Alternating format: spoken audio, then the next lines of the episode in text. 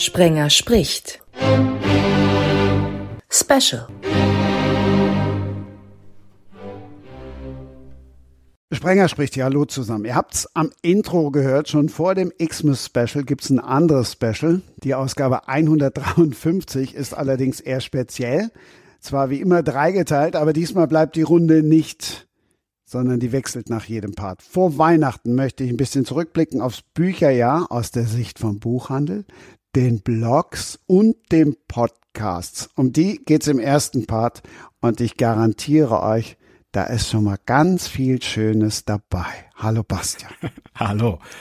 Vielen Dank für die Einladung. Äh, ja, ich, ich, ich möchte nicht zu viel versprechen und viel Schönes dabei ist das Einzige, was ich meistens versprechen kann. Deswegen heißt der Podcast so, äh, wegen, des, wegen dem ich hier bin, ja. Feder, Charme und Tinte, die gibt's natürlich gut. auch. Ja, schönen Gruß auch. Schön, dass ich hier bin. Das ist Thorsten Latsch und da fehlt die Jonah Sheffield. Auch beim dritten Podcast in der Runde gibt es zwei Hosts. Tamara Leonard und Vera Nentwich sind die zwei von der Talkstelle. Ich habe mich da pausenlos versprochen. Ich habe, glaube ich, sogar Schande über mein Haupt. In der Einladungsmail steht, glaube ich, sogar auch noch Tankstelle oder Standtankstelle. Da stand Ich freue mich, dass eine der vollkommen unberühmten Autorinnen dabei ist. Und das sagt sie selber über sich. Also, bitte. Ja, ich freue mich auch sehr, dass wir beide, und wir sind das mit der Tankstelle gewohnt, nicht? Ähm, ich hätte es dann jetzt eine Stunde lang äh, richtig gestellt. Gut, dass du es jetzt noch repariert hast, dann muss ich nicht so viel reden. Aber ihr seid ja wahrscheinlich nicht unbewusst auf den Namen gekommen. Nein, also ja, wir haben, also aus marketingtechnischen Gründen hätten wir uns wahrscheinlich was, was gescheit denken sollen, wo irgendwie der Begriff Bücher, Schreiben und so drin vorgekommen wäre. Aber irgendwie bei so einem Rumprobieren kamen wir irgendwie so von, gibt's doch die drei Männer von der Tankstelle und ne, irgendwie sind wir da drauf gekommen und fanden das lustig. Da hatten wir uns noch über Marketing keine großen Gedanken gemacht. Und jetzt machen wir es schon vier Jahre, jetzt brauchen wir es auch nicht mehr zu ändern. Aber ich finde den Namen, ich finde den Namen gut. Ich finde so eine abgeleiteten Dinge finde ich immer gut, ähm, weil dann ja auch so mal schnell, man kann ja so schnell auch gefunden werden dadurch, äh, wenn wenn sich da einer, also wenn ihr jetzt gerade irgendwo steht und einer vertippt sich vielleicht ein bisschen oder so, da habt ihr auch Glück. Ich habe da auch ein bisschen, ich, ärg, ich ärgere mich selber auch. Ich nenne unseren Podcast auch einen Literaturpodcast und es guckt aber keiner nach Literatur, sondern immer nur nach Büchern. So und ich habe da nichts äh, mit Büchern im Namen und äh, Literatur ist ja was viel Größeres eigentlich und deswegen betone ich immer, wir machen leichte Literatur, aber dadurch haben wir tatsächlich auch marketingtechnisch immer ein bisschen Probleme. Tatsächlich ist es ja so, dass man ähm, inzwischen äh, weiß, dass in den ganzen Podcast-Playern, also äh, primär äh, bei Apple und äh, bei Spotify, tatsächlich auch diese ganze Description, also dass das alles nicht ausgelesen wird, sondern nur der Titel. Ne? Also das heißt, wenn man da nicht Literatur oder Buch drinstehen hat, dann findet äh, einem über die Podcast-App sowieso niemand. Ähm, ja, und viel Schönes dabei ist tatsächlich auch sowas, ähm, das steht in fast jeder Description drin, aber ähm, in fast keinem Header, außer in äh, einer und zwar von einem ähm, äh, von Marc-Uwe Kling, der, ich weiß nicht, ob ihr den kennt, mit dem Känguru. Ja, Äh, der hat ein Album gemacht mit einer Band ähm, und das heißt viel Schönes dabei. Und das ist natürlich äh, fatal, weil der wird ganz häufig gesucht und ähm, deswegen ist äh, das ein, je nachdem, was man sucht, ein Wettrennen zwischen ihm und mir, äh, wer bei Okay. Google als erstes rauskommt. Ah, okay. Ja. Okay, da Ja, bin ich schön. mit Autor Insights ja auch nicht mehr weit vorn. Ist, ist, ist Auto Insights bei dir äh, in der äh, Apple Podcast Description vorne drin oder wie? Ja, also da steht Sprenger spricht und dann Autor Insights. Am Anfang hieß das Ding ja mal oder hatte den Hashtag Books and Sports und da ich aber immer weiter weg vom Sport gegangen bin und dann irgendwann eine Autorin sagte, Mensch, bei dir gibt so viele Insights, nenn das Ding um und dann haben wir im Podcast gebrainstormt und dann kamen Autorinnen und dann waren wir bei Autor Insights. Ah, Okay. okay. Bei mir Aber ich fände das fatal, jetzt irgendwie seinen Namen zu ändern, nur um ihn irgendwie da ein bisschen sichtbarer zu machen irgendwie. Äh, ich glaube, ich glaube, das ist, das wäre schlimmer, den Namen jetzt zu ändern und alle, alle Hörer, die man ja mittlerweile schon hat, zu verwirren dadurch dann irgendwie. Ne? Aber vielleicht ist man damit ja auch schon im Podcast Jahr 2023, denn ähm, was bei mir äh, ganz oben stand oder immer wieder hochgeploppt ist, ist tatsächlich äh, das Thema äh, Sichtbarkeit, das Thema ähm, äh, Monetarisierung, das irgendwie in diesem Podcastmarkt in Deutschland immer weiter ankommt und was mich äh, auf der einen Seite äh, natürlich auch beschäftigt, aber auf der anderen Seite ähm, natürlich auch stört, weil es wird alles immer professioneller. Das heißt, unabhängige Podcasts wie meine haben es immer schwerer, äh, mhm. weil die großen Verlage sich immer ähm, mehr professionalisieren und man eigentlich kaum noch drum herum kommt, wenn man gut gehört oder gesehen werden möchte. Ja, wie ist das ja. bei euch? Nein, ich, ich absolut. Also das ist ja vielleicht der, das ist auch mit der Grund, warum wir uns vor vier Jahren schon als Untertitel gegeben haben, die völlig unberühmten Autorinnen und Autoren, weil ähm, wir so den Eindruck hatten, okay, jeder Name ne, macht irgendwie Podcast und hat dann die Zehntausenden äh, Hörerzahlen. Und ich meine, da waren, waren wir Zehnerpotenzen von entfernt. Und ähm, das hat uns auch total frustriert und, ja. ähm, und wenn ich jetzt sehe, wenn ich Radio höre, jetzt bin ja im WDR-Gebiet, ne, die werben mit ihren zig WDR-Podcasts, da haben wir natürlich als, als kleine Hobby-Podcasterinnen keine Chance, äh, auch nur ansatzweise so weit zu kommen. Ähm, ja, man kann sich dann irgendwann einfach nur auf seine Nische freuen und freuen, dass es Hörer gibt und dass man ab und zu mal angesprochen wird oder sowas, ne? Es ist, es ist, es ist so ein bisschen Zwiespalt. Ne? Auf der einen Seite natürlich ärgert man sich, weil man will natürlich auch gehört werden von möglichst vielen Leuten. Also möchte ja jeder Künstler möchte ja, dass über sein, äh, jeder Maler, dass über seine Bilder gesprochen wird, jeder Musiker, dass über seine Musik und so möchten wir natürlich auch gehört werden. Wir machen das ja für für die Leute da draußen. Und dann ist es ärgerlich, wenn ich zum Beispiel Hashtag Literaturpodcast ganz am Anfang, wenn ich den eingegeben habe, äh, dann kam tatsächlich fast nur unser, weil den keiner genutzt hat. So, und dann kommt jetzt natürlich ein Verlag, was wird ja immer mehr, die dann auch ihren Podcast, ihren Literaturpodcast raus und die den gleichen Hack. Das heißt, da, da sind wir jetzt auf einmal ganz unten, weil der auf einmal genutzt wird. Aber ich frage mich dann ja immer, ja, aber für wen mache ich das denn? Eigentlich mache ich das ja auch nur aus meiner eigenen Leidenschaft irgendwie. Und mhm. da, da, da muss mir das einfach im Moment egal sein, ob ich dann jetzt äh, da oben mitschwimmen oder ob mir meine Hörer reichen und ich dadurch dann einfach nur durch, durch, durch, eine gute äh, Show einfach mehr Hörer automatisch und ganz allein generiere. Ne? Mhm. Ja, das ist natürlich ähm, wirklich immer diese Zielfrage. Äh, bei mir ist es so, ich äh, lebe von was anderem, aber äh, ich würde gerne, dass viel Schönes dabei immer mehr zu dem wird, ähm, dass es sich selber finanziert, weil ich feststelle, erstens, dass es, dass es auf der einen Seite den Anklang äh, findet ne? ähm, hm. und auf der anderen Seite, äh, dass ich eigentlich, wenn ich mal so mein, mein Leben zurückschaue, es ist jetzt nicht äh, ewig lang, aber nichtsdestotrotz, äh, wenn ich wenn ich darauf zurückschaue, äh, dass eigentlich das große Thema Storytelling war und es egal war, welches Medium. Ne? Also ich habe mhm. äh, Film studiert äh, und Fotografie, habe äh, eine Ausbildung zum Fotografen gemacht äh, aber auch ein Buch geschrieben und bin seit einigen Jahren jetzt als Podcaster unterwegs und äh, verstehe äh, irgendwie Geschichten erzählen als das eine und dann kommt muss man halt das Medium suchen, was für das, was man gerade erzählt, am besten passt. Ja. Und natürlich würde ich mir dann wünschen, dass äh, gerade dieses Medium Audio, das ja so toll funktioniert, um Geschichten zu erzählen, äh, auch es zumindest die Chance gibt, ohne einen großen Verlag ähm, im Hintergrund. Und damit ist ja heute ist im Podcastmarkt gemeint der Zeitverlag, äh, Süddeutsche Spiegel, äh, dann vielleicht noch zwei, drei äh, Produktionsfirmen oder äh, der öffentlich-rechtliche Rundfunk. Ne? Denn, ja. Ohne die irgendwo hinzukommen, ist halt einfach kaum kaum mehr möglich. Und ich glaube aber, äh, also das, ich, zumindest kann ich jetzt rückblickend auf mein Jahr sagen, äh, dass sich da viel bewegt hat, weil viele Unabhängige, so wie wir drei jetzt im Endeffekt, äh, ja. die habe ich kennengelernt und getroffen auf verschiedensten. Vier. Und klar, Entschuldigung. äh, ja, ähm, äh, auf verschiedensten Treffen, also da gibt's äh, verschiedene äh, Camps, so, so Barcamps äh, oder auch, ähm, ja, ich hasse diesen Begriff, ne, Content Creator Camps.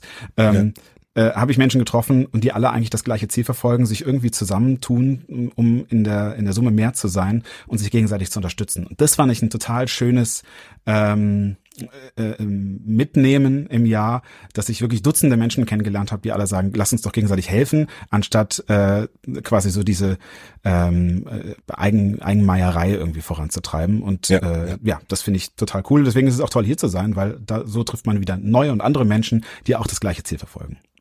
Ja, das ist, das hast du gut gesagt, weil das, das finde ich tatsächlich gerade im Podcast-Bereich finde ich das auch noch so. Ich finde das äh, ganz schlimm.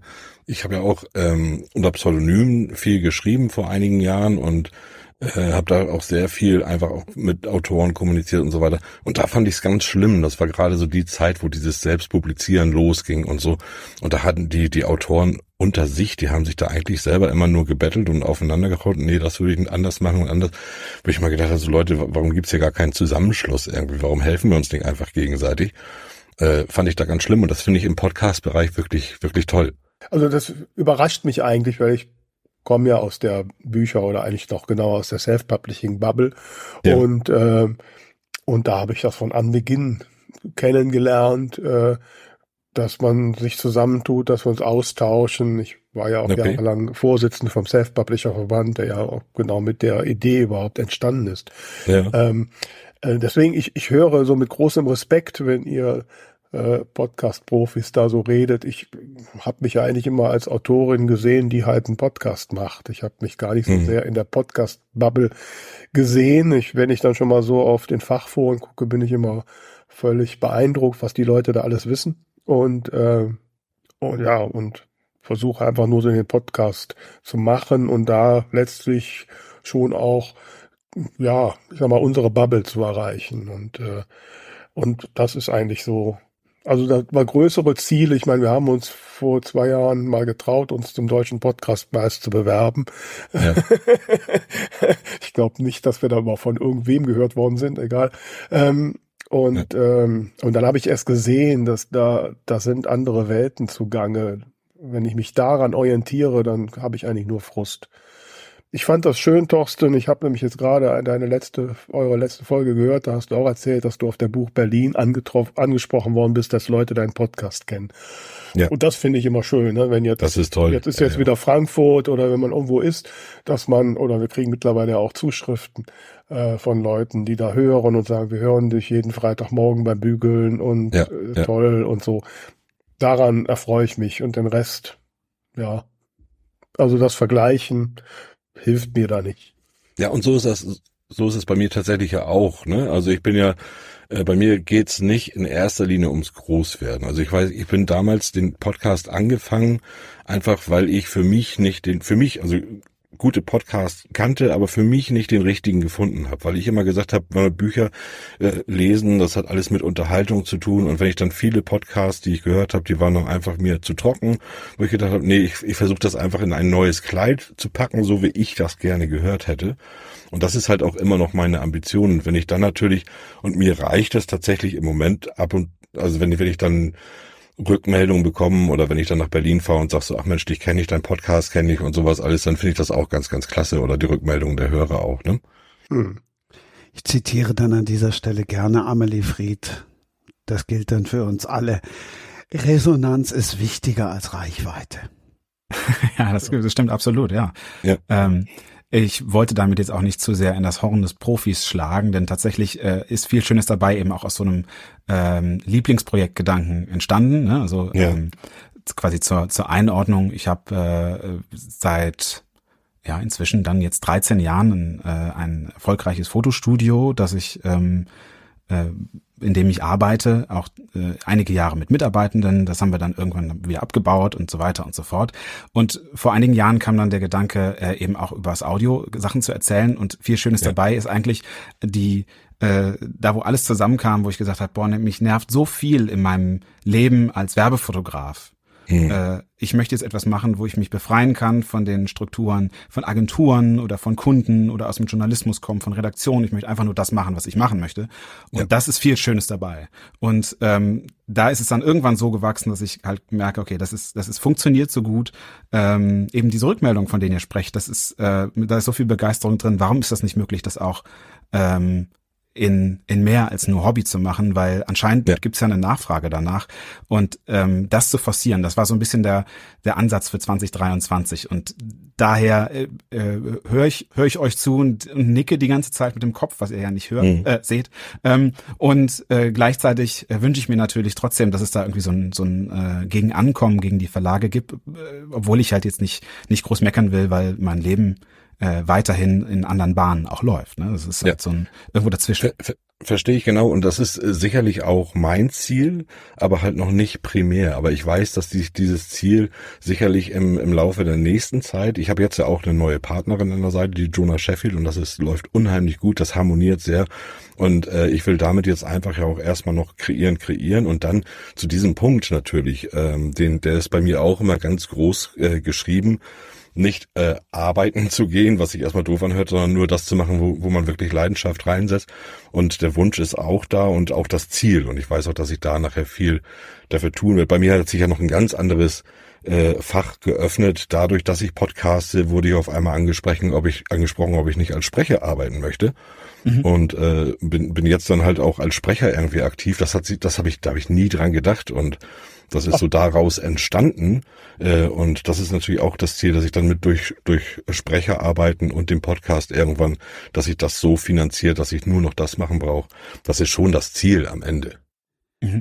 Ja. Also es überrascht mich, weil ich muss ganz ehrlich sagen, Thorsten, deine Stimme ist so toll. Du könntest einen Podcast machen und nur Telefonbuch vorlesen, da würde ich ähm, also. Du, das ist aber, ich find's, ich find's ganz schrecklich. Äh, ich, ich mag meine Stimme bis heute tatsächlich immer noch nicht hören. Das geht wahrscheinlich fast jedem so. Und äh, ich, äh, das basiert, dass ich das tue, basiert eigentlich nur auf die Nachfragen tatsächlich. Und ich weiß jetzt, wenn ich Aufnahmen mache, wie sich das ungefähr anhören muss, damit die anderen das gut finden. Ich selber ja. mag's, mag's tatsächlich immer noch nicht. Ne. Ich habe dadurch, äh, dass ich, dass ich meine Stimme so gar nicht mochte, habe ich tatsächlich, als ich geschrieben habe und Lesungen gegeben habe, habe ich die die, die Parts aus den Büchern immer von anderen Leuten vorlesen lassen, bei denen ich dachte, die haben eine gute Stimme. Das Ganze hat ja auch ein bisschen was mit Wertschätzung zu tun. Und da ehrlicherweise sage ich, da finde ich mangels dann manchmal dran. Dass ich mit dem Podcast jetzt Geld verdiene, das habe ich mir irgendwo abgeschminkt. Aber wenn hm. ich jetzt höre, was die Autoren und Autorinnen, wie die das wie die das wahrnehmen, wie die sich freuen. Und wenn du dann siehst oder hörst Verlage, die dann schreiben, nein, wir können nicht für Fremdpodcasts werben, wo du denkst, ja. hallo, euer Autor mhm. spricht bei mir, eure Autorin spricht bei mir zwei Stunden mit anderen Autorinnen, präsentiert ja, ja. ihr Buch und ihr sagt, ihr könnt diesen Podcast nicht mal teilen? Hm. Ach, ehrlich? Hm. Ja, kenne kenn ich tatsächlich auch. Wir haben ja auch äh, einen, einen bestimmten Autoren, den Matthias Bürgel, den haben wir auch bei uns relativ fest im Boot. Der ist immer da irgendwie, der, der, der macht immer mit unsere, unsere Spielchen, die wir machen und dann nochmal zu Gast. Der sagt aber auch, äh, kein Versch keine Chance, dass sein Verlag da was machen würde. Das müssen die alles eigeninitiativ irgendwie gestalten. Ne? Äh, weil, weil beim Thema Verlag und Eigenverlag, das ist ja mein, meine, meine Leib- und Magenspeise, äh, ja. da muss man sehr differenzieren, äh, was für ein Verlag, ähm, weil jeder kann sich einen Gewerbeschein holen und Verlag draufschreiben. Ja, ja, ja. Bei Matthias und, Bürgel reden wir über Bastei Lübbe, nur mal so unter uns. Ja gut, dann genau. ist jetzt Rossmann. Ja. ja, ja, gut, also die Großverlage ja. sind da, äh, ja. Hm. Also deswegen, äh, das ist ja auch mit ein Argument für für Self-Publisher und Self-Publishing.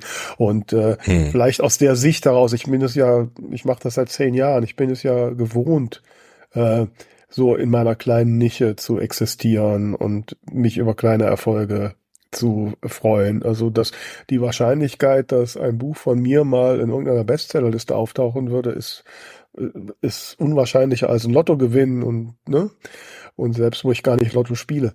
Ähm, also ähm, das, oh, das ist eigentlich, ich glaube, das erste, was du als Autorin oder Autor lernst, äh, ja, dich über die, die, die kleinen Schritte, über jeden Leser, jede Leserin zu freuen und über die eine Buchhandlung im Nachbardorf, das deine Bücher im Regal stellt. Äh, mhm. ne? Und also das ich, ist bei Podcast genauso. Ja, ich fand es sogar noch ähm, äh, quasi so einen Schritt davor für mich, als es äh, für mich mit dem Podcasten losging. Und das ist auch bis heute genau gleich geblieben, dass ähm, äh, ich habe letztens in einem Interview mit einem äh, Journalisten gesprochen und sagte der, was, was, warum machst du denn den Podcast? Warum, äh, ne, was treibt dich an? Und dann, dann stand ich da wirklich erstmal so eine Minute ratlos da und dachte, ja, ich glaube, es ist Menschen kennenlernen und in Anführungsstrichen Freunde finden nette Menschen, ne, einfach mit denen man auch im Austausch bleiben kann. Und das ist mir bei so ziemlich jeder Podcast-Folge, die ich für viel Schönes dabei aufgenommen habe, auch so gelungen. Also ich könnte ja. jeden dieser Menschen an, heute anrufen und äh, mich morgen mit denen auf ein Bier treffen und die würden ich würde sagen, zu über 90 Prozent Ja sagen. Und ja. äh, das ist so das Schöne, dass auch viele äh, längere Bekanntschaften, auch wirklich dann Freundschaften daraus entstehen. Und ähm, das ist wirklich etwas, äh, was mir total was gibt, weil man eigentlich also zumindest war das bei mir am Anfang so, ich habe Menschen rausgesucht, die ich total spannend fand und hatte einen Grund, die anrufen zu dürfen. Mhm. Und um jetzt nachher mit dem im Kontakt zu sein. Und das ist etwas, was ich finde, was total bereichernd ist für äh, mich als Machenden, das auf der einen Seite, aber natürlich auf der anderen Seite ähm, hoffe ich auch, dass das dann bei den Hörerinnen und Hörern ankommt und dass das im Endeffekt auch das ist, was verfängt natürlich. Ne? Also ähm, äh, dass man das Gefühl hat, da reden zwei Leute äh, nicht im Kampf gegeneinander, so wie der Journalist oder die Journalistin mit äh, dem Politiker oder der Politikerin, dass die sich gegeneinander quasi, ne, die beiden, beide kennen das Game und wie kriege ich jetzt aus dem einen das raus und wie sage ich dem anderen nicht was, das, was ich möchte, ne, so, ja. sondern dass da wirklich zwei Leute gegenüber sitzen, sich die, die Lust haben, ähm, aufeinander, die sich gegen was äh, gegenseitig was erzählen wollen, so ne? Ja. Und das, ja, da habe ich auch, also das, das, das kann ich komplett bestätigen. Das ist ist total toll äh, und das das ist das, was wirklich auch auch ein, ein weiter antreibt, dieses Menschen kennenlernen, weil man ist ja ist ja dann irgendwie nicht nicht alleine. Das Podcast, das hört sich immer alles so so an, als wenn man so in seinem Kämmerchen das alles macht, aber, aber die Kontakte, die man da bekommt, das ist wirklich wirklich groß, ne? So und ich mache das auch grundsätzlich so, dass ich tatsächlich auch ähm, wir hatten jetzt den, den Andreas Gruber hatten wir zum Beispiel gehabt und, und ich sag, hör dir das bitte erstmal alles an und wenn du meinst, das ist was für dich, wenn du, wenn du dich äh, äh, gut fühlst mit diesem Podcast, dann kommt bei uns zu Gast, weil nur dann fühlt sich das auch gut für mich gut an. Ne? Mhm. Also ich kann das nur unterschreiben, was der Bastian gesagt hat. Das ist bei uns definitiv so und auch am Anfang, wenn das Thema von letzten Jahr ein Thema war. Ähm, ja. das, der Podcast ist wirklich äh, ein Medium, sich zu vernetzen. Ich meine, wir sind wir stehen kurz vor der 200. Folge. Wir machen ja seit vier Jahren jetzt jede Woche eine Folge. Hm. Wir haben schon über 140 Gäste und Gästinnen gehabt. Äh, Namen vor vier Jahren hätte ich mich nicht mehr getraut, diese Namen anzusprechen. Heute bin ja. ich mit denen per Du. Ja. Und ja, ähm, also das ist eine extreme Bereicherung, mal ganz abgesehen davon von dem wöchentlichen Therapiegespräch mit meiner liebsten Podcastpartnerin. Also ähm, das ist einfach so schon eine Bereicherung. Ja. Ja, und ich meine, wir reden natürlich jetzt über uns, wenn die Hörerinnen und Hörer sich fragen, warum äh, warum sollte ich mir das denn eigentlich anhören? Das finde ich auch immer einen schönen, schönen Wechsel, ähm, eine wechselseitige ähm, äh, Geschichte, weil äh, das ist auch etwas, was mich in diesem Jahr bewegt hat. Also ich versuche nochmal zurückzukommen zu dem quasi das, was Christian uns vorgegeben hat. Ne, was ist eigentlich dieses Jahr alles passiert? Und mhm. ähm, was für mich dieses Jahr äh, echt geprägt hat, war das Thema äh, quasi, wie, wie kann das Storytelling sich in den nächsten Jahren verändern. Ne? Also Podcast ist ja seit vielen Jahren eigentlich, ist so das Gesprächsformat in Deutschland das Primäre und das, äh, ich glaube, ähm, auch wenn das jetzt quasi auf, auf euch beide nicht so zutrifft, ne, diese Two Dudes Talking, ähm, weil es nicht nur Dudes sind. So, das ist ja das, äh, so das, das Standard gewesen.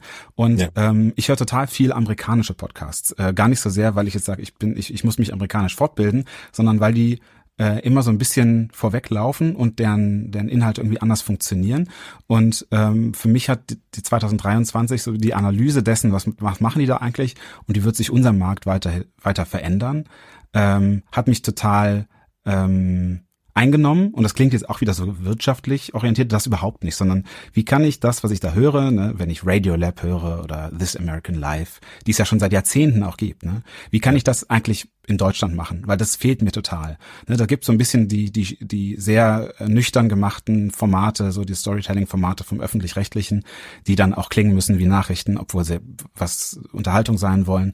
Ähm, und das ist jetzt so ein bisschen mein Versuch, glaube ich, jetzt mit der neuen Staffel, die jetzt irgendwann letztens losgegangen ist, ähm, das, das äh, einzubauen. Quasi, wie können wir also, äh, wie, wie, wie können wir das Erzählen in Deutschland eigentlich verändern? Weil, ne, so in, in Büchern klappt das, im Film klappt das, aber im Audio haben wir hier auf dem deutschen Podcast Markt irgendwie noch nicht so richtig geschafft, tolle Geschichten zu erzählen, finde ich. Wie, wie seht ihr das?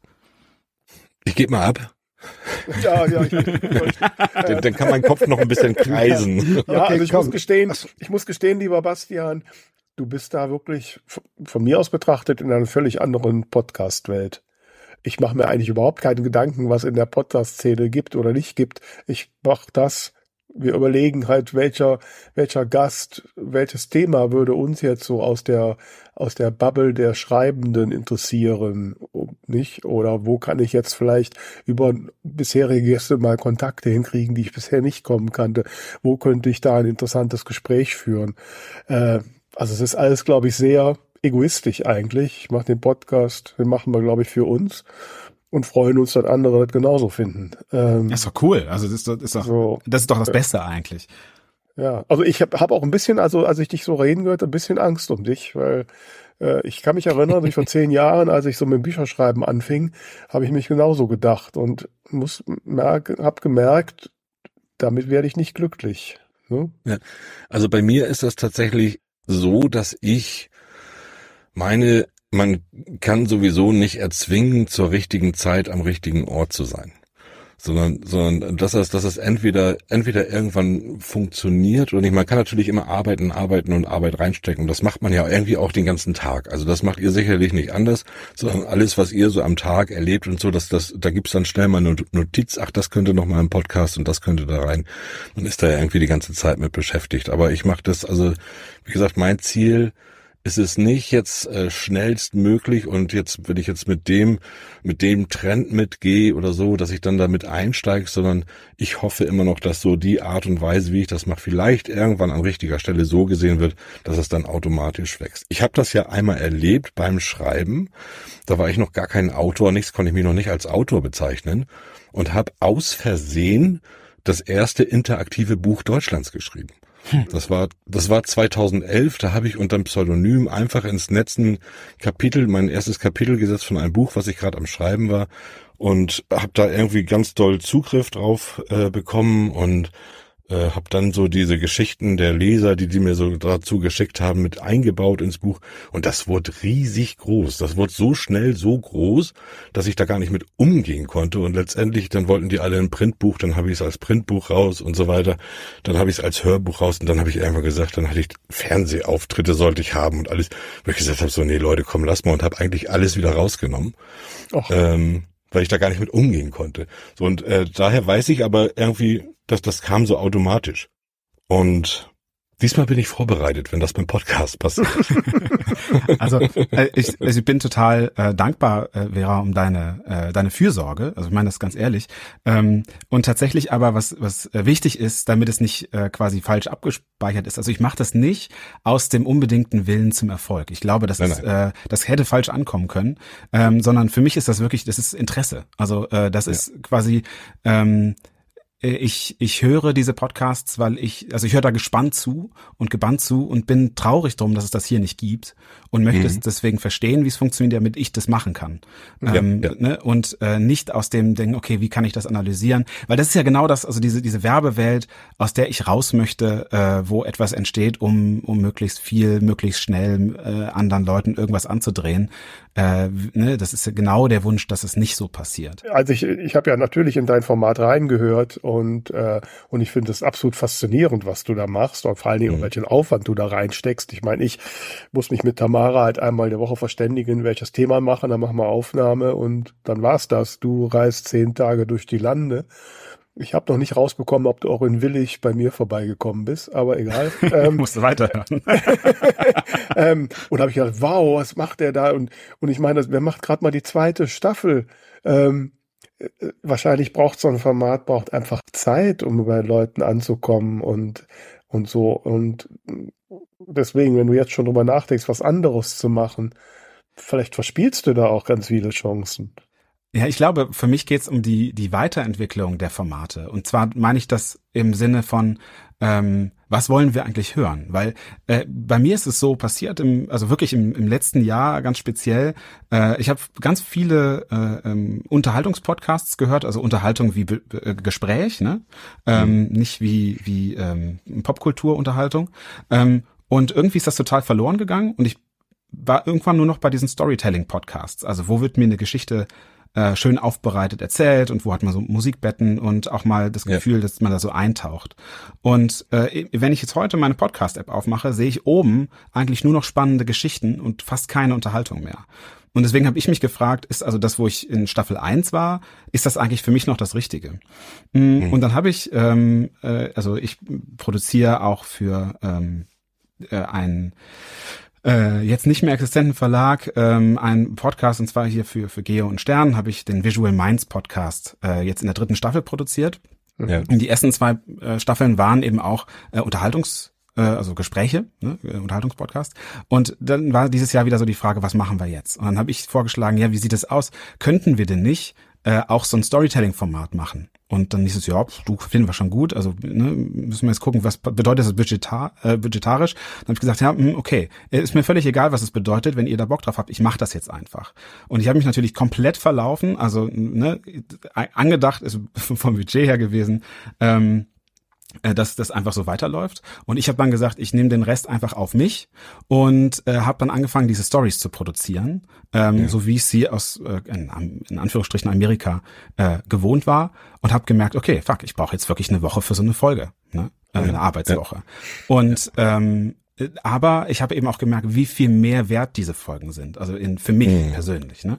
Und was es dann auch für die Zuhörenden bedeutet. Und äh, daraus kam man für mich der Wunsch, okay, das muss ich jetzt hier auch, also für ähm, das ist Visual Minds ist ein englischsprachiger Podcast, äh, muss ich das jetzt auch quasi anknüpfen an äh, an viel Schönes dabei, weil ich plötzlich nicht mehr glücklich wurde, nur noch Interviews zu machen. Und das so so kam das eher, ne? also dass ich sage, also wie mhm. hat sich da dieses Format für mich entwickelt? Und da habe ich jetzt, weil es mich so interessiert, eben wirklich dann auch den Fokus drauf zu hören, okay, was passiert da eigentlich? Wie kann man das noch weiterentwickeln? Wie geht's noch da und dahin weiter? Mm, und äh, darüber ist es dann so entstanden, dass ich eigentlich jetzt nicht grundsätzlich sage, okay, welche Person finde ich spannend, sondern welche Geschichte finde ich spannend und wie kann man die dann nachher übersetzen in so ein tolles Audioformat, in, in so eine eigentlich einen kleinen Film für die Ohren. Ja. Dann sagen wir an dieser Stelle Dankeschön, Bastian. Schön, dass du dabei warst, aber falsches Format. Nee, nee, nee. Das ist, das ist ja, das muss man witzigerweise sagen. Äh, Springer äh, spricht, höre ich gerne, äh, weil, ähm, weil es eben auch anders funktioniert. Ne? Also das ist eben nicht nur reine Unterhaltung, sondern dadurch, dass du plötzlich eine, äh, so eine ganz andere Dynamik auch äh, immer wieder. Es ist ja jede Folge ist ja anders ne? Äh, Finde ich schon. Ähm, und das, das, funkt, das ist ja interessant, das gibt's ja so sonst nicht, dass sich drei Leute zusammenschmeißen, die eigentlich in erster, sie haben irgendwo eine Verknüpfung, eigentlich nicht, die kennen sich möglicherweise nicht gut, manchmal ja, manchmal nein.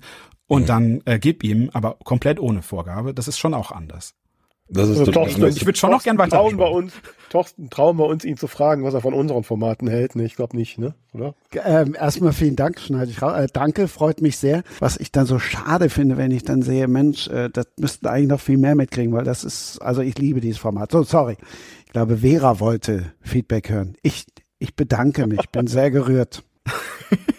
Also ich weiß jetzt nicht, ob mir das eigentlich zusteht, weil ich bin ja, äh, vielleicht setze ich mich mit dem Format jetzt irgendwie anders auseinander, aber ich bin ja nichtsdestotrotz eben, äh, wer, bin ich ja jetzt hier kein, keine Instanz ne, in der, äh, in der Podcast-Welt. Äh, wir haben vorhin über Resonanz gesprochen. Das ist eine Resonanz, wo jetzt mein Jahr gerettet ist. Ja, aber je nachdem, was er sagt, meins zerstört. Also von daher äh, muss es auch nicht sein. Also ich könnte es auch so stehen lassen. Das war ja auch eher die, die, die äh, ängstliche Frage an Thorsten, ob wir das überhaupt hören wollen. Ja, ähm, also ich finde, ich finde dieses, dieses, dieses Storytelling finde ich selber auch. Ich, es ist, es ist mein Gemüt. Das sind so ganz unterschiedliche Gemüter, wann ich einfach so ein Gebrabbel höre oder wann ich so ein Storytelling hören, hören möchte irgendwie äh, und und finde es finde beides gut. Was nun was ich nun was nun schwerer bei mir wiegt, kann ich gar nicht genau sagen. Ich mache ja auch eher äh, äh, dieses dieses brabbelige ähm, und äh, was was ich aber da noch mal rausgehört habe, ist dieses diese Intention da, da, da zu investieren, so also vor allen Dingen auch Zeit zu investieren. Wenn du sagst, anders braucht das halt auch Ewigkeiten, um ein, so ein, eine so eine Podcast-Folge einfach zu zu kreieren. Und äh, ich habe das, dann kommt es ja auch immer darauf an, wie viel Zeit will man investieren oder kann man einfach auch investieren. Ich habe, wenn man so die ersten Folgen von Federscham und Tinte hört, da habe ich dann auch so noch viel mehr mit Rubriken gespielt und habe auch viel mehr äh, einfach irgendwelche Leute mit einbezogen. Bin dann auf die Straße gegangen oder in Büchereien und habe dann äh, die, die Rubrik Federscham und Tinte unterwegs. Äh, und das hat unheimlich Spaß gemacht und das gab auch unheimlich äh, also, also nochmal ganz andere Hörerzahlen auch irgendwie. Ähm, aber es ist natürlich massig Arbeit äh, dafür dann noch unterwegs und dann das, das damit rein und dann die einzelnen Sequenzen raus und so. Und da muss man für sich selber gucken, was, was, was kann ich da leisten, ne? Hm, ja, total. Ja. Also, also man merkt schon, Bastian, dass bei dir Podcast, wie du es ja am Anfang gesagt hast, ganz eine andere Stellung hat bei uns. Also bei mir ist es und bei meiner Podcast-Partnern ja auch, wir sind ja in erster Linie Autorinnen, haben auch noch einen Hauptberuf. Podcast ist einfach ein zusätzliches Medium, um um Resonanz zu haben, um gehört und wahrgenommen zu werden. Das ist nicht das Kernmedium, von dem ich irgendwann mal leben möchte. Ja, also ich stampf schon manchmal mit dem Fuß auf den Boden und denke, Mensch, Leute, nun, wo, wo seid ihr jetzt alle? Wo, wo ist diese kontinuierliche fünfstellige Zahl? Das, was ich mache, ist doch gut. Und das kriege ich auch als Resonanz. Also ich, ich würde das schon, schon gerne auch, so, so wie Bastian natürlich irgendwie, diese Leidenschaft, also dass man diese Leidenschaft einfach ausüben kann und, äh, und man, äh, man, man braucht sich einfach nur darum zu kümmern. Das ist, glaube ich, Ziel aller, die das irgendwo. Ja, aber muss es da eine, muss es da eine fünfstellige Zahl sein? Also da sind wir auch meilenweit von weg, aber, ähm, aber ich merke, äh, hm. dass wir, dass eine kontinuierliche Steigung ist, dass es die, die Stammhörerzahl äh, deutlich steigt ähm, und also das werte ich als Erfolg. Also von irgendwelchen Böhmermann-Zahlen und so habe ich mich längst verabschiedet. Ja, ja, ja. So, ja das, da, dafür sind wir auch, da, da sitzen wir auch zu sehr in einer Nische. Das muss man ja auch sagen. Äh, geht um Literatur und das ist dann immer irgendwie dann doch noch eine Nische. Es wird vielleicht immer mehr zur Nische und dann gehören wir auch, ist es ja auch äh, generationstechnisch muss man ja auch gucken, so, ne? So, so, wo man da, wo man da abbleibt und dann da hat man ja schon viele, die nach einem kommen, einfach auch. Ja, ja. Also ja. tatsächlich da, äh, äh, vielleicht zeigt sich da sogar am besten so dieser, dieser Wunsch, dass viel Schönes dabei eben ein, ein Projekt ist, das, ähm, das, das sich am Inhalt orientiert und nicht an den höheren Zahlen primär, ist, ich stand nämlich genau da auch vor der Frage, ne? Also was mache ich denn? Also ne, produziere ich weiter leicht produzierbaren Inhalt, äh, um dann vielleicht in wöchentlichen Rhythmus zu rutschen und dann noch, ne, noch mehr Hörende äh, zu bekommen? Oder äh, nehme ich mir eben diese Woche Arbeitszeit pro Folge, macht dadurch mhm. kürzere Staffeln und schafft vielleicht acht Folgen im Halbjahr oder so oder im, im Dreivierteljahr und ja. braucht dann auch mal drei Monate komplett Pause. Ähm, und äh, schafft damit garantiert nicht die höheren Zahlen, die sonst möglich wären. Äh, und das war auf jeden Fall die Entscheidung. Da habe ich kein, nicht zweimal drüber nachgedacht, dass ich gesagt habe, naja, also, ne, also guten, guten mittelmäßigen Content, den, den gibt's da, der ist da. Den brauch, da brauche ich nicht noch mehr von machen, sondern dann mache ich doch lieber das, äh, wofür es Herz brennt. Ja, mhm. klar, ne? Und ähm, äh, deswegen gibt es eben auch so wenig Folgen und äh, ne, obwohl es den jetzt schon über zwei Jahre gibt, eigentlich erst 30 Folgen, ähm, ja. Pi mal Daumen. Ne, so, da, Aber du da. produzierst ja auch, wie gesagt, ganz anders. Du arbeitest ja auch mit Staffeln. Ne? Ich glaube, das machen Vera und ich, wir machen das ja anders. Also ich habe zum Beispiel, wir haben jetzt diese die Folge, die äh, die donnerstags rauskommt, die nehmen wir oft am Montag auf. Am Dienstag mhm. gehe ich in den Schnitt, äh, dann fällt mir noch was ein, dann packen wir noch was hinterher rein und da muss ich auch zusehen, dass sie dann Mittwochabend fertig ist, damit sie Donnerstag um 0 Uhr erscheint. Das ist ja, bei uns ich meine, ähnlich. Ein Tag, wir haben einen Tag mehr, bei uns erscheint es offiziell ja. freitags. Und äh, das ist ähnlich. Was ich aber und mich mal fragen wollte, Bastian, ähm, ich meine, viel Schönes dabei, ist jetzt ein, ein, ein, schöner Titel, aber er sagt ja jetzt auch nicht direkt aus im Titel, worum es eigentlich geht. Mhm. Ähm, und eigentlich vergleiche ich so deinen Prozess mit dem gleichen Prozess, den ich habe, wenn ich ein Buch schreibe. Das dauert länger, es ist aufwendiger zu produzieren. Irgendwann gibt es den Moment, wo es auf den Markt kommt.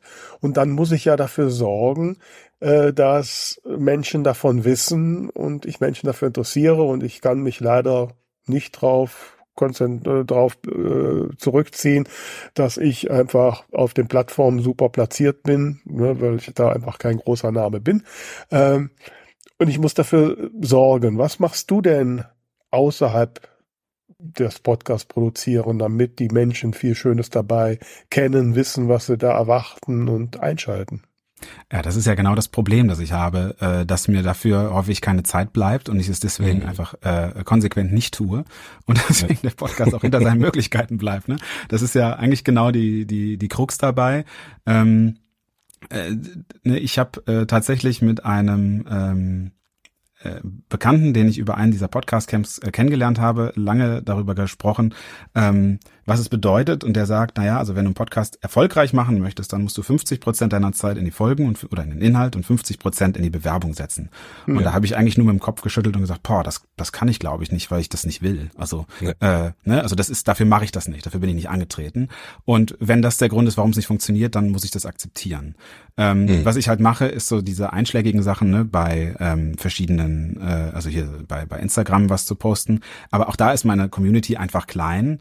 Und äh, wovon ich zehre, ist, glaube ich, eher die Bekanntheit in der Fotografie-Szene, die äh, quasi so, ich glaube, am Anfang Großteil meiner Hörerschaft ähm, gespeist hat und wo es sich einfach äh, weiter weiterentwickelt. Ne? Also mhm. ähm, durch die, ich habe äh, ein paar Sachen in der Fotografie erreicht, das möchte ich ja gar nicht groß vertiefen, das ist, ist ja nicht das Thema, und ähm, dadurch eine gewisse Aufmerksamkeit in dem, äh, in dem Fach.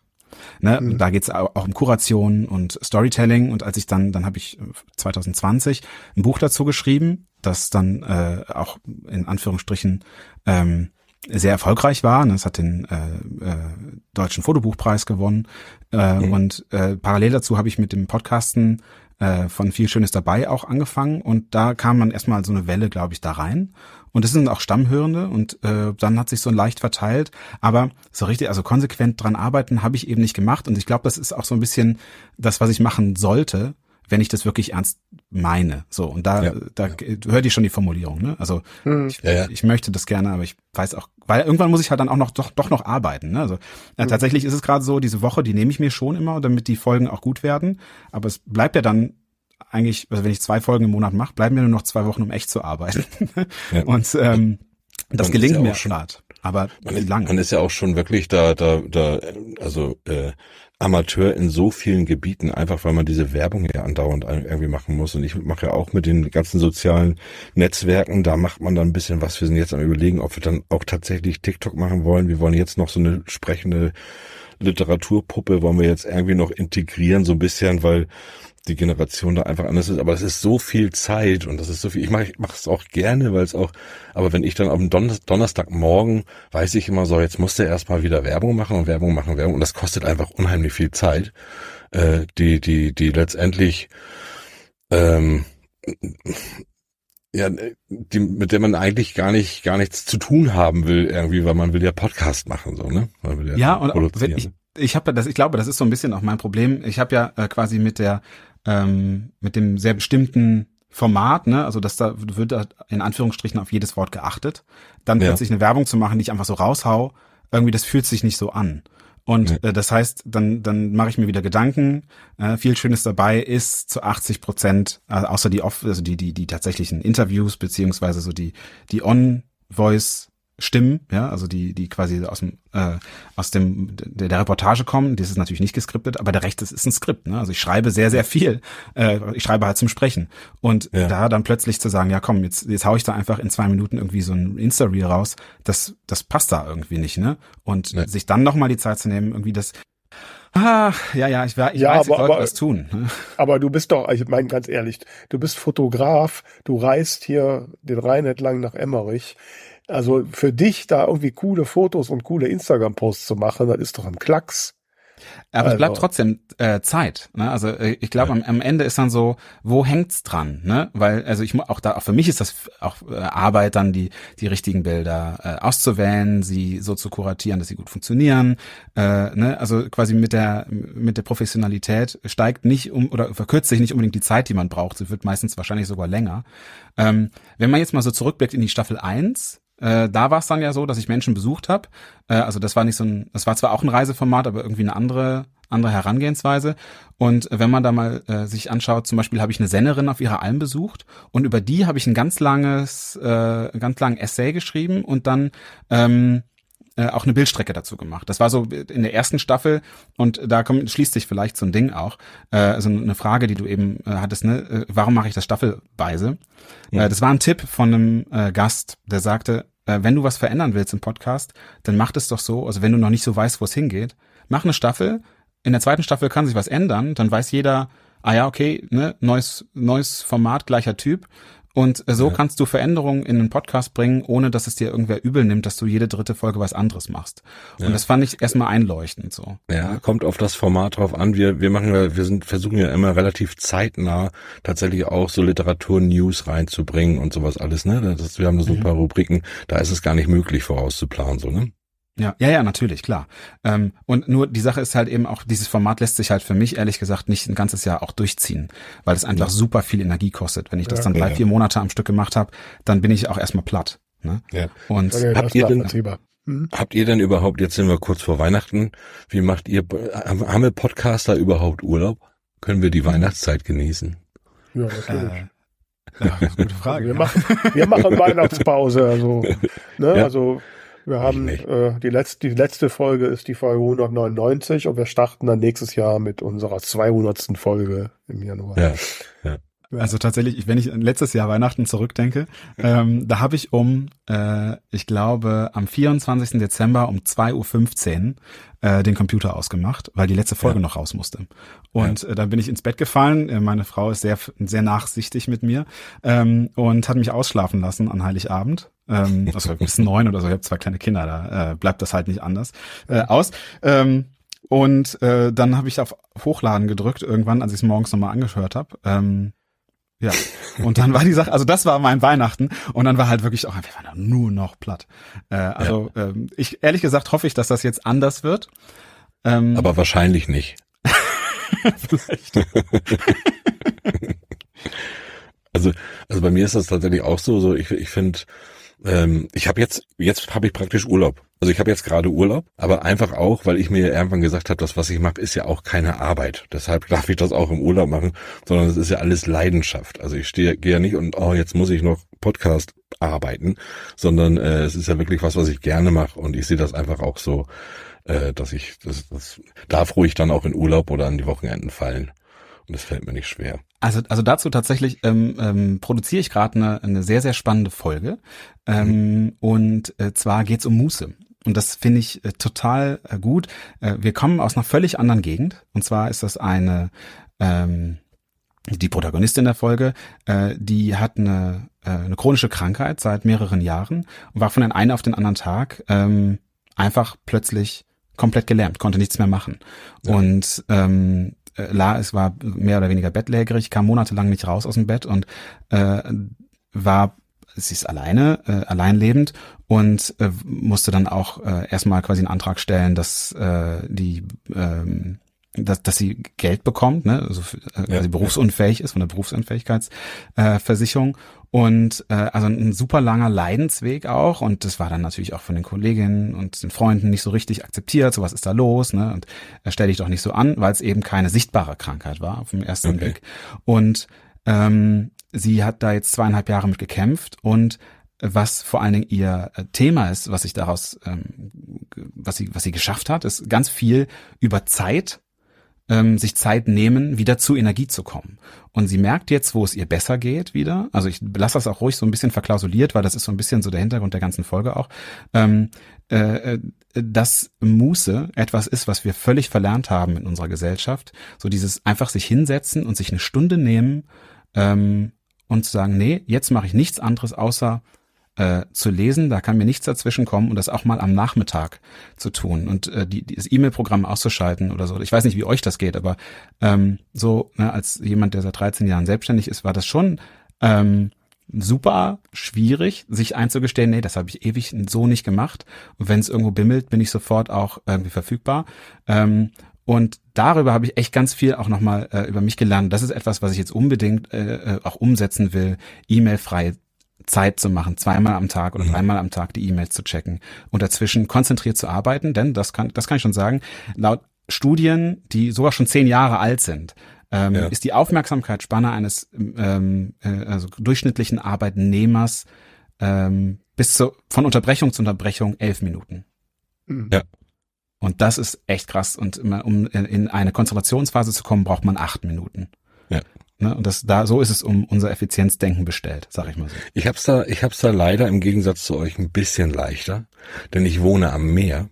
Und bei mir ist es tatsächlich so, also ich habe, ich verbringe auch Tage und da merke ich dann abends vorm Zweckgehen, weil jetzt irgendwie habe ich jetzt gar keine Also ich war jetzt ja wieder nur vor den Geräten. Ähm, aber ich mache das dann ab und zu eine, eine, kurze Auszeit, die mir reicht und die ich aber auch wirklich äh, dann auch wirklich lebe, ist dann mal ganz kurz ans Meer zu fahren, weit zu blicken und da wirklich nur für mich zu sein und das Handy auch im Auto zu lassen und gar nichts. Und da mal so eine Zeit für mich, die brauche ich und äh, die, die, die gibt mir ganz viel Energie. Das ist unglaublich. So, da, ja, da, da schaffe ich das. Bei mir zu Hause schaffe ich es nicht. Also da muss ich sagen, auch da bin ich dann bisschen anders. Jetzt gut, jetzt lebe ich alleine und äh, arbeite auch alleine. Äh, also Ruhe ist, glaube ich, nicht mein Problem. Ähm, hm. Und äh, meine zwei Zimmerpflanzen, die ich habe, die sind auch nicht sehr gesprächig. Also ähm, nein, äh, ich glaube, ich bin eher zu faul, sonst wäre ich längst reich und berühmt und bin ich nicht. Ne? Das ist ja, jetzt, jetzt komme ich mir vor wie ein Alien. Ähm, aber Entschuldige. Nein, das ist ja okay. Also es ist ja auch die Lebenssituation. Es war ja auch nicht immer ja. so, ne? Aber äh, also mit zwei kleinen Kindern, das erklärt schon alles. Also so, okay, danke. ich habe dann noch ein schönes Buch für euch. Der war in Folge 140 Alexander Gedert ehemaliger CEO von Marco Polo und der hat das Buch geschrieben, Mutig sein, glücklich werden. Also hm. das geht so auch in die Richtung und ich habe da tatsächlich auch äh, vieles mitgenommen. Also wo du dann tatsächlich auch mal denkst, ja, stimmt, komm, jetzt mal eben eine Stunde die Füße hoch. Ja, ja. Ja, das ist, das ist schon, das ist schon wichtig und äh, wie, wie Bastian auch gesagt hat, das macht man viel zu, viel zu selten. Und ich glaube auch gerade wir Kreativen, ich sehe uns ja auch als Kreative im Podcast, äh, äh, ne, das, das, das muss ja alles irgendwie, das, das kommt ja alles aus einem, aus einem irgendwie heraus und, und äh, wir haben auch hier oder Autoren oder so, ähm, und, und da passiert bei mir einfach immer auch viel zu viel. Und ich habe merke auch jetzt in dieser dunklen Jahreszeit, sobald irgendwie das Licht dann da draußen aus ist, dann habe ich da schon weniger Eindrücke und dann passiert bei mir noch mehr.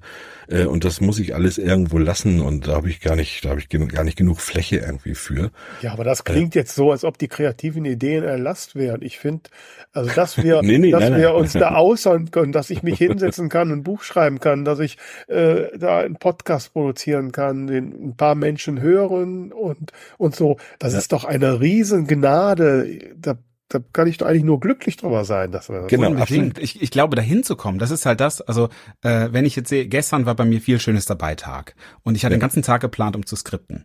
Ne? Und es fing morgens um halb acht an äh, dass die dann Anrufe kommen, beziehungsweise E-Mails kamen, äh, wir brauchen hier ein Angebot, wir brauchen da ein Angebot, ich brauche mal hier ja. kurz, wir wollen einen Workshop machen, kannst du mal kurz und so. Und ich habe dann bis äh, 14 äh, Uhr habe ich, glaube ich, fünf Kundentelefonate gemacht, also aus meinem mhm. Fotogeschäft, habe äh, ja. Äh, drei Angebote geschrieben und äh, nicht einen Handgriff an äh, viel Schönes dabei gemacht.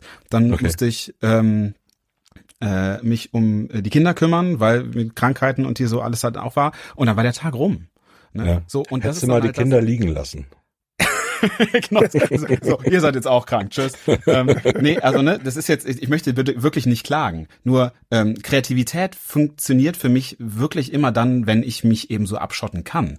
Und das passiert mir zu wenig. Und deswegen bin ich total neidisch, wenn ich das höre, dass du sagst, boah, ähm, äh, ich, ich krieg diese Ruhe, sei es eben im, im, Büro zu Hause oder am Meer. Das ist etwas, was ich wirklich dringlichst vermisse und wo ich darauf hinarbeiten möchte, eben mehr von zu haben. Also ja. äh, purer Neid. Ja. Also das nächste auf deiner nächsten Tour kommst du jetzt auf jeden Fall in Willig vorbei. Ich habe ja meinen Balkon auf, gucke ich auf zwei Seen, da setzen wir uns da auf die Bank und genießen eine Stunde die Ruhe. Dann machen ich glaub, wir. Gegen mein, ich glaube, gegen meine Nordsee kommst du nicht gegen an. Auch meine Seen sind auch schön. So, so also ich höre, ich höre raus zwei Einladungen. Ja. ja. ja. So, und dann wird das ein, dann wird das ein Battle. Ja. ja. ein Schweigebattle, wenn dann. ja, genau. Es wird, eine gut, es wird eine gute Folge. Eine Stunde Ruhe. Ja, genau. Bevor es ruhiger. ja, genau.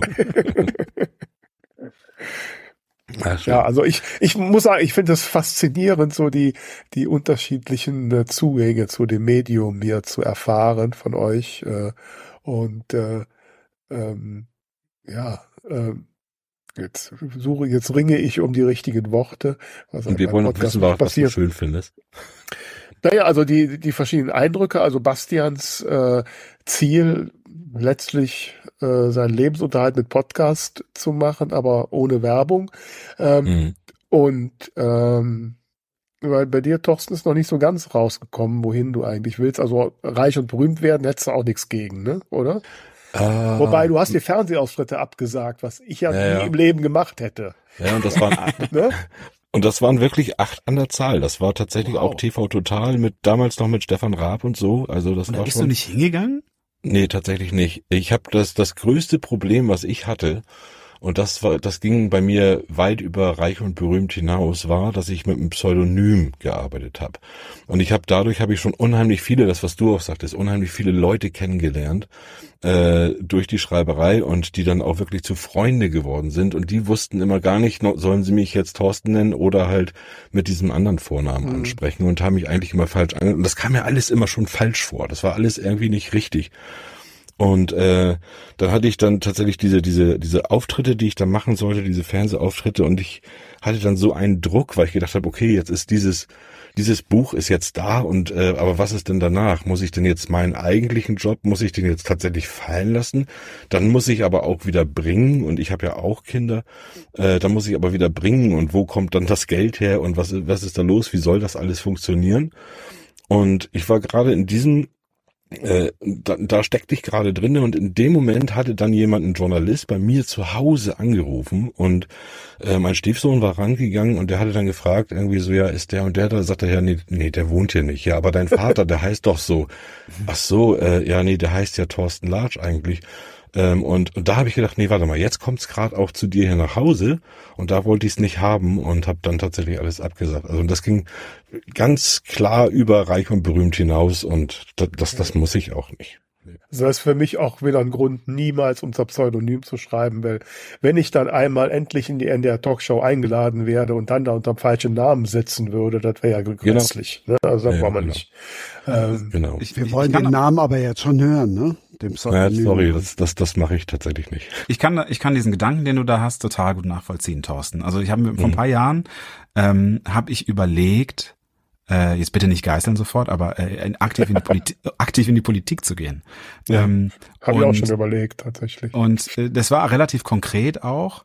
Ähm, der Punkt war eben da, waren die Kinder. Also wir, ich habe Ja. gesagt, also ich glaube, weil das äh, klingt jetzt vielleicht auch wieder merkwürdig, aber äh, mir geht's, mir ist es nicht so wichtig, wo jetzt hier lokal im Ort der Zebrastreifen ist. Das interessiert mich nicht so sehr, sondern ich mag eigentlich so die großen Bahnen verstehen.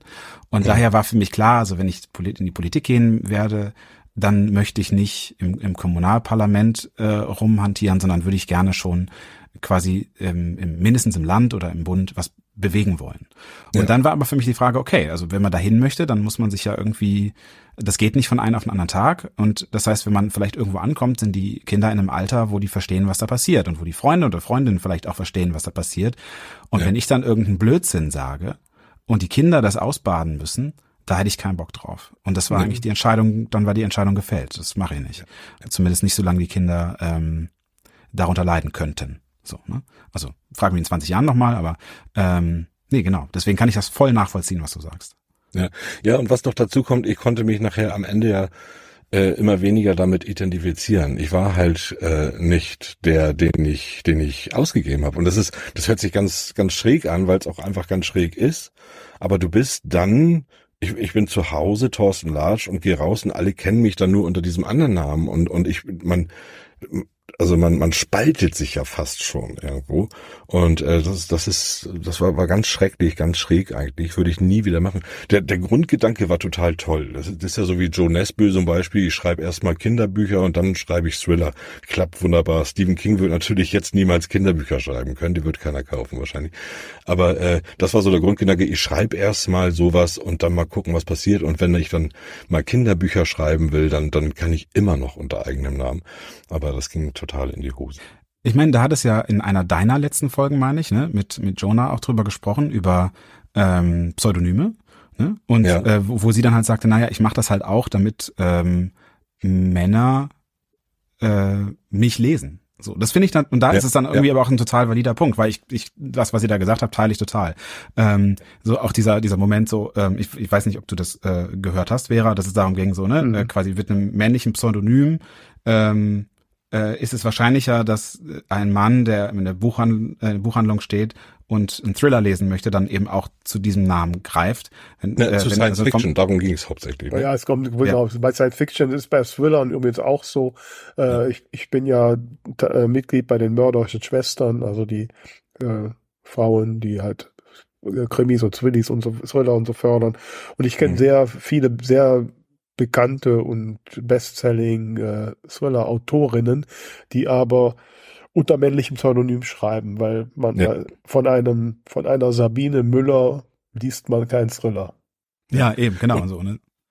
Genau, und ich habe auch in der Folge auch tatsächlich auch zugegeben und mache so, da, da, da würde ich mich nie von freisprechen, tatsächlich.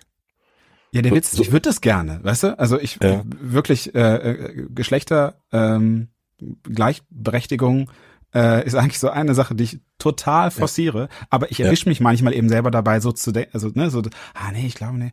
Und dann denke ja, genau, ich, genau. stehe ich in der Buchhandlung und denke so, nee, aber jetzt, dann mach doch mal jetzt. Also, ne, wenn es mal ja. dann mach's doch mal. aber es, diese, warum ist da so eine innere Blockade? Das ist total bescheuert, ne? Ja, das ist. Also, es ist auch andersrum vielleicht. Also, die, die Frage, äh, es ist so ein bisschen auch das Thema äh, mit dem, mit dem Dilemma, was du vorhin mit der Werbung geschildert hast. Ähm, es gibt halt so Dinge, die einem schwerfallen, wo man sich einfach entscheiden muss. Nehme ich in Kauf, dass ich dadurch womöglich weniger erreiche, ähm, indem ich mich halt nicht an den an geforderte äh, mhm. Faktoren halte. Äh, also ich schreibe ja auch alles unter Vera Nentlich und da sind auch unterschiedliche Genres drunter. Ähm, ähm, weil ich einfach, nee, das mit dem Pseudonym könnte ich gar nicht. Ne? Und äh, so. Und aber muss ich halt auch in Kauf nehmen, dass das womöglich dazu führt, dass der eine oder andere Leser oder die eine oder andere Leserin meine, nicht zu meinen Büchern greifen. Ne? Und, ja, und Jonah, Jonah ist ja wirklich das beste Beispiel, dass es auch so funktioniert hat. Ja. Äh, das ist ja diese Beeinflussung durch den Namen. Ich meine, sie ist da, da dann Nummer eins Bestseller gewesen im Science-Fiction-Bereich äh, einfach nur auch und, und da ist garantiert auch mitbeteiligt. Also erstmal schreibt sie natürlich toll, aber auch, äh, dass, dass erstmal der Leser nicht vorbelastet ist, ob das nun, äh, ob man sich nun für Männlein oder Weiblein entscheidet. Ne? Naja, Science Fiction ist ja noch spezieller, ist ja wirklich ja, ein genau. männliches Genre und die anderen, die ich da so kenne, sind auch alles Männer. Äh, also, ja, ja. Ne? So, jetzt brauche ich mal eure Hilfe.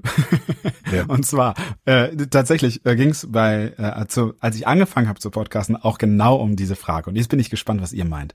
Ähm, denn ich bin da auch noch, noch nicht vollends abgeschlossen in dem im Gedankenprozess. Äh, also ich, als ich angefangen habe, äh, es gibt einen anderen Sebastian Schröder, der ist auch ähm, Fotograf, auch sogar Fotokünstler. Und ähm, äh, da war dann so die Sache, okay, was tue ich? Und in dem Jahr, wo ich mich selbstständig gemacht habe, aber schon ein bisschen vorher, äh, starb meine Mutter und die wollte meinen Mittelnamen eigentlich als meinen Erstnamen haben. Und äh, dann habe ich gesagt, gut, dann mache ich das doch so, Sebastian H. Schröder. Also da konnte ich meine Mutter mit ehren, so quasi sie in der Erinnerung halten. Ne? Und mhm. ähm, bin auch exot exotisch genug, um äh, mit diesem mit diesem H in der Mitte, äh, ne, dass man mich wiederfindet. Und es, es klang auch finde ich, es klingt gut, das Schriftbild ist, ist okay. Ne? Ja. So, und dann, dann habe ich mich quasi selbstständig gemacht unter SH Schröder. Und ja. ähm, das hat super funktioniert. Schleswig-Holstein Schröder. genau, ja, ja, richtig. Ich habe auch meine Ausbildung in Kiel gemacht, das war der einzige Grund. Ähm, ah, gut. Genau, alles andere ist, ist Legende. Ähm, und äh, ja, und dann ähm, war irgendwann aber die Sache, als ich gesagt habe, ich werde jetzt Podcaster oder ich mache Podcasts, das war ja damals überhaupt noch kein, keine Option. Ähm, also wenn du so einen persönlichen Podcast machst, wie viel Schönes dabei, dann kannst du nicht der Sebastian H. Schröder sein, weil das ist das das ist nicht persönlich genug. Das fühlt sich so ein bisschen hat so ein bisschen eine Distanz. Und mhm. äh, bin dann auf Bastian gegangen, weil das ist so wie mich Freunde nennen oder äh, ne, das ist so, so äh, von Sebastian Sebastian zu Basti. Und das ja. fand ich eine gute äh, eine gute Distanz und dann hieß es aber irgendwann so ja, aber wenn du jetzt einen Fotopodcast machst und du dich dann nicht Sebastian H. nennst, dann bist du nicht mehr die gleiche Person. Das kam so von außen an mich ran und ähm, es hieß, ja, die Trennung, das musst du schließen, weil das versteht keiner zwischen Bastian und Sebastian und wo bleibt das Haar. Äh, und ich habe aber konsequent bisher gesagt, bei Fiat Schönes dabei bin ich Bastian Schröder und bei in der Fotografie bin ich Sebastian H. Schröder. Ich weiß nicht, ob es doof ist ähm, oder unklug, ähm, aber da bin ich jetzt gespannt, was ihr sagt, wenn ihr so viel auch über Pseudonyme euch schon Gedanken gemacht habt. Was soll ich tun? Hm. Ich würde bei Sebastian H. Schröder bleiben. Auch für den, äh, auch für den Podcast? Ja, klar. Also ich sehe da jetzt überhaupt keine Schwierigkeit. Mal abgesehen davon, dass Sebastian Haarschröder schon ein wenig, äh, ja, es klingt gebildet und äh, ja, also ich könnte mir Professor Sebastian H. Schröder vorstellen. Professor Bastian Schröder geht natürlich auch, aber ne, du weißt, was ich meine. Ja, ähm, total, ja. Ne, so. Also ich hätte jetzt also viel Schönes dabei von Sebastian H. Schröder. Also fände ich super. Also ich finde es, äh, es kommt drauf an, was man, wie man es sieht. Ich finde es auch getrennt völlig okay. Finde find die Namen passend, so beide. Aber es ist natürlich, äh, geht da auch immer ums äh, vielleicht sehen und gesehen werden. Äh, diese, dass diese Verbindung da entsteht, da ist natürlich Einnahme definitiv, äh, äh, macht das natürlich definitiv einfacher, dass die Leute, die ähm, deine, deine ähm, deine fotografische Seite kennen, dass die so auch über dich zu deinem Podcast kommen oder halt umgekehrt. Ne? Das ist mhm. natürlich mit einem Namen einfacher, weil es, es ist schon sonst sehr getrennt. Ja, und vor allen Dingen, Sehr ich meine, wir müssen, wir müssen doch um jeden Hörer, jede Hörerin kämpfen. Und, und jede, die, jeden, den du verlierst, weil der den Namenskorrelation nicht hinkriegt, ist doch ein Verlust. Also warum? Also da, nur weil das eine irgendwie jetzt netter klingt, was ich sage nur nicht mal, das ist ja auch noch ein sehr subjektives Empfinden. Äh, nö, also das ist genau der Punkt, warum ich keine Pseudonyme mache, weil ich muss so hart arbeiten, dass ein paar Leute von meinen Büchern wegkriegen, dann will ich die doch nicht verlieren, wenn ich beim nächsten Buch den Namen ändere. Das macht überhaupt keinen Sinn. Vielen Dank für diese, für diese Rückmeldung, weil das ist, äh, es ist so ein ongoing Prozess ja. bei mir. Mhm. Ähm, ich habe ich hab meinen, meinen Lieblingsnamen, den ich gerne benutzen würde, den hebe ich mir immer noch auf. Ich hatte mal ganz kurz, hatte ich mal so ein, so ein, so ein Live-Insta-Account, wo ich dann so Prominente eingeladen habe und äh, mit denen dann getalkt habe. Äh, und zwar, ich heiße Larch mit Nachnamen L Doppel A T S C H, aber äh, den hatte ich dann Thorsten Extra Larch. das ist cool. und ich, und ich finde den Namen auch, auch wirklich, auch wirklich cool und gut. Und den muss ich, den, den bewahre ich mir immer noch in meinem Stübchen auf und weiß noch nicht genau, wann ich den und wo ich den rausholen werde. Aber ja. ich sag mal so, das Problem von Bastian kann ich schon verstehen. Sebastian ja. Schröder ist wahrscheinlich jetzt kein ganz so seltener Name, wie du ja sagtest, es gibt noch andere. Thorsten mhm. Latsch kann ich mir nicht vorstellen, dass es da viele gibt. Nee. Ähm, also Vera Nentwich weiß ich, dass es tatsächlich noch eine andere Vera Nentwich gibt, die ist Opernsängerin in Wien und wir haben uns vor Jahren tatsächlich auch schon mal getroffen. Sie hat mich zum Wiener Schnitzelessen eingeladen und äh, und da habe ich auch kein Problem, wenn die Leute jetzt denken, dass ich Sopranarien singen würde. Und ähm, also von daher, ähm, ich google ab und zu mich mal und stelle fest, ich habe mehr Treffer auf der ersten Seite als sie, also dann ist das noch okay.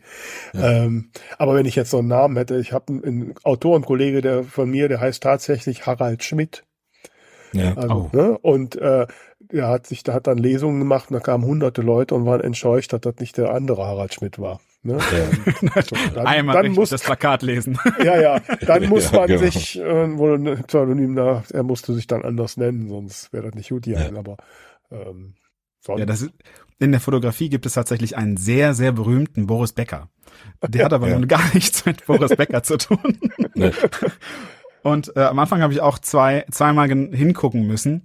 Und ich dachte, hä, Sekunde, das kann jetzt, das kann jetzt wirklich nicht sein, Boris Becker. Hä? Und ich fand die Bilder aber so gut und ich hätte ihm das nie zugetraut. Ja, äh, wie sich, wie sich dann gezeigt hat, zu Recht. Aber ist nicht bei dir, ist es nicht am Ende doch einfacher zu sagen, Sebastian Schröder, Fotograf und Podcaster? Das ist, also du meinst so rum, ne? Ja, das ist jetzt genau so ein bisschen die Frage. Ne? Auf dem Buch steht, steht mhm. Sebastian H. Schröder. Das ist ähm, so ein bisschen ein äh, äh, wie soll ich das sagen? Also das klingt immer so fies, ne? Aber das ist so ein Standardwerk geworden tatsächlich. Mhm. Äh, es war so ein bisschen das erste Buch zum Thema, ähm, äh, wie kann Storytelling in der Fotografie gut funktionieren. Und ja. ähm, so, da steht das jetzt drauf. Das jetzt dann wiederum wegzuschmeißen dafür, dass ich das Haar irgendwie dann über Bord schmeiß, wäre auch irgendwie ja. Quatsch. Ne? Also das ja. ist so ein bisschen so eine Pfadabhängigkeit, die ich da jetzt habe. Ja, ähm, weswegen ich mich total schwer tue, äh, die diese Entscheidung auch für zu treffen, weil ich, ich fühle mich viel wohler. Ähm, es ist vielleicht auch so eine Zeitenfrage. Ne? Vor zehn Jahren, äh, oder wann war das, 2010, wo ich da angefangen habe, ähm, da wollte ich halt auch größer sein oder eben vielleicht eher so der Professor sein, sage ich mal so, ne? Ja. Ähm, um auch wahrgenommen zu werden, ne? mit, mit 22 dann ähm, sich selbstständig machen, war halt auch so ein Thema. Ne? Äh, aber inzwischen ähm, brauche ich das gefühlt nicht mehr. Also die Welt hat sich ja auch verändert, ne? Also keiner trägt meinen Anzug auf dem, auf dem Fotojob. Ähm, und äh, da mir, ich brauche das Haar nicht mehr, um mich zu profilieren oder um wer zu sein. Vielleicht war das früher so. Es kann sogar so sein, ne? dass ich das äh, gar nicht so schlecht gefunden habe. Deswegen. Ähm, aber dass deswegen jetzt quasi diese Pfadabhängigkeit äh, zu opfern, ist auch, also es ist, finde ich, keine ganz einfache Entscheidung. Nee. Ja. Das Haar weg und ein von und zu. Also das Beste war tatsächlich, ähm, ich habe äh, dann relativ schnell einen Lehrauftrag an der Uni Kiel bekommen. Das war totales Glück, Ach, aber total ja. schön. Und ja. weil die sich alle nicht vorstellen konnten, warum ich mit 24 einen Lehrauftrag habe, haben alle äh, Briefe, die ich von der Uni in Kiel bekommen habe, stand immer Dr. Sebastian Schröder drauf. Und, äh, also ich habe noch, ich habe den tatsächlich auch hier. Ich glaube, die konnten sich das einfach nicht vorstellen, dass da eigentlich Doktor äh, ähm, irgendwas irgendwas macht und ich habe den hier im, im Rahmen, äh, weil ich das witzig fand, weil ich glaube, ich äh, der Doktor ist so mit der einzige Titel, den ich niemals tragen werde. Äh, wenn man in der Kunst es zu was bringt, ne, ich habe ja Kunst studiert, dann wird man ja. Professor. Das, da wird man quasi einfach zu erhoben, auch ohne dass man eine professorale, also eine Habilitation äh, ja. äh, äh, macht. Ne? Ja. Äh, dann bist, bist du plötzlich Professor Sebastian Schröder, aber den Doktor, den werde ich wirklich niemals haben. Ja? Also nee. gesichert. und ähm, deswegen habe ich mir den Brief aufbewahrt. Und ich, also ich mal, mal davon ab, dass ich nicht glaube, irgendwann Professor zu sein, aber das ist das Einzige, was ich wahrscheinlich noch logisch erreichen könnte. Ja, ähm, ist lustig, wie das, wie das dann so namensabhängig dann irgendwie so passiert. Ne? Also wird mir bei Thorsten Extra Large ja niemals passieren. Da, da bist du eher in der Porno-Szene. Ich wollte es gerade sagen, ja. Das, das Ne, da brauchst du einen OnlyFans-Account. Ja, genau. Vielleicht wäre das die nächste Überlegung dann, ja. Nein, aber ich muss noch mal, vielleicht noch mal kurz ernst werden mit dem Namen. Ich, ich, während du da so redest, Bastian, habe ich die ganze Zeit darüber nachgedacht. Für mich hat der Name Vera Nentwich ja eine ganz besondere Bedeutung. Ich meine, ihr habt das vielleicht an meiner etwas sonoren Stimme ja gehört. Ich habe ja männlichen Migrationshintergrund. Also ich bin mhm. ja nicht als Vera Nentwich auf die Welt gekommen. Mhm. Und ähm, also von daher habe ich mir vor 30 Jahren dann irgendwann mal eigentlich ja schon meinen eigenen Namen zu, zugelegt, zugelegt. Ja. Und, ähm, und ich habe halt gelernt, dass ich, ja, dass ich einfach den Namen mit, mit mir, mit meiner Identität, mit den Dingen, denen ich tue, fülle und daraus dann ein dreidimensionales Bild bei den Leuten erzeuge und hm. und das einfach Vera nennt mich, das bin ich mit allem drum und dran, mit allen Facetten, die dazu. Und ich bin ja äh, in meinem Hauptberuf äh, geschäftsführende Gesellschafterin einer Unternehmensberatung und auch, auch da die Kunden, wenn die Vera Nentwich googeln, dann kriegen die natürlich auch mit, dass ich als Kabarettist hier auf der Bühne stehe und Bücher schreibe und sonst ja. was, weil das einfach zu mir gehört und da hat auch noch bisher zumindest mir nie gesagt, dass da irgendwer ein Problem mit hatte. Ganz im Gegenteil, das ist fast eher ein Werbefaktor. Ähm, also von daher, nein, also da müsste schon sehr viel passieren, dass ich mir jetzt für irgendwas einen anderen Namen zulege oder ihn auch nur verändern ja. würde. Also, ja? ja, weil dein Name aber auch ja schon seine eigene persönliche Geschichte hat. Hm. Das ne, finde ich ja tatsächlich, ja, das finde ich hochinteressant, ähm, ja. weil du ja eine Chance hattest im Leben, die keiner von uns so hat üblicherweise, nämlich äh, zu äh, quasi äh, zu ein, einen Namen zu finden, der das ausstrahlt, der oder die man ist. Und mhm. ähm, das finde ich in, insofern hochinteressant, ähm, als dass äh, bei unseren Kindern haben wir irgendwie mehrere gehabt und dann haben wir gesagt, wir warten mal, was, also mehrere Optionen, wir warten mal, wie das Kind uns anguckt und was es dann ist. Und da mussten wir uns natürlich prompt entscheiden. Ich, ich glaube, wir haben die richtigen Entscheidungen getroffen, aber natürlich ist das so, so vorweg. Und du hattest quasi die Zeit zu sagen, ich bin Vera, das, das bin ich, das will ich sein. Wie kam es dazu? Also wie, was war, hattest du einen Gedankenprozess, wie, wie, ja. dieser, wie diese Namensfindung war? Ja, ja, also ich bin ja recht pragmatisch. Also ich wollte eigentlich immer Sabine heißen. Unter Sabine habe ich, äh, das waren immer für mich die hübschen, zierlichen Frauen, die hießen bei mir immer Sabine. Und irgendwann, als es dann bei mir soweit war, habe ich mir vor den Spiegel gestellt und Sabine gesagt und gesagt, nee, das, also entfernter zu Sabine könnte das gar nicht sein. Mhm. Äh, und dann habe ich halt überlegt und dann hat das ganz praktische Gründe, weil wenn man diesen Weg anfing, damals war es ja noch so, dass man ein Jahr im sogenannten Alltagstest leben musste. Das heißt, man hat noch alte Papiere und sah aber schon irgendwie neu aus oder zumindest irritierend neu. Und, ähm, und dann habe ich halt gedacht, ich will einen Namen haben, wo meine Unterschrift die gleiche ist, wenn ich mit Mhm. Initialen unterschreibe. So, und Ja. äh, ähm, ja, und dann bin ich auf Vera gestoßen und fand den direkt passend und muss sagen, ja, ich weiß nicht, ob der Name nur mich gemacht hat oder ich den Namen das, oder ob wir ob das so sein musste, keine Ahnung. der, hat keine, der hat keine bestimmte Bedeutung, der Name. Namen haben ja immer Nee. Sehr, sehr, Ja, äh, äh, er hat, der hat im Nachhinein habe ich dann gelernt, dass das die, die besonders gläubige und wahrheitsliebende, es gab mal irgendwie im 14. Jahrhundert eine Nonne Vera, die heilige Vera Ja. oder so. Aber ähm, da kann ich jetzt eigentlich nichts für mich, bin ich so sehr gläubig, keine Ahnung. ne, das Ähm, ist, ja. Es ist dann einfach passend für dich gewesen. Das ist damals wie, wie mit meinem Pseudonym tatsächlich auch so passiert. Also ich, das, das kann ich dann verstehen, weil ich fand Wenn dann du auch jetzt noch einmal mit deinem Pseudonym um die Ecke kommst, ohne es zu lüften. Wie, wie, wie war das gleich? Du, wolltest, du hast es gerade schon gesagt kurz, ne? Wie wäre das gleich? Das, das Pseudonym? Nee, ich, da, teilweise darf ich es auch gar nicht. Ja. Ähm, aber ähm, ich, ich, ich nenne mal den Vornamen, er hieß Till, weil das ist jetzt gar nicht so unwichtig. hm. Ähm, und und dieser, dieser, dieser Vorname Till, der war halt bei mir, der hat sich so eingebrannt, der war so passend. Der war einfach passend für alles, was ich schreiben wollte in dem Moment und so. Äh, und mit dem konnte ich mich dann auch erst identifizieren. Da hab ich gesagt, ich kann eigentlich dann nur so heißen, ja. Jetzt Also haben ähnlich wie auch bei endlich Till Eulenspiegel. Ähm, ja, Pseudonym. genau. Ich bin Till Eulenspiegel. Genau, es war, genau, es ne, war ein langes Rä- Rätselraten, jetzt ist es raus. Ja, ähm, ja. Genau, hast dich, hast dich gut gehalten. ja, über, über ein paar Jahre jetzt tatsächlich. Also. Ja, aber ich habe ich hab 100 Fragen, äh, Vera. Ich habe 100 Fragen. Ähm, Ja. Und ich glaube aber, das Wir haben ja noch ein paar Stunden, oder? ich wollte gerade sagen, das ist wahrscheinlich nicht der richtige Ort hier. Extra large. Doch, ist ja vorgegeben jetzt schon extra large. Also das vorher halt ein bisschen länger an Weihnachten. Und die Buchhändlerinnen und äh, die Bloggerinnen, da liegt die Latte hoch. Ähm, ja, also Das, das war jetzt ein Wortspiel zur Pornografie, oder wie war das jetzt? oh je, oh je. ähm, ja, also nein, also ich weiß nicht, ob das Vera Venitas, nee, wie ist das? In Vera Ja, Veritas. ja. Also je, je später, je länger die Vino Veritas. Akkordzahlung, desto schlüpfriger wird es. Ne? Ja. Hm. Ähm, wie verfolgst du die, also wenn du das, wenn du vor, vor 30 Jahren, wie du es so schön gesagt hast, migriert bist, Mhm. ähm, äh, wie verfolgst du die Debatte, die in den letzten, ich würde mal sagen, wahrscheinlich fünf bis zehn Jahren stattgefunden hat, ähm, um diese Thematik ähm, mit einem lachenden, mit einem weinenden Auge? Findest du, findest du das gut, wie es, wie es sich äh, auch immer weiter in den, in den Mittelpunkt der Gesellschaft spielt? Oder ähm, ist äh, äh, quasi, also würdest du dir wünschen, dass es damals schon so gewesen wäre? Das ist, also es ist ein großer Kosmos an Fragen, der sich da Hm. für mich aufmacht. Ja. Ähm, äh, wo stehst du da? Darf ich, darf ich da einmal, einmal zwischen, damit wir zu dritt bleiben, einmal zwischen Ja. schätzen, was jetzt kommt, äh, was ich mir vorstelle. Ich tippe eher auf das weinende Auge. Ich bekomme auch tatsächlich ganz viel äh, aus, aus dieser Richtung mit und so und arbeite auch viel damit. Ich tippe auf das weinende Auge tatsächlich.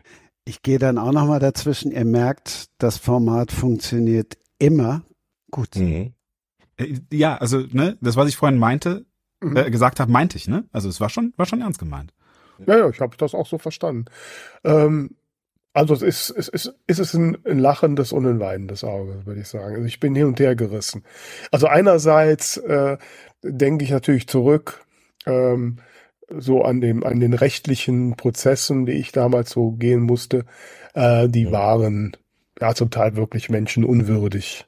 Mhm. Ähm, ähm, und wenn ich so zurückdenke, ähm, jetzt war ich relativ ähm, äh, stabil und äh, gut verankert, auch im sozialen Umfeld. Ähm, und ich habe auch in 30 Jahren äh, nie nennenswerte Probleme gehabt. Und es, es war ja so Anfang der 90er, als die Nachmittags-Talkshows und mit den Privatsendern anfingen und da saß ja in jeder Nachmittags-Talkshow irgendein transsexueller Mensch. Äh, und ähm, also es war schon nicht so unbekannt. Aber das Rechtliche Äh, ich, ich thematisiere das auch immer in meinem Kabarettprogramm. Frau sein ist auch keine Lösung, heißt das. Ähm, hm. ähm, das war, hatte so einen Charme einer Bundeswehrmusterung. Ich weiß nicht, ob jemand, der Bastian wahrscheinlich nie ist, sondern Thorsten, du doch, könntest doch, doch Bundeswehr. Doch, selbst, doch, ja? doch. Ich habe ja. ja. auch noch, ja, ja, ich hab ja, ja. Und, ich habe meine Verweig ja, erzählt, das ist ja, ja, genau. Geschichte. Also man wird so reingerufen, husten Sie mal bitte und so. Ne? Also so, ja. so, ich hatte einen Gutachter, der genau das bei mir gemacht hat, um dann festzustellen, dass ich transsexuell bin. Also es ist schon ziemlich lächerlich. Ähm, also da würde ich sagen, wenn das mal weg ist, das wäre schon gut. Ähm, so so ja, keine Hürde, da tue ich mich schwer, weil ich halt auch viele Menschen kennengelernt habe, die, die damals äh, sagten, sie möchten, sie würden sich dem anderen Geschlecht zugehörig fühlen, oder aber man hatte von vornherein den Eindruck, sie wollen ihre ganzen Lebensprobleme damit lösen. Und wenn ich eins lernen musste, das Leben wird danach nicht leichter, es wird schwieriger. Ja. Ne? Mhm. Und, und, und deswegen ist ja auch die Selbstmordrate zwei, drei Jahre nach dem Wechsel die höchste, weil dann die Leute in der Realität ankommen und feststellen, die Probleme haben sich nicht gelöst, es sind noch mehr geworden. Ja. Und, äh, und das sehe ich sehr kritisch, wenn jetzt jeder auch irgendwelche 16-Jährigen sagen können, ich äh, fühle mich jetzt mehr als Mädchen als Junge, ähm, da werden Weichen gestellt, ob das so gut ist. Und wenn man, man hört ja auch Stories von irgendwelchen bayerischen Dörfern, wo plötzlich zehn Mädchen meinen, dass sie lieber Jungen sind, da mischt sich viel gesellschaftlicher Anspruch an die Geschlechter, die ja trotz aller Emanzipationsbemühungen eher strenger geworden sind, wenn man sich mal die diversen Instagram-Kanäle anguckt. Und äh, mit, mit wirklichem, mit wirklicher Geschlechtsidentität und das sind zwei total verschiedene Ebenen. Und, ja. ähm, und da habe ich dann schon Angst. Und, und kann auch zum Teil, ja, ich, auch rein technisch. Also wenn jetzt wirklich jeder sagen kann, ich hätte gern, dass bei mir Frau steht, ähm, dann würden auf Dauer keinerlei medizinische Statistiken mehr funktionieren und äh, so, weil, oder man müsste ein zweites Kriterium einführen, biologisch Frau oder nicht biologisch Frau und da hätten wir aber die gleiche mhm. Klassifizierung. Mhm. Also das funktioniert für mich nicht. Ähm, mhm. Und da sehe ich schon noch ein paar Fragezeichen, ja. Das, was, was ich tatsächlich in dieser ganzen Sache in der heutigen Zeit bei den Jugendlichen schwierig finde. Ich habe jetzt drei Jahre äh, auf einer Schule gearbeitet, da habe ich das ganz, da war, ich glaube, das war jetzt keine Ausnahme, die Klasse, die Klasse, aber da habe ich das ganz extrem mitbekommen, dass das auch teilweise einfach auch ein Trend ist.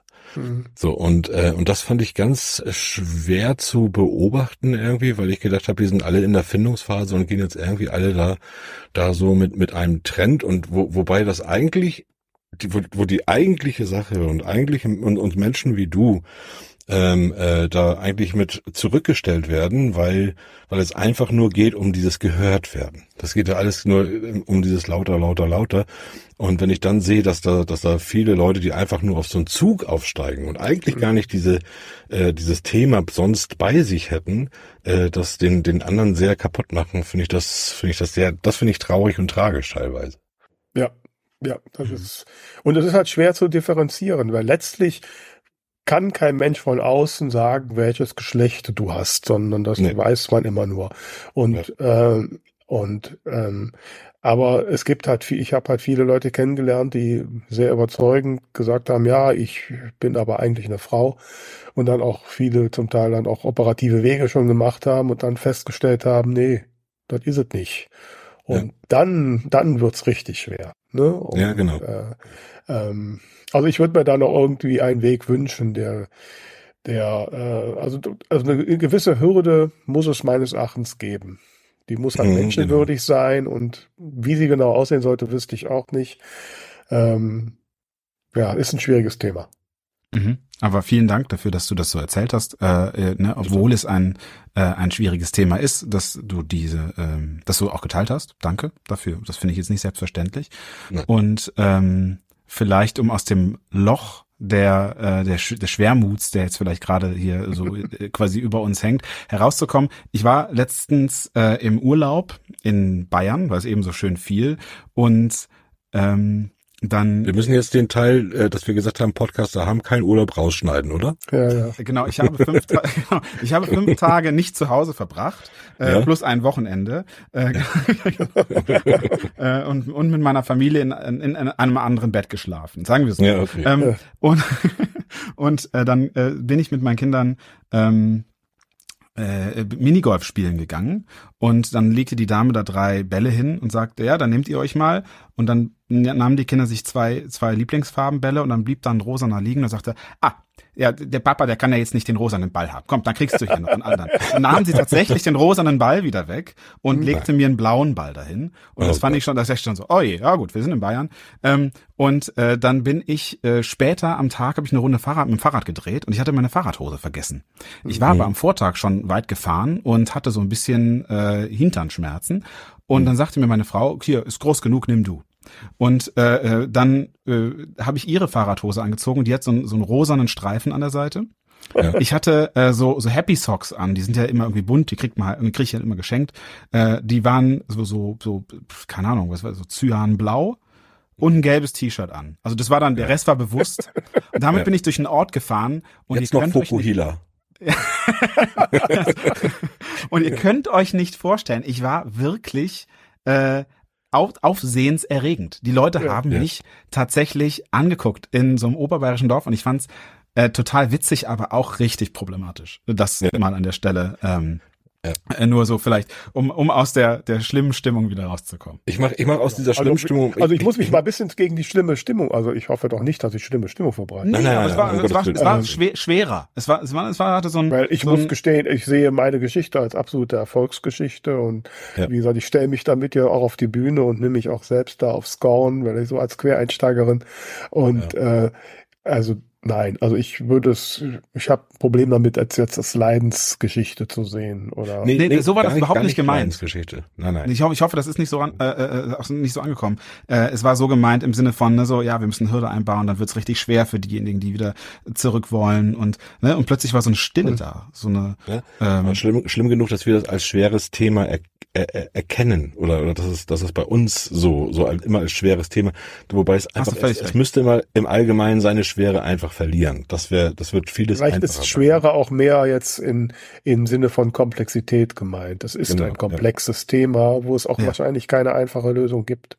Und, Und ich glaube, es ist auch, es ist so ein, so ein bisschen so ein Tretminenfeld für, äh, also sage ich, sag ich ganz offen, für mich, äh, weil ich super wenig Berührungspunkte damit habe und mhm. ähm, äh, äh, gerne keine Fehler machen möchte, weil ich niemandem auf, auf die Füße treten will, sondern ja, ich, ne, ich möchte das ja offen, offen kommunizieren. Aber äh, ich habe gelernt, äh, vor einigen Jahren bin ich, ähm, habe ich erstmal so richtig festgestellt, äh, warum Feminismus wichtig ist. Ich bin damit nie in Berührung gekommen, ja, mein Leben lang. Ich hatte eine total mhm. starke Mutter, die, ähm, wenn sie was machen wollte, hat sie es halt gemacht. Ne? Mhm. Und ähm, die hat sich halt, ich sag mal, vom, vom, vom Mannsein nicht äh, unterkriegen lassen, sag ich mal so. Ne?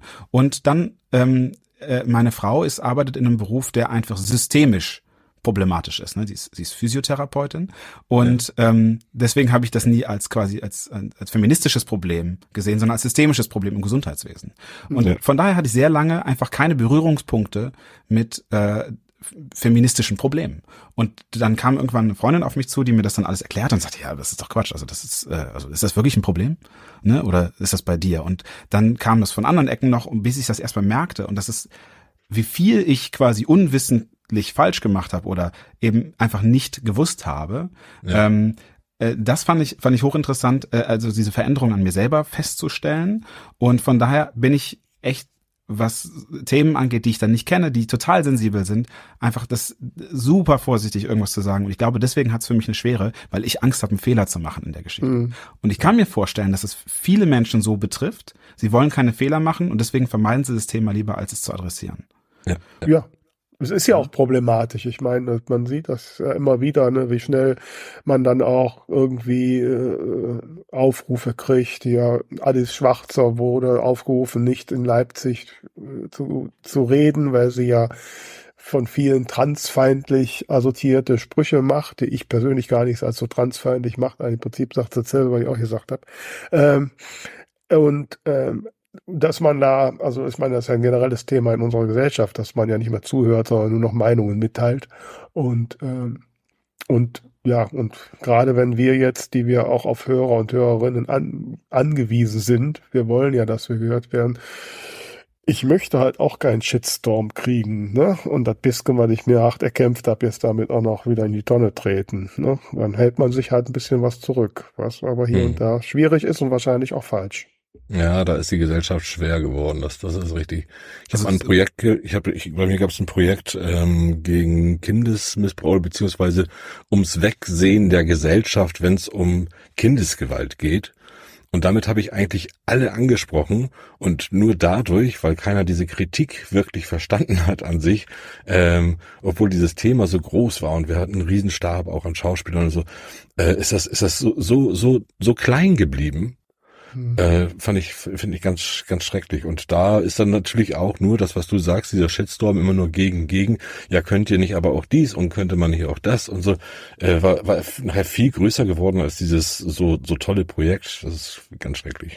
Mhm. Ja, es geht halt viel um Kontext, ne? Also wenn du halt auf zwei Sätze runtergekürzt wirst, ist das schnelle, also ne, auf, auf ein, auf ein Real äh, Länge, dann ist es für diejenigen, die nur das sehen, total nachvollziehbar zu sagen, ja, mit dem möchte ich nichts mehr zu tun haben.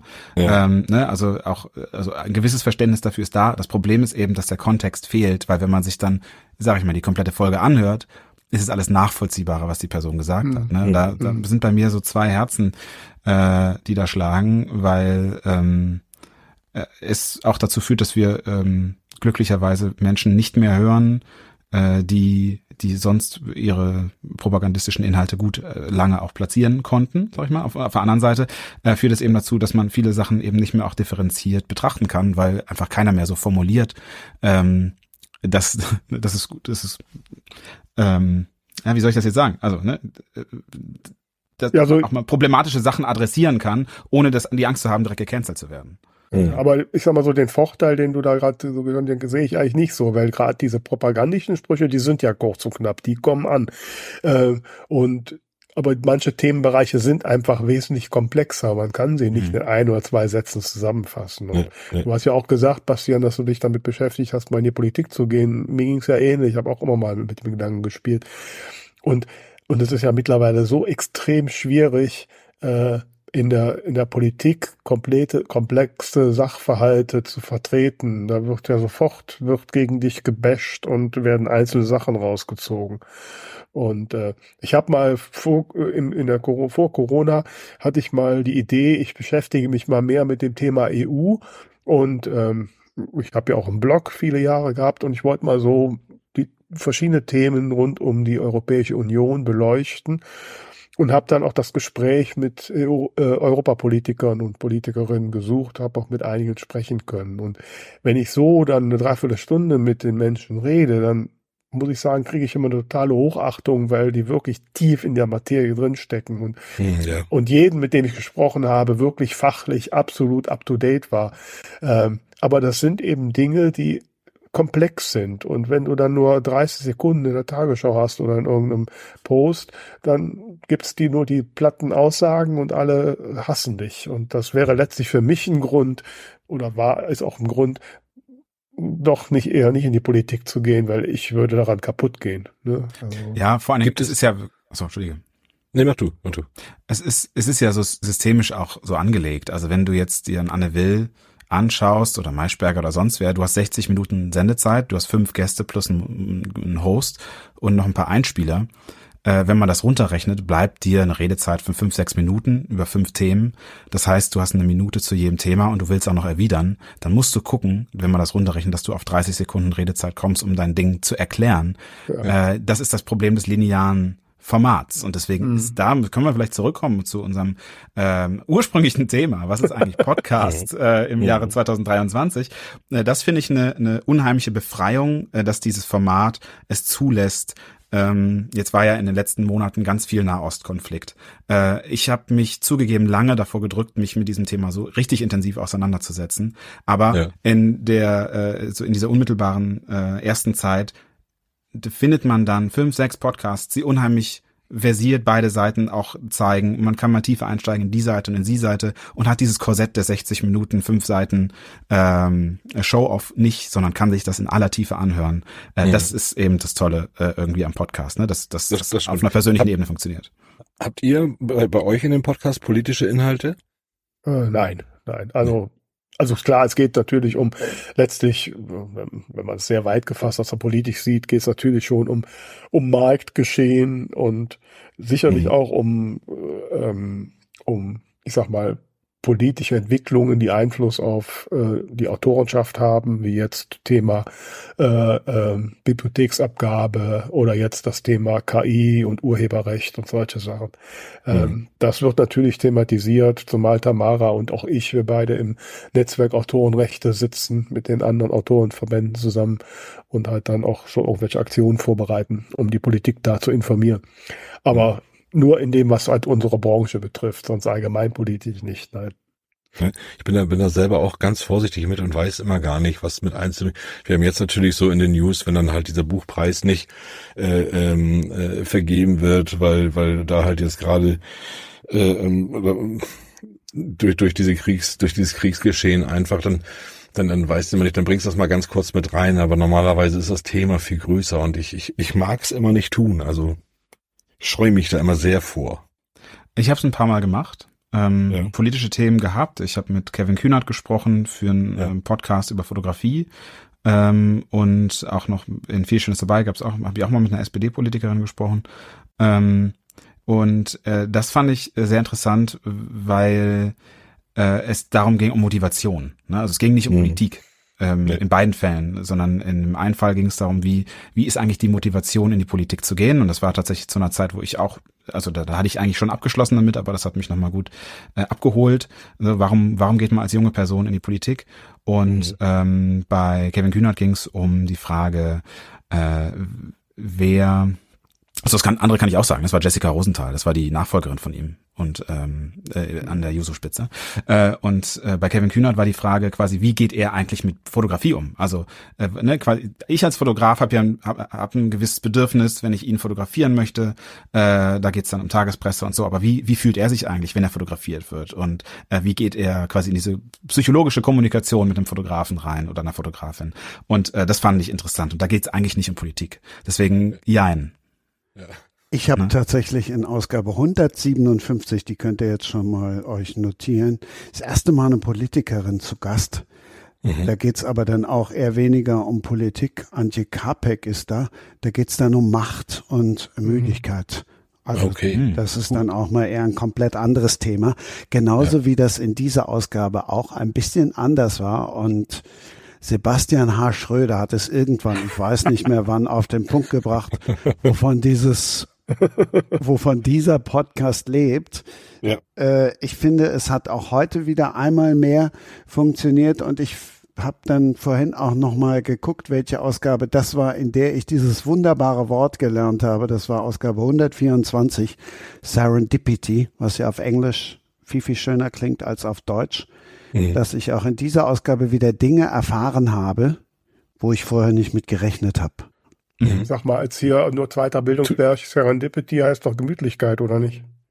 Nee, Serendipität ist tatsächlich äh, das, was du zufällig erfährst und wo du vorher gar nicht drüber nachgedacht hast. Ach, mhm. ich denke, ja. singt, singt nicht Balu der Bär im Original Serendipity?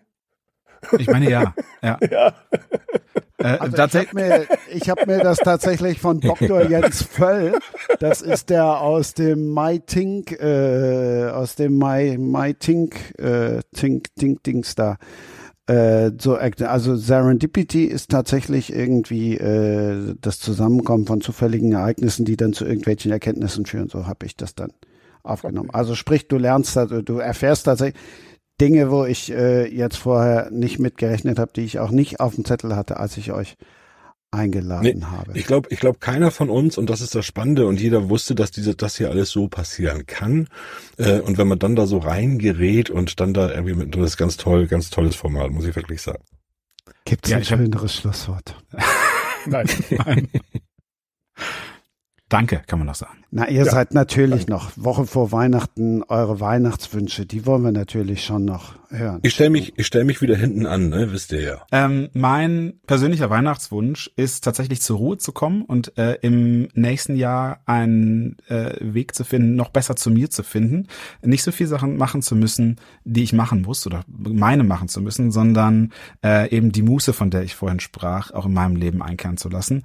Äh, ganz äh, fernab von allem wirtschaftlichen äh, Interessen, die das Leben sonst so einem mitbringt.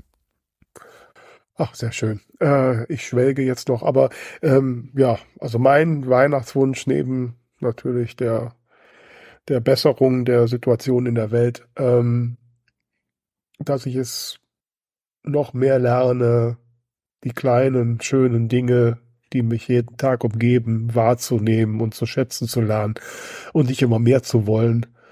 Äh, außer vielleicht den, endlich den Auftritt in der NDR Talkshow. Aber dann wäre ich zufrieden. Hm? hm? Ja, bei, bei mir ist es auf jeden Fall erstmal ein Mikrofon noch und zweites brauche ich noch mal neu. ähm, das, äh, Nein. Ähm, also mein Weihnachtswunsch wäre tatsächlich, dass es, dass es nächste Jahr so weitergeht, wie es jetzt. Ich bin sehr, sehr zur Ruhe gekommen dieses Jahr. Ich hatte ja auch diese Podcast-Pause, dadurch, dass ich diesen Wechsel hatte. Ähm, und äh, da, da bin ich sehr, sehr in mich gegangen und und habe für mich festgestellt, was was will ich, was brauche ich und und und was was wünsche ich mir und das äh, ist alles sehr sehr gut äh, angelaufen und da hoffe ich einfach, dass das, da wünsche ich mir, dass das nächstes Jahr so weitergeht und ich wünsche mir definitiv genau solche Gespräche, wie wir hier heute hatten, en masse auch im nächsten Jahr. Vielen lieben Dank.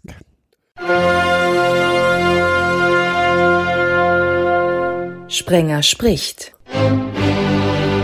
Special.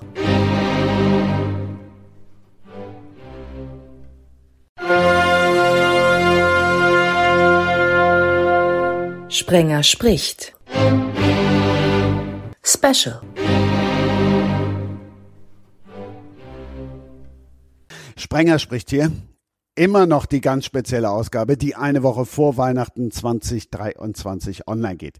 Drei Teile, für jeden was dabei. Podcast, Blogs und in diesem Part betreten wir das, wo viele von uns, also gehe ich mal von aus, wo viele von uns ganz selten dran vorbeigehen können. Buchhandlung. Ich freue mich auch in diesem Teil wieder auf drei Frauen. Von der Buchhandlung Graf aus Braunschweig, Maria Maibohm. Mhm. Woo, hallo. freue mich dabei zu sein. Cool, danke für die Einladung. Von Libra aus Oberursel, Antonia Stock, hallo. Hallo aus Oberursel. Ich freue mich auch dabei zu sein. Hi und Cornelia Hüppe von der Miss Marple Krimi Buchhandlung Berlin. Die hat mich tatsächlich beim Anruf überrascht und gesagt, ach, Sprenger spricht, habe ich doch abonniert. Sie hat mein Ja gerettet. Hallo Conny. Hallo, ihr zwei, ihr drei. Ja, ich habe mich auch nicht eingeschleimt damit. Also nicht, dass ihr irgendwas Falsches denkt.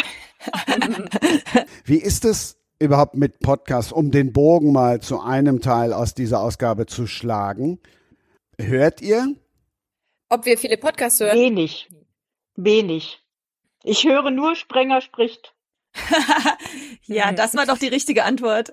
Nee, geht jetzt nicht ums äh, Schulterklopfen, sondern halt tatsächlich generell. Also ich höre generell ähm, nicht so gerne Podcasts, aber ich höre auch nicht gerne Hörbuch. Ich höre eigentlich gar nicht so, so gerne, weil ich einfach die Zeit nicht habe, weil ich immer denke, die Sekunden oder die Minuten, die ich habe, die muss ich mit meinem Buch verbringen. Und hm, das ist äh, vielleicht ist das auch tolle, tolle Einstellung, ja. Mhm. ja, ich bin halt eine alte Frau, die denkt halt noch so. ja, vielleicht darf ich da mal einhaken. Ich bin ein bisschen jünger hier in der Runde. Ich bin 30 und höre ganz viel Podcast, aber das ist, glaube ich, ja, auch so ein bisschen dann meine Generation. Ich bin da jetzt über ja, Jahre genau. reingewachsen, auch in das ganze äh, Podcast-Game und es kommen natürlich so viele neue Podcasts mittlerweile auch. Also ich konsumiere meine immer über Spotify und habe da ganz klassisch gar nicht so viel mit Literatur, ehrlich gesagt, sondern so äh, Fest und Flauschig mit Jan Böhmermann und Olli Schulz, Kaulitz Hills mittlerweile mit Bill und Tom Kaulitz, der ist total witzig. Ähm, aber dann sind auch Fast and Curious, also Business Podcast mag ich sehr, sehr gerne. Und ich höre ab und zu den Eat, Read, Sleep Podcast vom NDR. Der ist ja auch sehr zu empfehlen. Und wir hatten jetzt in unserem Herbstprogramm Krimi Festival und da auch mal eine Veranstaltung mhm. mit denen. Also das klappt auch. Live-Podcast auf der Bühne. Und da war Eva Leon Menger zu Gast. Das war ein ganz toller Abend. Also die touren ja auch durch äh, größere Hallen, Buchhandlungen. Ja, Eat, Read, Sleep ist ah, ja eine okay. riesen Community. Gut, letztendlich bei uns im NDR im Norden eher bekannt, aber ähm, ich weiß, dass die immer mal wieder auch in Buchhandlungen was machen wollen und so. Also mhm. da gibt's tolle Formate. Ich, ich finde sowieso die, die, den Zusammenhang zwischen Podcast und Buch, das kommt ja in diesem Jahr, habe ich so das Gefühl, immer mehr total spannend. Also wir hatten hier jetzt im Laden auch die Geschichten aus der Geschichte, vielleicht kennt ihr diesen Podcast und das ist auch irgendwie ein echt ein schönes, unterhaltsames Buch geworden. Oder zur Lage der Nation gibt's ja auch das Buch, was sich super verkauft. Ja. Also das ähm, finde ich immer sehr spannend zu sehen, wie sich die Medien mischen oder überschneiden und sich gegenseitig dann ja auch irgendwo befruchten. Aber ich selber höre tatsächlich auch nicht so viele Podcasts. Ich bin einfach kein auditiver Mensch. Cornelia, wie du gesagt hast, ich, ähm, ich kann oder ich lese auch lieber und kann auch Inhalte besser vom Wort her aufnehmen als vom Ohr. Ja, ja ich fahre immer ganz viel Auto am Tag. Ich mm, wohne außerhalb ja. hier von Braunschweig und habe halt immer pro Fahrt 30 Minuten und da schaffst du echt okay. richtig was. Also ne, ja, von daher, das ist was. auch, ja, da habe ich dann auf Radiowerbung irgendwie wenig Lust und klick das immer weg mhm. und mach dann einfach, guck auch so, was einem vorgeschlagen wird. Ne, klar, weiß der Algorithmus, was du für Interessen hast und so weiter. Ähm, aber es gibt auch genau Zeitverbrechen, ne? Ich meine, True Crime mhm. Podcasts, mhm. die sind ja auch total äh, on vogue und finde ich auch super mhm. spannend. Kann ich nicht immer hören, immer mal wieder so Geschichten, aber ist ja wie beim Buch, wenn dir das eine nicht gefällt, dann liest du beim anderen vielleicht mal weiter oder so. Genau. Und so ist es, finde ich, ja, bei ja, den genau. Podcast-Folgen auch. Da switche ich auch mal und mal brauche ich auch eine Pause oder so. Aber von daher, ich finde das Medium äh, sozusagen oder ne, das Format immer super. Ja. Ja, also ich meine, ihr seid da ja auch ein bisschen weiter gestreut als ich. Ich bin halt einfach so auf meine Krimis ähm, fixiert. Ja, und ich glaube, da ist es dann halt auch ein bisschen schwieriger. Und da muss ich jetzt sagen, also ich muss jetzt halt einfach nochmal diese Sprenger spricht mit ins ähm, äh, mhm. äh, mit reinnehmen, weil der Vorteil ist halt einfach, wenn da jetzt Krimischriftsteller sind, also ich weiß der Flüger oder der Horst Eckert und so, ähm, wenn die so erzählen, das, das übernehme ich dann immer und dann ist es bei der Kundenberatung so gut. Da kann Super. ich dann mal so mit angeben, was ich jetzt über den Autor weiß. Mhm. ja, total. also ich glaube, das ist so das ist jetzt auch nicht so ganz legitim, aber ähm, ich komme an bei meinen Kunden dadurch. ja. Ja, Doch, ich finde das, das total legitim. Ich meine, du, du äh, informierst dich ja weiter und erfährst dadurch Hintergründe genau. und so. Und das ist doch eigentlich genau das, was die Kunden ja, äh, genau. hören wollen. Und, und, lustigerweise weißt du dann auch immer, ähm, also wenn du jetzt so das hörst, dann ist irgendwie, wo ich dann vorher vielleicht dachte, ach, ich weiß nicht, ob ich das Buch so gut finde und jetzt fand ich den Autor aber so sympathisch und schon liest du das Buch und dann findest du das Buch eigentlich total schön ja, jetzt. Ja. Stimmt, ja, ja, mhm. klar. Manchmal ja. hat man dann ja auch richtig noch so die Stimme im Kopf, finde ich, ne? Genau. Nach Lesung genau geht mir das auch oft so. Ja, Mhm. Aber auch mal großen Respekt an ähm, Christian sozusagen, dass er das macht mit dem Post Podcast, weil wir hatten das, auf uns kam hier das lokale Radio zu und meint, Mensch, ihr müsst doch einen Buchpodcast machen und so. Ah, das ist immer eine so. tolle Idee, aber ich habe das dann mal durchkalkuliert. Du musst das ja regelmäßig machen, alle paar Wochen, damit die Leute dranbleiben, spannende Themen, mhm. dann vielleicht Mitarbeiter und so weiter.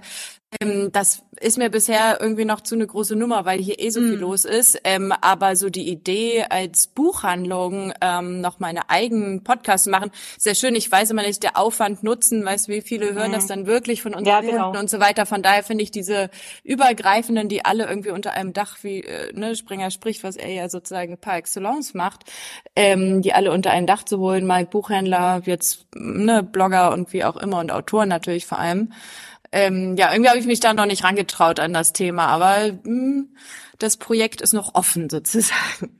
Ja, ich finde das auch echt eine große Sache und echt Respekt vor allen, die das so so umsetzen. Hier meine meine ehemalige ähm, Kollegin, die Anita Jafari, die hat ja auch ähm, mit einer Frankfurter Buchhändlerin den Bücherpodcast Plan B. Das finde ich auch irgendwie klasse, dass sich die Buchhändlerin da einfach noch mal so eine Expertin sozusagen an die Seite geholt hat und die dann auch sich immer themenweise Bücher vornehmen. Also schon super, aber eben glaube auch, dass es sehr viel Arbeit bedeutet. Ja, auf jeden Fall. Das darf man mhm. nicht unterschätzen. So, aber wir sind ja hier zusammen und wollen über das Weihnachtsgeschäft sprechen, ne? Wie läuft's bei euch? Ja. ja. ja. ja, gut.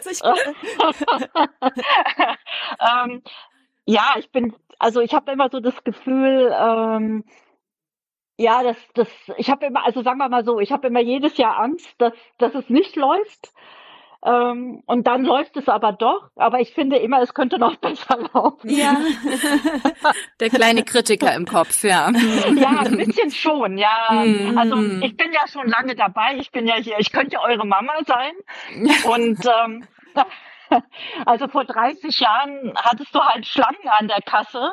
Mhm. Und ähm, Gut, das, ähm, das ist jetzt nicht mehr so. Ich bin natürlich, das ist ja auch eine ganz kleine Buchhandlung, aber so, ähm, ich merke halt einfach, dass es ein bisschen übersichtlicher wird. Mhm. Okay. Darf ich da mal ja. ganz kurz einhaken? Ich fände es total spannend, wenn jede von uns vielleicht so kurz erzählt, wie, wie der eigene Laden so aussieht sozusagen oder was da die Besonderheiten sind, dann können wir das uns ein bisschen besser vorstellen. Ja, super. Äh, wisst ihr was? Dann macht doch euren eigenen Podcast, wenn ihr hier eh. Ich dachte, du lehnst dich zurück. Das hatte ich. Ich dachte so auch, wir sollten hier ein bisschen reden einfach.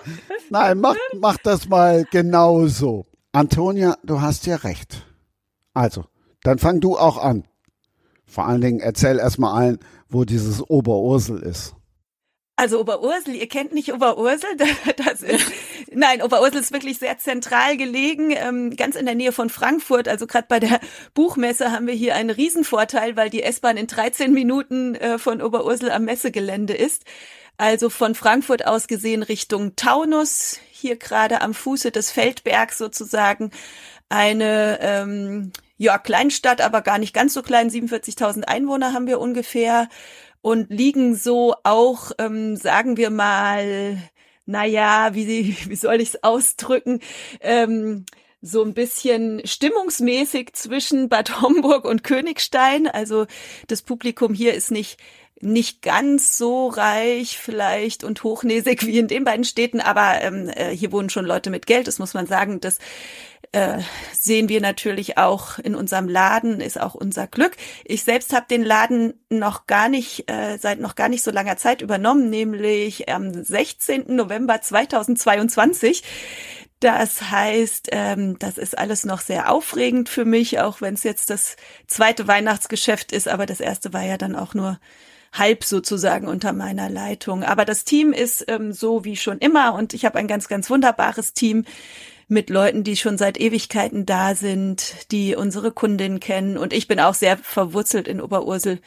Ich lebe hier schon immer bis auf ein paar äh, Aufenthalte in Niedersachsen und der großen Welt, sag ich mal. Und in Berlin war ich auch mal kurz. Ähm, ja, unser Laden ist auch so mittelgroß, würde ich sagen, direkt in der Stadtmitte am Rathaus gelegen. Und wir sind so ein allgemeines Sortiment, also von den Schulkindern, die ihre Arbeitshefte abholen, über durchaus auch mal literarische, literarisch interessierte Menschen bis zu Krimis, Ratgebern und sowas haben wir alles da. Viel, viel regionale Sachen auch. Ähm, ja, genau. Das ist, glaube ich, so, was man sagen kann über uns. Wir versuchen auch jetzt wieder vermehrt mit Veranstaltungen uns hier ins Kulturleben einzubringen. Da gab es im Herbst die Oberurseler Literaturtage zum Beispiel von der Stadt Oberursel initiiert, bei dem mehrere Veranstalter mitgemacht haben und wir auch eine ganz tolle Lesung mit Caro Wahl hatten. Dann gebe ich mal weiter hier in den Norden oder in den nördlicheren Teil der Republik. Gerne. Sprich Braunschweig oder Berlin? Wen meinst du? Braunschweig wäre, wenn du mit dem ICE nach Berlin fährst, ja, dann kommst du immer durch Stimmt, Braunschweig. okay. Dann äh, übernehme ich mal kurz. Genau. Ja, die Buchhandlung Graff hat auch schon ihre Geschichte. Äh, 1867 gegründet, hier fest verankert in der Braunschweiger Innenstadt. Und wir sind relativ großes Ladengeschäft auf 2000 Quadratmetern Verkaufsfläche, doch nochmal eine andere Nummer. Äh, wir haben nur diese eine Filiale, großes Haus und auf, genau, Erdgeschoss erstes und zweites, die Verkaufsfläche, darüber die Verwaltung. Und wir sind eine klassische Sortimentsbuchhandlung, sprich bei uns kriegst du irgendwie alles und mittlerweile auch ganz tolle Spiele, also Brettspiele, Puzzle und so weiter. Und äh, jetzt im Weihnachtsgeschäft, äh, bei uns ist es rappelvoll. Also ähm, ich weiß, was du Conny, was du meinst mit den Schlangen sicherlich, ähm, aber bei uns ist wirklich die Innenstadt echt gut gefüllt. Braunschweig sind 250.000 Einwohner mit dem ganzen Umland, mit Wolfsburg, ne, durch VW ist da natürlich auch einiges an Geld da und so. Also wir können uns da nicht beklagen. Klar, die Innenstädte ändern sich, äh, die ganzen Frequenzen vor Corona, nach Corona, die ganzen Statistiken, das muss sich natürlich alles erstmal einpendeln, aber der Bann der Bücher ist ungebrochen, mhm. wird, sag ich immer, weil es irgendwie ganz toll zu sehen, jung, alt trifft sich hier. Wir haben ein Café, ähm, was genau zum Verweilen einlädt und im Weihnachtsgeschäft natürlich echt viele Aushilfen an der Kasse, dass wir vier, fünf Kassen parallel aufhaben. Wow. Im ersten Stock haben wir ein Abholfach auch noch mit einer Kasse und darüber daneben auch noch eine mobile Kasse, wo man dann mit dem Kunden noch mal hingehen kann, wenn es ne, ganz geballt ist. Ähm, Selbstzahlerkasse haben wir noch nicht. Das wird vielleicht in Zukunft irgendwann mal kommen, aber ah, ja, ganz großes Rechnungsgeschäft. Ne? Wir versenden hier, beliefern die ganze Region, haben Fahrradboten, haben unseren eigenen Fahrer mit dem Caddy, ein E-Smart und verschicken natürlich ganz viel über die Post. Also von daher bei uns, ja, es ist gerade echt rummelig, aber wir sind gut aufgestellt, haben einen eigenen Geschenke-Einpacktisch im zweiten Stock wiederum. Dann entzerrt man das so ein bisschen, was an der Kasse passiert, dass man da nicht noch ne, ewig irgendwelche Kalender noch einpackt und so, aber vom Service her würde ich sagen, sind wir echt super aufgestellt und können uns da nicht beklagen. Natürlich ist das Wetter immer entscheidend. Ne? Das kennt ihr ja auch. Äh, Wenn es hier Bindfäden regnet, dann kommen natürlich weniger irgendwie an dem Tag. Aber dafür den kommenden Tag dann wieder mehr. Also, also mehr. Und ich finde auch, muss man auch sagen, das literarische Programm aktuell bietet einige echte Spitzentitel, die auch ordentlich was kosten. Das ist natürlich immer ganz schön, wenn dann der Durchschnittsbon entsprechend hoch ist. Aber wir haben ganz viel Non-Book. Also ja, von daher bin ich vielleicht jetzt hier auch, denke ich, größte im, in diesem Raum in dem Sinne, aber natürlich finde ich es total spannend, wie bei euch das lokal läuft und wie ihr Werbung für euch macht und ne, wie was alles gekauft wird und wann vor allem das Weihnachtsgeschäft losgeht. Ne? Bei uns hat so Anfang November jetzt angezogen, aber ähm, ich bin gespannt. 23. ist ja dieses Jahr ein Samstag. Ähm, das mhm. ja könnte richtig knallen. da freue ich mich. Ja. So, ich gebe weiter in die Hauptstadt. Also die Hauptstadt, die ja so modern sein soll, hat jetzt gerade so das Gefühl, wir sind 1978 und ich erzähle jetzt mal von meiner kleinen Buchhandlung. Also meine Buchhandlung hat keine 50 Quadratmeter. Ähm, ich bin eigentlich zu 80 Prozent halt in der Buchhandlung und ich habe eine ganz, ganz wunderbare Kollegin, die Maren, die ähm, sehr zauberhaft ist und immer, wenn ich mal ausfalle, äh, reinspringe. Das heißt, ähm, ihr müsst euch vorstellen, eine kleine Straße in Charlottenburg, ähm, im Sommer ganz viele Bäume, ganz viele alte Häuser. Und da gibt es dann so diese kleine verschnarchte Buchhandlung, so wie bei Notting Hill oder so irgendwie. Und ähm, mein, also ich habe ja nur Krimis im Sortiment Tatsächlich, ähm, dafür aber alle, also eben auch fremdsprachig und wirklich gut sortiert. Aber ähm, ich bin jetzt 21 Jahre hier und ich habe mich halt sehr als ähm, Kiezbuchhandlung etabliert. Das heißt, du hast halt die Leute und äh, sie stellen halt alles. Das ist jetzt natürlich der Vorteil am Weihnachtsgeschäft, wenn du da die Bildbände für 350 Euro äh, über den Ladentisch hast. Das ist ja für uns schon was Besonderes, weil wir ja praktisch sehr viel Taschenbuchsegment haben. Und ähm, da wisst ihr ja selber, wie das mit dem Umsatz ist. Also da schon. Mhm. Ähm, der Trend bei mir ist eher so, also hier haben halt früher sehr viele alte Leute oder ältere Leute gewohnt, die ähm, total viel Bücher bestellt haben, bei Deutschland von Kultur was gehört haben. Die Bücher wollten sie dann auch haben. Und hier gibt es jetzt so eine Umzwitschung. Also es sind sehr viele junge Leute, die wahrscheinlich Podcast hören und nicht mehr lesen. Und ähm, das merke ich halt schon. Also es ist einfach, ähm, es ist noch nicht bedenklich und ich habe immer noch sehr viel Optimismus. Aber ähm, diesen Ran und auch diesen Ran, ähm, dass es ja eine Spezialbuchhandlung ist und die nur Krimis haben, was früher die Leute total cool fanden, ähm, geht ja doch ein bisschen seit, seit ein paar Jahren zurück. Ich mache mich mal kurz unbeliebt, schalte mich einfach mal kurz ein, aber dann können wir das Thema auch abhaken. Aber im Podcast haben auch die Autoren und Autorinnen öfters über Geld gesprochen. Und da kommt ja dann auch öfters mal der Böse in Gänsefüßchen Buchhandel. Jetzt seid ihr kurz dann dazu gefragt, weil da eben, das hieß mit 345 Euro mal eben der Bildband und weil du eben auch gesagt hast, Mensch, bei Taschenbüchern, da verdienen wir nichts. Danach dürft ihr sofort wieder ganz weit weg vom Geld gehen. Besser ist. also ich beziehe mich da auf diese Grafik, die jetzt vor ein paar Wochen rund ging, auch durchs ja, Internet. Ja, weiß, ja. Ja. Fand ich mal ganz ja. spannend, was so beim Auto ja. hängen bleibt und so. Ich fand es eher aufklärend. Ich sah das jetzt gar nicht so negativ. Ähm, aber ja, klar, letztendlich, ich meine, je nachdem, wie viel Kondition du oder ne, Nachlass du vom Verlag bekommst, wir haben ja alle unsere laufenden Kosten, also Personal, vor allem gerade im Weihnachtsgeschäft, dadurch, dass wir noch mhm. on top Aushilfen haben, das ist ja ganz klar, äh, mit Mindestlohn und so. Aber natürlich ähm, ist das auch jeden Cent wert in dem Sinne, ne? Wenn der Kunde happy ist, dann bin ich auch sehr happy und wenn alles mhm. reibungslos mhm. klappt, aber äh, wir wohnen hier zur Miete in dem Sinne, ne? Also wir mieten mhm, hier das Eben, ganze Ladengeschäft. Das ist natürlich auch horrend und mit den Nebenkosten und Preissteigerungen, das haben wir jetzt gerade im Ukraine-Krieg natürlich ähm, vor ja einem halben dreiviertel Jahr richtig hart gemerkt, als die Strompreise so exorbitant hoch waren. Ähm, okay, aber ja. sonst, ja.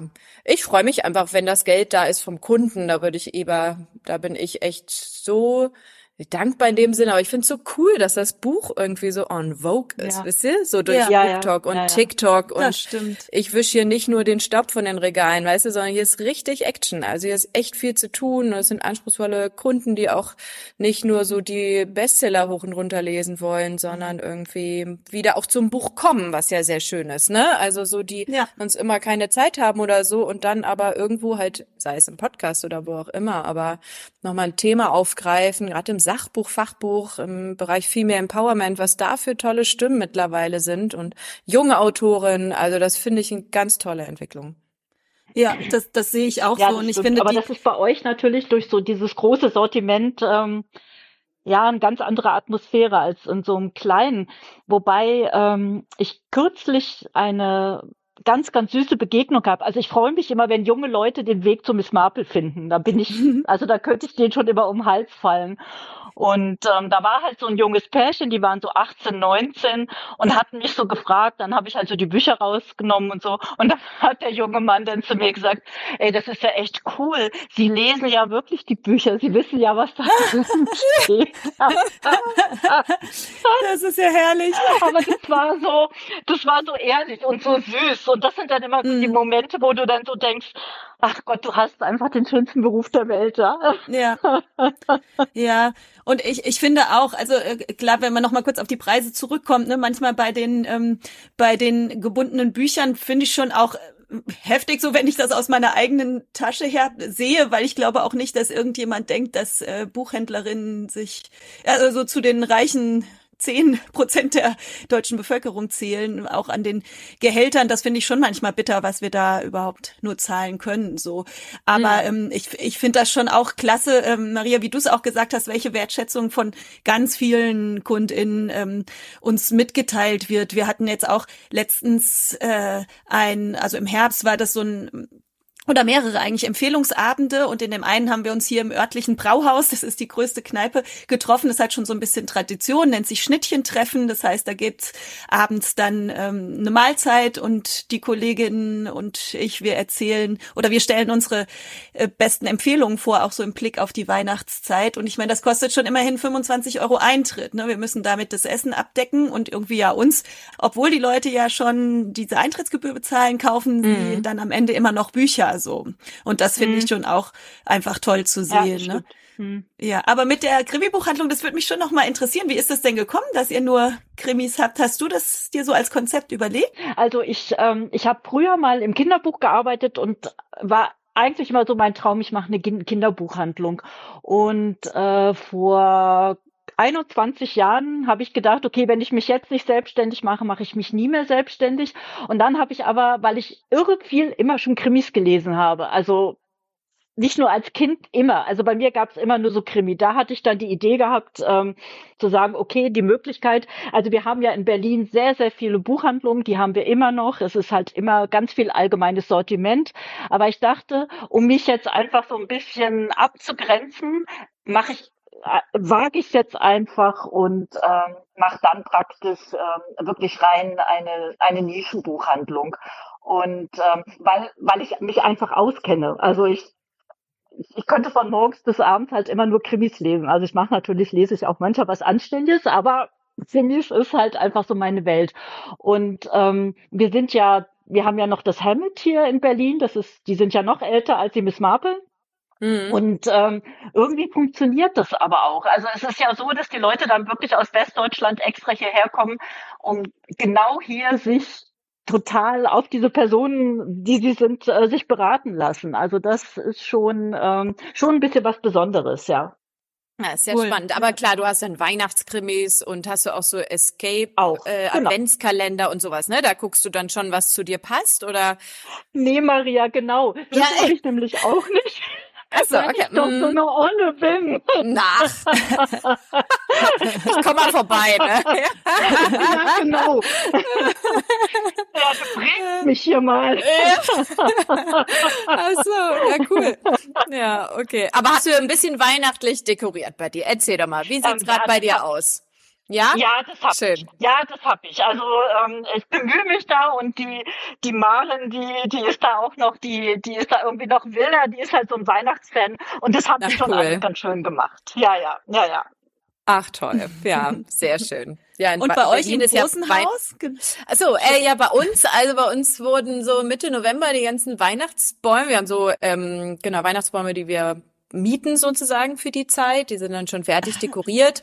Dann entsteht eine Weihnachtswelt im Eingangsbereich. Ähm, ja, und sonst wow. ist hinter der, äh, genau, hinter der Kasse hängt so ein Kranz. Also auf jeder Etage, jetzt nicht Riesenbäume, ne, dürft ihr euch nicht so vorstellen, aber schon wirklich, dass es optisch ähm, sozusagen ist. Dann habe ich äh, schon letztes Jahr, das Design haben wir dieses Jahr einfach wieder übernommen, äh, ganz cool, so Gummibärtütchen mit unserer Graffeule designt und jede Graffeule hat eine kleine Weihnachtsmannmütze auf. Das zum Beispiel haben wir jetzt, Süß. also damals zur Dimension, da hatten wir letztes Jahr 5000 Gummibärtütchen, die waren innerhalb von zwei Wochen dann irgendwie weg ähm, und diesmal haben wir 7000 5000 bestellt und streuen das jetzt seit Mitte November. Noch ein bisschen haben wir was, ne, dass man das sozusagen der, den Kunden mit, ne, mitgibt. Ähm, aber sonst darüber hinaus natürlich durch die Tische. Wir haben ja viel Nonbook, hatte ich ja schon erzählt. Und mhm. das glitzert natürlich alles irgendwie. Ne? Wir haben ganz besondere Weihnachtskugeln immer bei uns. Aber klar, wir haben dann auch den Platz, diese verschiedenen, ne, was du eben belächelt hast, aber diese ganzen, äh, ne, ich nenne sie jetzt mal diese Escape Adventskalenderbücher, davon haben wir halt alle. Also gefühlt alle, alles, was da ist. Ja. Und dann denkst du auch manchmal, boah, wo ist hier das Ende? Ne? Also jeder bringt ja. ja mittlerweile auch ein Adventskalenderbuch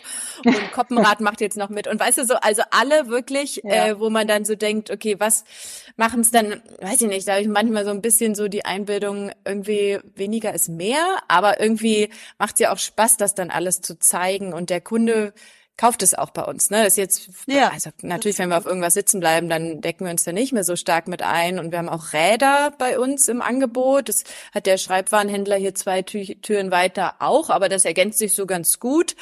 Mhm. Ähm, und da haben wir jetzt ganz viele, statt gestern musste äh, da nochmal nachräumen, diese Häuschen einfach, so ja, Tee, also wo man so ein Teelicht reintun kann oder so, so ganz verschiedene Porzellanhäuser, wo ich so denke, wow, okay, also die Kollegen kaufen halt echt gut ein, aber das müssen wir auch offen sagen, das ist halt die wichtigste Zeit bei uns auf jeden Fall ja. im Laden. Mhm. Damit holen wir den ganzen Jahresumsatz rein. Also das ne, ist ja in jedem mhm. Einzelhandelsladen sicherlich.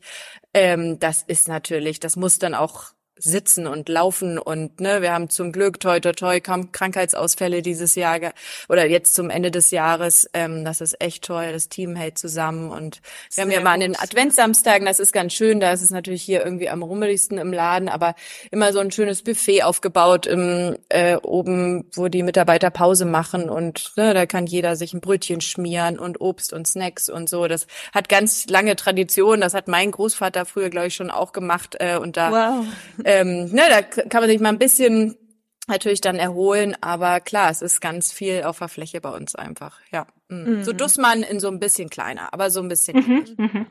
Aber gemütlicher ist es bei euch. Ja, ja, Auf jeden Fall. Sehr. Ja, ja. Und habt ihr schon Schnee? Ah, äh, nee, also bei uns ist ja der Harz nicht so weit, der hatte schon ein bisschen, genau, aber ich glaube, wir gehen ja. dieses Jahr, ne, wir gehen dieses Jahr leer aus, aber wer weiß, was ja, okay. jetzt noch kommt. Okay, aber das wäre jetzt noch so das i-Tüpfelchen. Ja, auf jeden Fall. Wobei, weißt du, dann ist auch wieder, die Straßen sind glatt, die Älteren kommen nicht das mehr in die stimmt. Stadt. Das ja, ist dann auch dann am liebsten trocken, bisschen Sonne und einfach ein bisschen kalt, damit das Feeling stimmt. auf dem Weihnachtsmarkt genau. auch dann rüberkommt. Genau. Ja. Genau. Und ihr in Oberursel, wie habt ihr dekoriert? Was ist bei euch so das Highlight im Laden an Weihnachten? Ja, wir, wir haben tatsächlich äh, früh angefangen. Ne? Du hast ja schon vorhin erwähnt, dass es so eine kurze Adventszeit ist.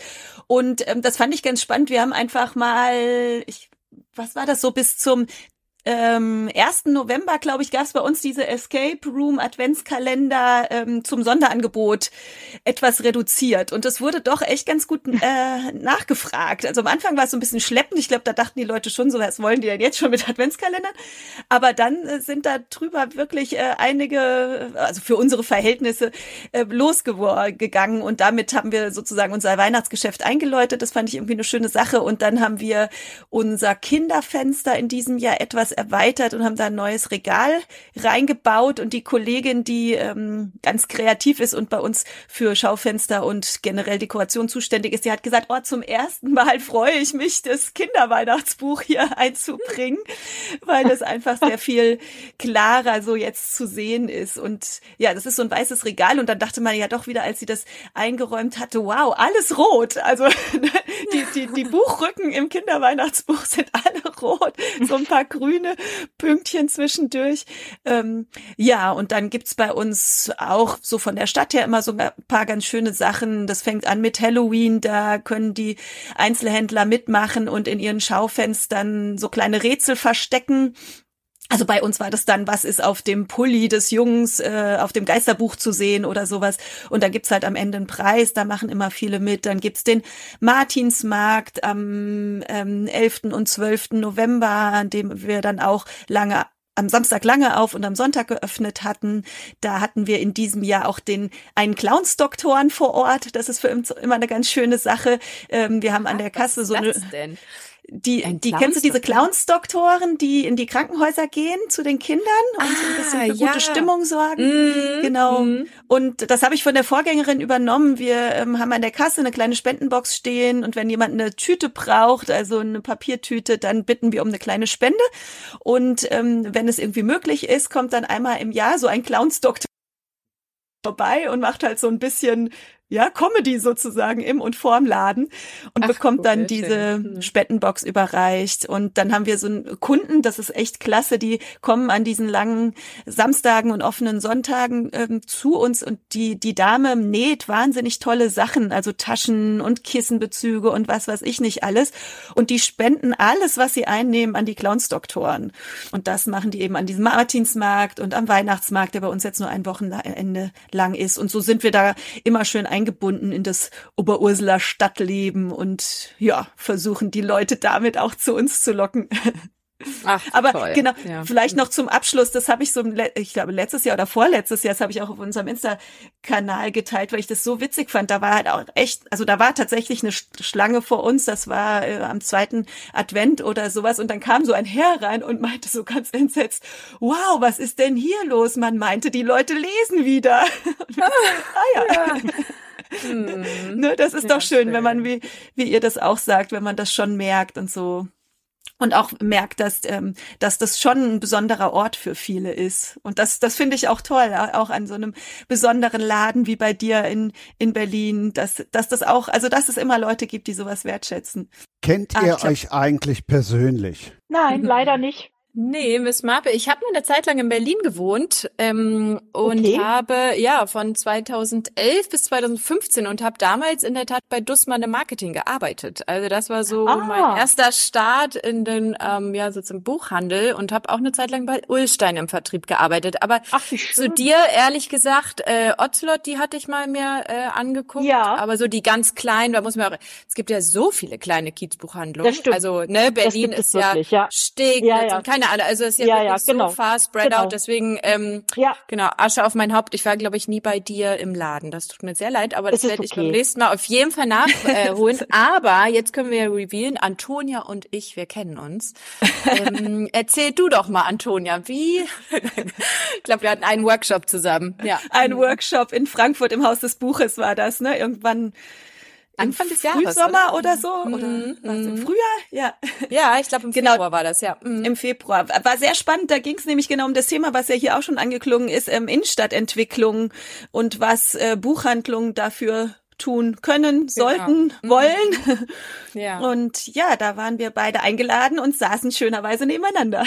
Ja, ganz schön. Und deine Stimme, also ja, man erkennt dich auch schön an deiner äh, lieben Stimme jeden Fall. Aber Oberose, ich war auch noch nicht, äh, obwohl natürlich Frankfurter Buchmesse ich regelmäßig besuche.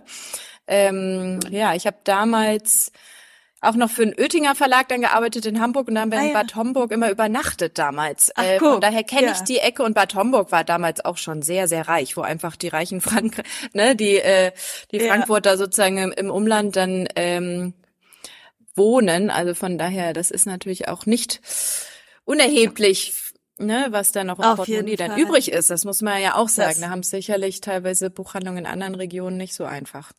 Ja, das ist auf jeden Fall so. Ja, schade, ich war ja leider auch noch nie bei bei euch und auch nicht in in Berlin bei Miss Marple. Da, dabei habe ich in Hildesheim studiert, da wäre es ja auch nicht so weit ja. nach Braunschweig Stimmt, damals. Ja. Und dann genau, und habe ich auch ja. mal ein halbes Jahr in Berlin gewohnt, als ich meine Masterarbeit geschrieben habe. Oder Magister hieß es damals ja noch. Mhm.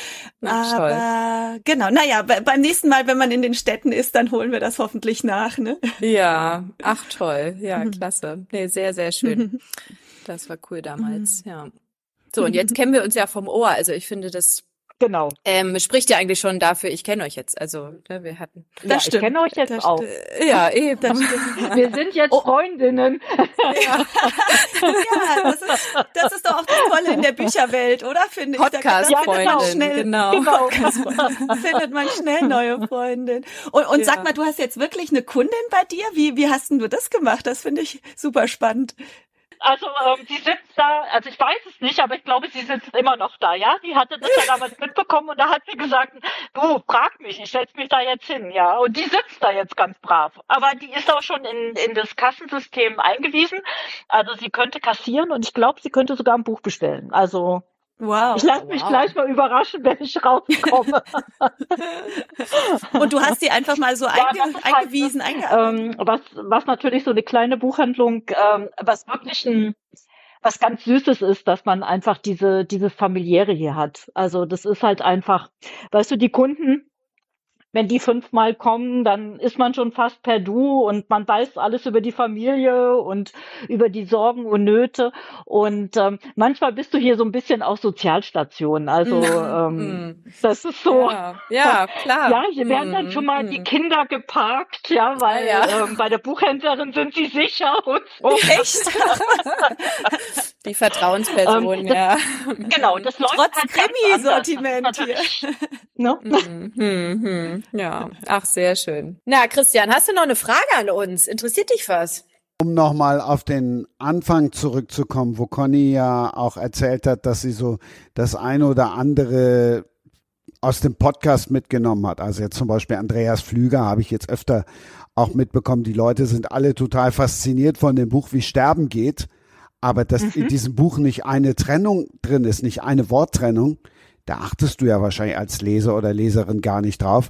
Das sind halt so Sachen, die du dann wirklich mitnimmst aus dem Podcast. Wie kommt ihr denn zu euren Büchern sonst oder zu euren Empfehlungen, was ihr weitergebt? Anknüpfend an Andreas Pflüger, und das passt jetzt auch zu deiner Frage, ist bei uns natürlich schon immer einschlagendes Argument, wenn wir das Buch irgendwie mit der Region verknüpfen können. Und der Pflüger hat ja vor zwei Jahren, glaube ich, Richie Girl äh, veröffentlicht. Ja. Weiß nicht, ob ihr das im Programm Namen hatte, das spielt ja in ja. Oberursel zum Großteil, ne? Also im, im Camp King, in dem ehemaligen, ähm, ähm, in der ehemaligen Zentrale sozusagen der US-Armee und davor hatte das auch eine Nazi-Vergangenheit und so weiter und so fort oder ist auch ein Grund dafür, weshalb Oberursel nicht bombardiert wurde und so weiter. Also ein ganz historischer Ort hier in Oberursel. Und dieses Buch ist erstens ein super Krimi und zweitens haben halt ganz viele gesagt, auch so meine Eltern oder so, ja, genau so war das früher. Wir standen da an der Hohe Marktstraße und dann sind die Amis vorbeigefahren und haben irgendwie Kaugummis runtergeschmissen zu uns Kindern und so. Und wenn man sowas natürlich im Buch, ähm, also wenn so ein Buch dann in der Region so einen Widerhall findet, ist es natürlich klasse. Und er hatte dann auch eine große Veranstaltung hier mit dem örtlichen Geschichtsverein, der da ihm auch zugespielt hatte.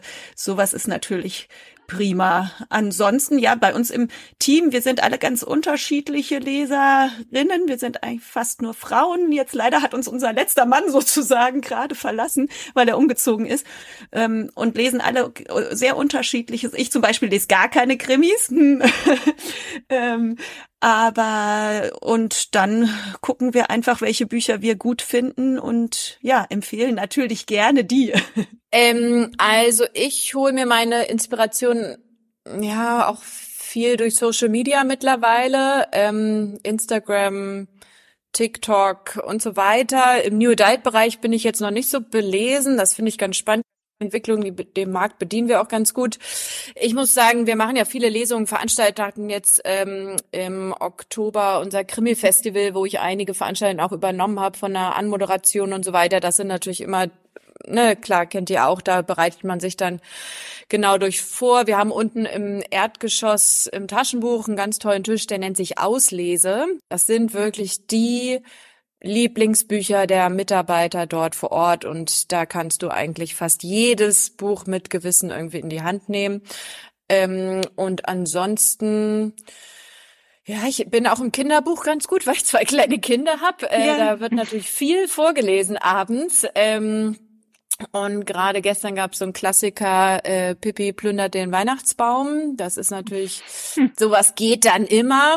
Ähm, und ich habe, wir haben, und wir haben äh, jetzt ein, unser, in unserem Kundenmagazin aktuell stelle ich gerade ein Buch, was wir im Eigenverlag rausgebracht haben, vor. Und zwar oh, Unser Haus in Braunschweig. Das ist ein Buch von Genau, einem Autor und einer Illustratorin, äh, die ganz toll ein so ein größeres Altbauhaus in Braunschweig in so einem sehr netten Bezirk im östlichen Ringgebiet hier ähm, sozusagen vorstellen und da durch 111 Jahre gehen, also wirklich Zeitenwende und DDR und äh, Flower Power, also ne, so alle möglichen äh, Timeslots ähm, innerhalb des Hauses werden da sozusagen gezeigt, was da für Familienkonstellationen gewohnt haben und ganz toll als Bilderbuch ähm, illustriert und auch geschrieben und das sagen wir gerade ist so ein Titel für Jung und Alt und das war ganz spannend. Das hat mein mein Vater, der ja hier auch mit in der Firma ähm, noch ist, äh, mit ja, meinte, ja, cool, dann drucken wir das in unserem Eigenverlag Buchhandlung Graf und haben hinten ah. jetzt unser Logo drauf und haben das an der Druckerei geschickt und ich glaube, wir haben jetzt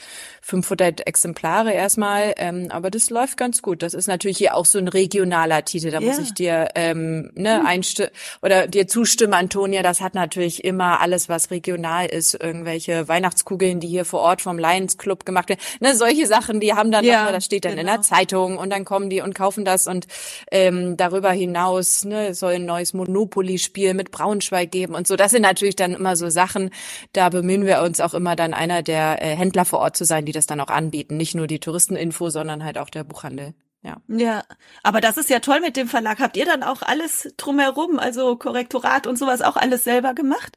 Ähm, ja, also mein Vater hat das natürlich, ne, das ist, äh, sind dann auch nicht so viele Leute, aber wir sind ein eingetragener Verlag. Wir hatten vor ja. ewigen Zeiten mal ein Braunschweiger Wimmelbuch. Ähm, das äh, gab's ja in, oh. das gab's in Osnabrück und so weiter, ne, Braunschweig wimmelt und da hatten, ich glaube, und davor haben wir aber auch schon mal was, ähm, was selber verlegt in einer kleinen Auflage.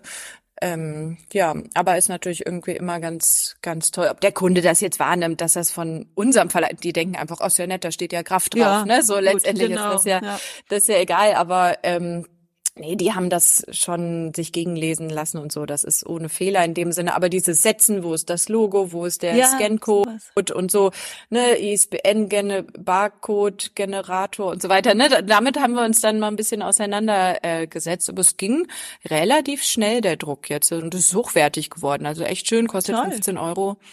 Ah, ja, eine. ISBN könnt ihr über uns beziehen. Also gut zu wissen. ja. Vielleicht wird Aber jetzt mein Renner noch. Ja, wer weiß.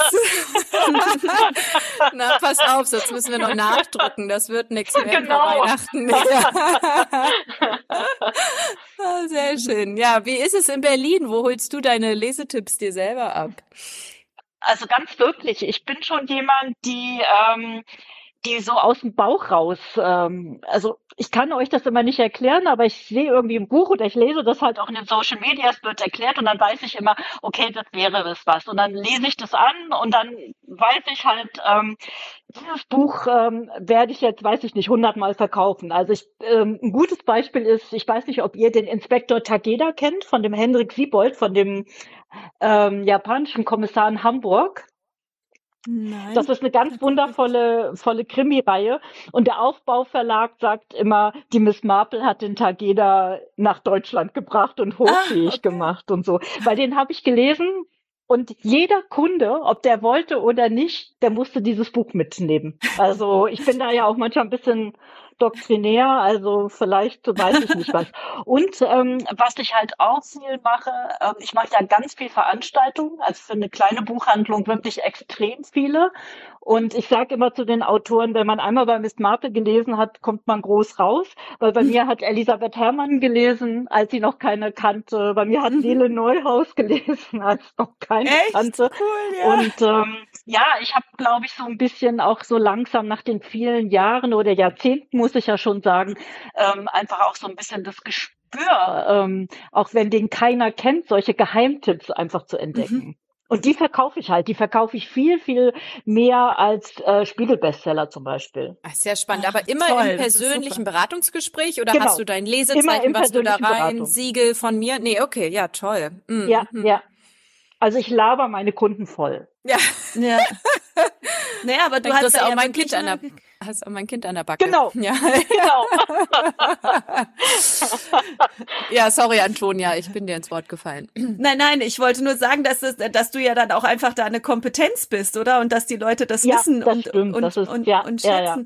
Ja, Und, und wo, also wo die, findest du diese äh, Das ist schon interessant, wenn der Kunde reinkommt und sagt, wie ist das Buch? Und du sagst jetzt, ja.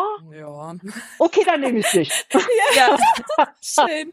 Stimmt, Was sagst du ja. zum neuen Fitzig? Das muss ich jetzt einmal fragen. Die Einladung oder war es zu schnell hintereinander jetzt alles? Was sagst du? Ähm, also ich mag Herrn Fitzek sehr persönlich, mhm. aber ich habe nicht so viel Zeit, die Bücher zu lesen. Mm, okay, ja. Nee, mhm. es ist nicht mein, ähm, ich, ich habe auch den neuen Fitzek noch nicht gelesen, ganz okay. ehrlich. Ja, ja. Ja, aber ja. klar, verkaufen wir alle gut. Mhm. Ja, genau, ich meine, sowas ist doch ist, und, und gut. Ja. ja, das ist doch auch irgendwie dankbar, oder? Finde ich, diese Bücher, zu ja. denen man nicht groß was sagen muss. Ja. Bei, bei uns ist es ja, genau, ja, du, du hast ja Nele Neuhaus. Dankbar, ja. Genau. Ja. Und du hast ja mhm. auch Nele Neuhaus gerade erwähnt. Das ist bei uns ja auch dieses Regionale. Ja, ja, da, klar. ja.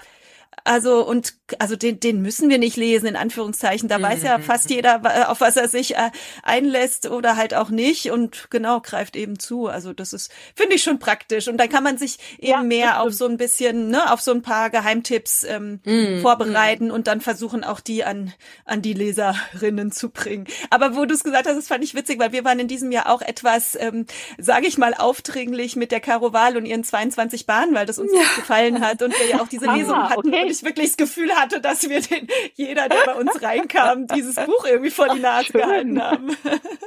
Hm, ach toll. Ja, aber ich finde schon spannend, weißt du, wir haben mehrere Kollegen in der Abteilung und die lesen alle unterschiedliche Sachen und empfehlen die sich gegenseitig. Dann kann jeder mal so ein hm. bisschen was dazu sagen. Ja, und wenn man schön. so eine One-Man-Show ist oder mit einer Mitarbeiterin, ja. das ist ja schon echt dann viel. Ja, also gut, auch nur in dem Sinne Krimi, aber das ist ja immer, man ist ja immer so ein bisschen alleine dann mit seiner Entscheidung auch und so, genau. ne? Oder? Ja, ja, genau genau. Oder bist genau. du Profi ja, genau, mittlerweile sicherlich, ne? Du bist ja Profi mittlerweile. Ja, also die. Mm, mm. Also der Austausch, ähm, der fehlt mir halt schon. Ja, hm. das kann also ich mir ich gut hätte vorstellen. schon ganz gerne. Mhm. Also klar, ich habe, du kennst natürlich Kollegen und ähm, ich habe zwei ähm, Buchhändler von Hugendubel. Mit dem einen gehe ich wandern und den, der muss mir dann alles erzählen, was jetzt gerade auf dem normalen Markt gut ist. Ja. ähm, das ist schon, also manchmal ein bisschen traurig, weil wenn du immer alleine bist, aber auf der anderen Seite ähm, ist es natürlich die Persönlichkeit auch. Und ähm, ich finde gerade so in Zeiten, wie, wie es jetzt so ist, glaube ich, tut es manchen Kunden auch ganz gut, dass sie einfach hier so ein bisschen betütert werden. Und ähm, es ist halt einfach anders als die großen Buchhandlungen. Ne? Ja, ja. Mensch, toll. Welche Bücher verschenkt ihr denn zu Weihnachten persönlich? Keine. ähm, ja, doch, soll Oberursel mal wieder starten hier von Süd nach Nord? Du kannst die Pause Oder? ja wegschneiden. Das war jetzt ein bisschen genau. Die, wir, bei uns gibt's keine Bücher. Die kann, die, die kann ich, die, die, kann ich auch noch verlängern. Ja, ja. das ist ja lustig, ja. Erzähl du mal, Antonia, genau. Nee, ja, genau. Ich glaube, ich schenke zum Beispiel meinen Fa meinem Vater und meiner Tante, also das sind jetzt Leute, die schon gerne lesen, aber jetzt nicht unbedingt ähm, so viele Romane, dieses kleine Büchlein aus dem Beck Verlag und plötzlich ist die Welt eine andere. Weiß nicht, ob das euch in die Finger gefallen ist. Das ist sozusagen angelehnt an die Sternstunden der Menschheit von Stefan Zweig und ähm, und hat äh, Berichte aus der Zeit eigentlich zusammengefasst, die eben solche äh, ja besonderen geschichtlichen Ereignisse äh, der Menschheitsgeschichte, also der neueren in dem Falle mhm. äh, zusammenbringt. Mhm. Und das fand ich halt super spannend. Da ist die die Geschichte, als die Allgemeine Erklärung der Menschenrechte von der UN verabschiedet wurde, ne, was gerade so nach dem äh, Zweiten Weltkrieg und vor Beginn des Kalten Krieges irgendwie so durchgerutscht ist, wo man gesagt hat, okay, ein Jahr später wäre es einfach nicht mehr gegangen. Oder die Geschichte von dem ähm, amerikanischen GI, der in Vietnam vietnamesische Kinder vor seinen eigenen Kollegen sozusagen gerettet hat. Ne? Also solche Extremfälle. Und das finde ich schon, gerade wenn man sagt, die Nachrichten sind momentan wieder mal so schwer verdaulich, ist es irgendwie schön, dann sowas zu lesen mit so ein bisschen Abstand und so besondere Dinge herauszuheben. Also das wäre so eine Sache, die ich, glaube ich, die, die ich auf jeden Fall auf der Liste habe. Und dann ähm, ja, auch, auch wenn es ein Bestseller, was heißt das schon, ne? Den, den, ist ein großer Bestseller jetzt im Herbst gewesen, aber Lichtspiel von Daniel Kehlmann finde ich einfach hm, unheimlich ja. klasse. Das hm. kriegt, glaube ich, meine Mutter. Und was ich auch noch verschenke an meine Cousine, das ist der ähm, Nechate Yusiri, habt ihr sicher auch von der ähm, Buchpreis-Shortlist mitgekriegt. Vatermal finde ich einfach ein wahnsinnig wahnsinnig tiefen, also irgendwie ja ruppigen, aber dann gleichzeitig wieder doch so empathischen und so ähm, feinen Blick auf die momentane Gesellschaft oder die der letzten 20 Jahre auf jeden Fall sehr lesenswert und verschenkenswert in dem Fall. Ach toll, ja, sehr schön. Ja, ich glaube, also meinem großen Sohn, der ist gerade äh, in die Schule gekommen und der kann so ein, so ein paar Buchstaben lesen und vielleicht wird's mhm. wirklich mal so ein ganz cooles Erstlesebuch. Also ich weiß gar nicht, Weihnachtsbezug muss glaube ich gar nicht so sein, aber so sein erstes eigenes Lesebuch, das kann ich mir gut vorstellen. Natürlich kriegt er immer mal wieder hier und da Bücher mitgebracht. Ähm, und sonst kann ich bin ja im Kochbuch dann auch immer ganz gerne dabei, mhm. wenn so hochwertige mit Laien-Einband. Ich habe jetzt gerade, wir waren diesen Herbst in äh, Griechenland und vielleicht schenke ich meinem Mann einfach so gibt dir den Eintitel Sonne und Meer auf dem Teller, moderne griechische Küche und es sieht so so toll aus, dieses Cover, ähm, dass man sich da am liebsten, am liebsten gleich auf die weißen Stufen setzen möchte. Also von daher, ich bin cool, da ja. ganz gerne mit dabei, ähm, auch so an meine Schwiegereltern irgendwelche Koch oder Wein oder so besondere Sachen, die dann auch ne, mal 35 Euro kosten oder aufwärts. Ähm, ansonsten, ja, ich habe jetzt von dem äh, Tonio Schachinger, ne, äh, Echtzeitalterfee ja. gehört. Das könnte ich mir auch für meine Schwiegereltern vorstellen. Und sonst, wir kommen halt aus einer Buchhändlerfamilie durch und durch. Also so viele Bücher muss man da immer gar nicht mehr verschenken irgendwie. ähm, ja, aber nee, ansonsten immer ein Gutschein, würde ich jetzt auch sagen, ist von unserem Haus und von, ich weiß nicht, ihr habt ja sicherlich auch Gutscheine von euch, ja immer eine gute Idee unterm Weihnachtsbaum, ne? Auf so, jeden ich, Fall. Ja, ähm, natürlich äh, Krimis. also der Mord im Christmas Express von der Alexander Benedict ähm, klingt ja jetzt erstmal so, dass es so was ganz altmodisches ist, so aller Agatha Christie Mord im Orient Express. Aber wie die neue Zeit ja so ist, es ist halt viel, viel böser. Es ist eine äh, junge britische Autorin, die ihr Debüt gemacht hat, die sprachlich hervorragend ist. Und es fängt wirklich alles so ganz kuschelig an. Also das ist im Zug, es ist tief verschneit, äh, die Fahrt geht von London bis nach Fort William in Schottland. Die Leute wollen alle Heiligabend nach Hause kommen. Ähm, aber dann wird so richtig böse. Also das ist so, also kein, kein ja, niedliches Krimibuch, sondern einfach so richtig spannender, toller Krimi. Also den, das ist so ein ganz klassischer Weihnachtskrimi. Und für mich persönlich, meine Entdeckung des Jahres ist halt äh, Michael Bennett, Sechs Tote, weil das spielt in, in Neuseeland. Ah, ja. Ja. Mhm. Und die Ermittlerin ist Maori. Und du, ihr kriegt halt auch ganz viel so von dieser Kultur mit, aber auch so ein bisschen von dem politischen System in Neuseeland. Und das ist so ein Buch wieder, ähm, was ich jedem, also was jetzt jeder in meinem Freundeskreis zu Weihnachten kriegen muss. Also ähm, das, das, das ist halt so und was jeder Kunde jetzt gerade aus dem ähm, aus dem Laden trägt. Das Ach, geht dann nicht anders. Also wenn, oh, wenn Sie was anderes wollten, müssen Sie den nehmen. Ah, super. Das, cool, das, meine das ist auch sehe ich gerade auch empfohlen, Sechs Tote. Es ist da muss so ich mir den toll. Thriller auch mal nehmen. Ja, cool. Unbedingt, hm. unbedingt. Ja. Das ist so, weil wenn man so viele Krimis liest, bist du manchmal so, dass du denkst, oh, das hast du ja alle schon irgendwie 22 mhm. Mal in anderer Form gelesen. Und dann liest du diese Sechs Tote und dann sagst du einfach nur, wow, das gibt's nicht. Ja, toll. Also cool, das finde ich jetzt ja. aber auch echt toll. Das Sechs Tote ist nämlich auch bei unseren Empfehlungsabenden mit dabei von der ah, Kollegin. Ah, okay. Also ah, ja, das scheint. Na, ja, wenn gut. das jetzt auch von dir als Super-Expertin kommt, klasse. ja. Danke. Dann sind wir doch fast am Ende. Aber was fehlt natürlich zum Ende von einer Ausgabe, die kurz vor Weihnachten kommt? Eure Wünsche. Conny, fang du an ach, ich wünsche mir einfach, dass alles so weitergeht hier so mit meinem Laden und dass, dass ich weiter so viel Spaß und Freude habe. Und wenn ich morgens meinen Laden öffne und das Papier rieche und denke, ach, du hast das richtig gut. Das wünsche ich mir, dass das weitergeht.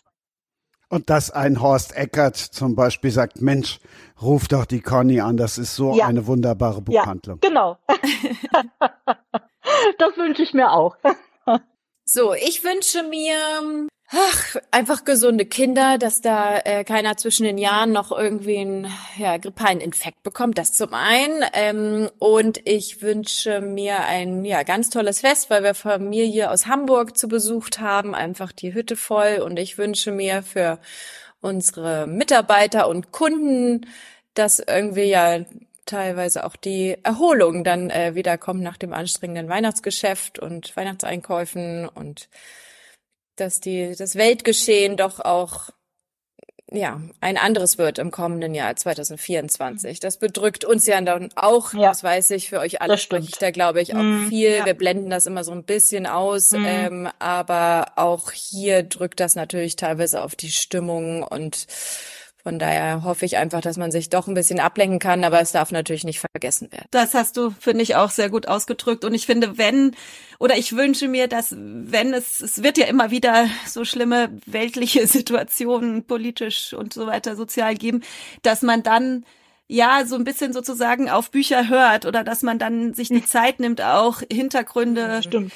sich anzulesen, zu hinterfragen. Ich fand das jetzt wieder im Vorfeld der Buchmesse teilweise wirklich ja, einfach schwierig, ne? Das äh, mit dem Literaturpreis, darauf spiele ich jetzt gerade an, wenn da so viele unterschiedliche Dinge dann auch so schnell über die sozialen Medien geteilt werden und ja, es so schwierig ist, dann da wirklich hinterzublicken. Und ich denke, dafür stehen Bücher, dafür stehen wir ja als unabhängige Buchhandlungen und das irgendwie weiter fortführen zu können.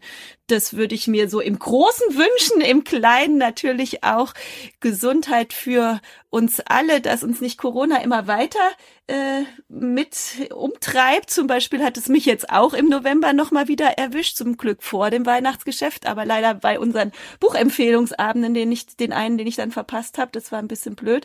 Und dann habe ich noch einen ganz konkreten Wunsch für den Laden. Und zwar brauchen wir unbedingt eine neue Beleucht Beleuchtung. Und da das ja aber mit Handwerkersuche und so weiter nicht ganz so einfach ist, wünsche ich mir, dass es uns im nächsten Jahr da ein Licht aufgeht und wir da weiterkommen. Oh, wie schön. Dann drücken wir ganz, ganz fest die Daumen. Ja. Ich auch, ich auch. Nachdenkliches zu dem Thema, was ihr gerade angesprochen habt, gibt's dann auch noch zu hören in der Folge 151. Da ist Jan Kostin Wagner. Mhm. Ja. Da ja. Mit mhm. einer von den Guten. Also da geht's auch tatsächlich um das, was uns alle in mhm. diesen Zeiten umtreibt. Dann wünsche ich euch allen alles, alles Gute. Ihr könnt natürlich jetzt in jedem Buch noch einen kleinen, jetzt zu jedem Buch noch so eine kleine Postkarte dabei legen mit eurem neuen Lieblingspodcast jetzt. Antonia, das heißt, du musst jetzt auch öfter hören. auf jeden Fall, auf jeden Fall. Ja, hat Spaß gemacht. Nein, vielen Dank. Ja, Christian, wirklich. Dankeschön. Super. Tolle danke, Initiative. Christian. Okay, also, danke. alles Liebe euch. Gut, alles Lieben. Gute. Ja, toll. Genau.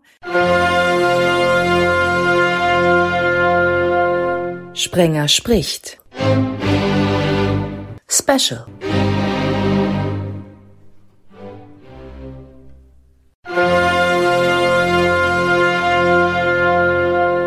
Sprenger spricht. Special. Sprenger spricht hier immer noch. Schön, dass ihr auch in diesem Part dieser speziellen Ausgabe dabei seid. Vielleicht hört ihr aber auch nur diesen Part, in dem die Bloggerinnen zu Wort kommen. However, ich freue mich auf Cornelia Fett, aka Lillys Lesemomente. Hallo. Hallo. Hallo Christian. Danke, dass ich da sein darf. Sehr gerne. Und ich freue mich auch auf Maren Kloske, Books of Thrill. Hallo. Ja, ich freue mich auch sehr, hier dabei zu sein. Das hat so ein bisschen den Sound von Britta Steffenhagen. Dankeschön. Klingst du immer so? Nein, nein, ich bin leider noch ein bisschen nach Erkältung krank und ähm, heiser. Die dritte im Bunde, die war schon mal dabei, Zeilentänzerin. Dominik, das ist fast 100 Folgen her, Ausgabe 54 war's. Schon daran sehen wir, wie die Zeit rast.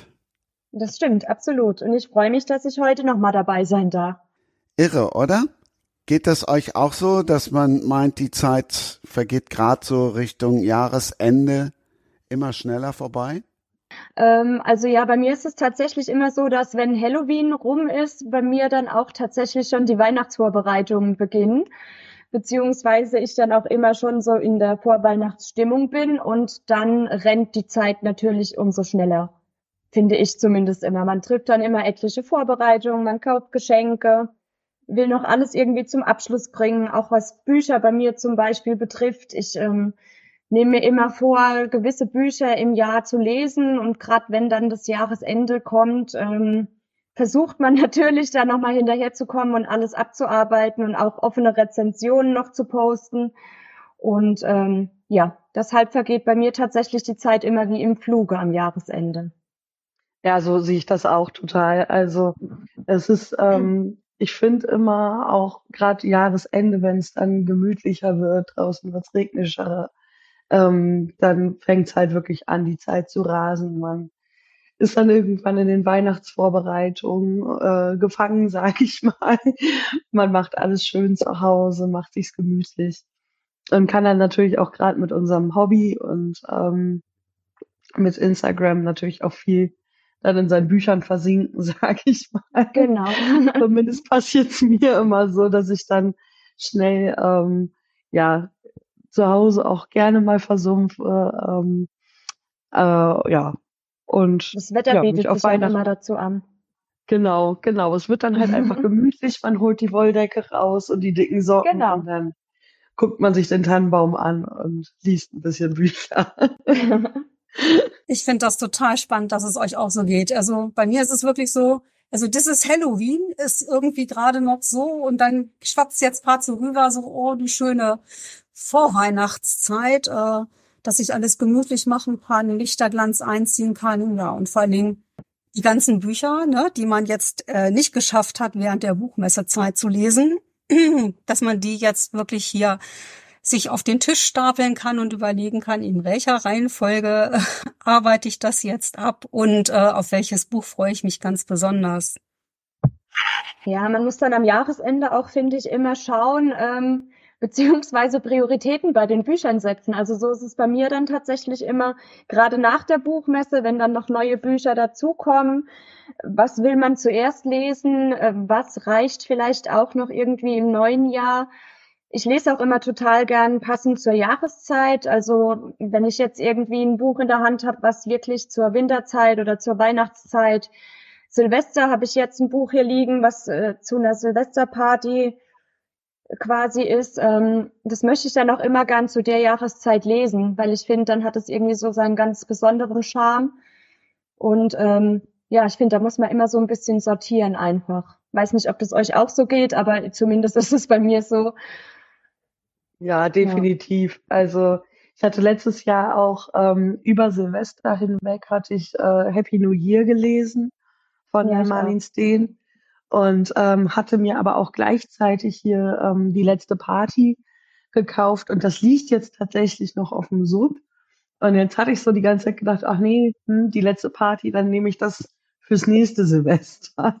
Also das steht schon definitiv auch fest und habe jetzt aber auch ein Buch gelesen, was über Silvester spielt, wo ich auch gedacht habe, auch Mensch, das wäre auch gut gewesen eigentlich. Und ähm, Aber ich lese auch total gerne, dass ich irgendwie ähm, in, in saisonal lese, würde ich mal sagen. Ja. Hier geht es nicht um saisonales Kochen, sondern um saisonales Lesen jetzt anscheinend. Äh, aber das mache ich auch total gerne. Also die letzte Party war auch sehr gut. Das habe ich letztes Jahr auch um die Jahreszeit gelesen. Hat mir beides sehr gut gefallen. Also beide Bücher, die du gerade angesprochen hast. Ja, sehr gut. Ja. Das ist echt witzig, weil Happy New Year liegt nämlich bei mir noch äh, auf dem Sub, wo ich dann denke, hätte ich das gern gelesen gehabt, aber jetzt äh, ist es ja schon wieder kurz vor knapp. Ähm, ich denke mal, das werde ich mir dann auch zu Gemüte ziehen. Ja, schön, dass es dir so gut gefallen hat, Maren. Ja, also mir hat's wirklich äh, sehr, sehr gut gefallen, das äh, Happy New Year. Ähm, und wie gesagt, ich bin jetzt halt mal gespannt auf die letzte Party ähm, die dann zu lesen über Silvester. Und ich habe aber noch gar nicht so richtig so ein Weihnachtsbuch. Also deswegen, da bin ich schon so ein bisschen am gucken, was ich vielleicht über Weihnachten lesen kann. Ähm, ja, mal gucken. Ich werde bestimmt noch fündig. Ich bin bei Weihnachtsbüchern auch immer noch äh, auf der Suche, weil bei mir ist immer das Problem, dass ganz viele finde ich, sehr in den kitschigen Part reinfallen, ja. die dann sehr glitzerig sind, sag ich mal, und wirklich immer eine genau. Liebesgeschichte. Und ich finde, es gibt auch so viel Tolles, Zwischenmenschliches, gerade zur Weihnachtszeit, was nicht unbedingt eine Liebesgeschichte sein muss. Und da ist es immer schwierig, irgendwie das passende Buch zu finden, finde ich. Ich habe hier jetzt gerade ähm, der Weihnachtsmann Killer liegen. Winterkiller. Ah, Island. ähm, ja, ist vielleicht auch mal ganz nett und nicht so, vor allen Dingen hört sich das nicht so kitschig an, ne? Absolut. Es hört sich gut an. also, hört sich wirklich sehr, ja, diese, sage ich jetzt mal, diese glitzerigen Geschichten sind natürlich auch nicht so meins, aber ähm, deswegen finde ich es auch immer ein bisschen schwierig, gerade in der Thriller-Ecke irgendwie was zu finden, was dann trotzdem einem das Weihnachtsgefühl gibt, aber das ist halt auch äh, schwierig, wenn man dann ähm, Schlachteplatte aller Heiligabend oder so, ist dann natürlich auch irgendwie schwierig zu finden. Es gibt aber auch tatsächlich in dem Bereich, finde ich, ganz wenige Bücher mit dem Thema. Also ganz viele mit hm. Kurzgeschichten, was jetzt für mich überhaupt nichts ist. Ich lese nicht so gerne Kurzgeschichten. Da gibt's aber tatsächlich, finde ich, einige Bücher, die um die Jahreszeit spielen. Aber so wirklich ein ganzes Buch nur zu dem Thema, wenn dann nur nebensächlich, oder? Also zumindest fällt mir gerade keins konkret ein. Mir fällt mhm. auch keins wirklich ein. Also auch wenn dann eher Kurzgeschichten, aber mhm. so richtig das Thema äh, Weihnachten mal beschrieben wird im, im, im, im, äh, im Thriller-Bereich eigentlich nicht, dass ich wüsste. Also es ist es wäre mal eine Idee. Also vielleicht hören ja ein paar Autoren hier zu. Ja. Dann würden wir uns schon mal Weihnachtsbuch wünschen. Genau. Vielleicht möchte aber auch keiner an Weihnachten Mord und Totschlag, zumindest nicht in extenso, und liest deshalb gern nur Anthologien. Ja, das stimmt. Das kann auch gut sein. aber trotzdem, man kann ja so ein Mittelmaß finden. Also so ein bisschen weihnachtliche Stimmung und trotzdem was Spannendes mit drin. Es muss ja auch nicht unbedingt äh, extrem blutig sein oder so, aber spannend wäre schon mal ein guter, guter Ansatz, finde ich. Ich habe einen Thriller äh, gelesen, der spielt tatsächlich äh, am Tag vor Heiligabend. Ähm, und zwar Judith Merchant, äh, Schweig. Also wer es denn richtig spannend mag, ich fand den richtig gut. Ähm, der darf, äh, ja, es ist, wird natürlich nicht als, als Weihnachtsthriller jetzt deklariert, aber ähm, es gibt, es gibt sie schon, man muss sie nur finden. Habe ich tatsächlich noch nicht gelesen, schreibe ich mir aber gerade direkt auf. Vielen Dank für den Tipp. Ihr seid jetzt aber leider alle überführt. Judith Merchant, eine meiner Lieblingsautorinnen, war natürlich auch schon da. Die hat in der Weihnachtsausgabe 21 hat sie auch darüber oh. gesprochen. Es war auch eine sehr lustige Ausgabe, also die kann man sich vor Weihnachten auch nochmal anhören. Da war Christine Brandt auch dabei, die saß da gerade mal wieder in ihrer Wahlheimat. Und da hat Judith dann dieses, dieses Buch vorgestellt. Finde ich auch ein grandioser, grandioser Weihnachtsthriller. Ach, das ist ja schön, dass du den ähm, kennst und dass du auch sie kennengelernt hast. Ganz, ganz tolle. Macht halt kurioserweise auch viele, viele Kinderbücher. Ich bedauere immer, dass die so wenig schreibt. Äh, die hatte davor auch Atme und der andere hieß Schweig. Die genau. fand, die fand ich echt beide ganz gut. Um nochmal darauf zurückzukommen, weil ihr eben gesagt habt, ihr sucht jetzt die Bücher dann Jahreszeiten bezogen aus. Wie viel liegen denn da noch so bei euch auf dem Stapel? oh je. Ich möchte nicht anfangen. Bei mir ist der Stapel tatsächlich unzählbar. Ui. Also ich habe tatsächlich relativ geordnet und ähm, habe hier so mein Wegelchen stehen. Viele haben ja diesen IKEA-Küchenwagen. Ähm, Den habe ich auch. Bei mir sind es aktuell, glaube ich, so 75, 76 Bücher, die noch so ungelesen hier stehen, die ich äh, ja gerne mal abarbeiten würde. Aber es kommt auch einfach immer wieder noch was dazwischen. Also bei mir sind es um die 50. Dann geht's tatsächlich noch im Vergleich zu euch. ähm, bei mir ist immer, ich hätte es eigentlich immer gerne so im, im unteren zweistelligen Bereich, am liebsten irgendwie maximal zehn, aber ich glaube, in diesem Leben schaffe ich das nicht mehr. naja, wie du sagst, es kommen einfach immer zu viele neue Bücher, die man irgendwie vielleicht vorher auch dann doch nicht so akut auf dem Schirm hatte und die man dann aber doch unbedingt lesen will und irgendwie dann zwischen reinschieben will, dann ist es bei mir oft so irgendwie nicht nur saisonal abhängig, sondern auch stimmungsabhängig. Also manchmal habe ich auf ein Thema, ich sage jetzt mal zum Beispiel irgendwas mit Mafia-Clans, eine Phase lang gar keine Lust drauf. Und ähm, deshalb fallen die dann immer so ein bisschen nach hinten ab. Und dann ähm, häuft sich das halt irgendwie teilweise. Ich sag jetzt nicht, wie viele es bei mir sind, aber aber Conny lasse ich jetzt nicht raus. Die hat sich gerade so schön verdrückt. Ja. ja, natürlich. Ich habe ja gesagt, bei mir sind ja äh, unzählbar. Also ich habe wirklich eine Menge ungelesener Bücher hier. Ich habe mehr, ich glaube, ich habe mehr ungelesener als gelesener hier, weil ich ähm, zwar selten, aber gelesene Bücher auch mal weitergebe.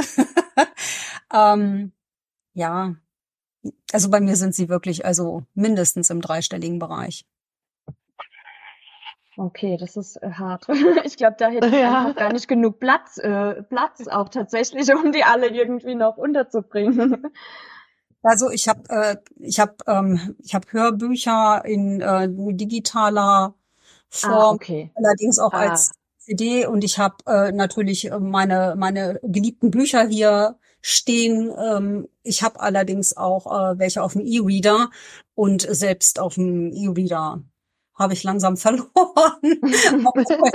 und ich eher, ja nie die ordentlichen Bücher zur Hand nehme, sage ich mal. Also der Lesestoff geht hier auf jeden Fall nicht aus. Genau, das dachte ich auch gerade. Es ist beruhigend zu wissen, dass dir die Bücher nicht ausgehen werden. Ja.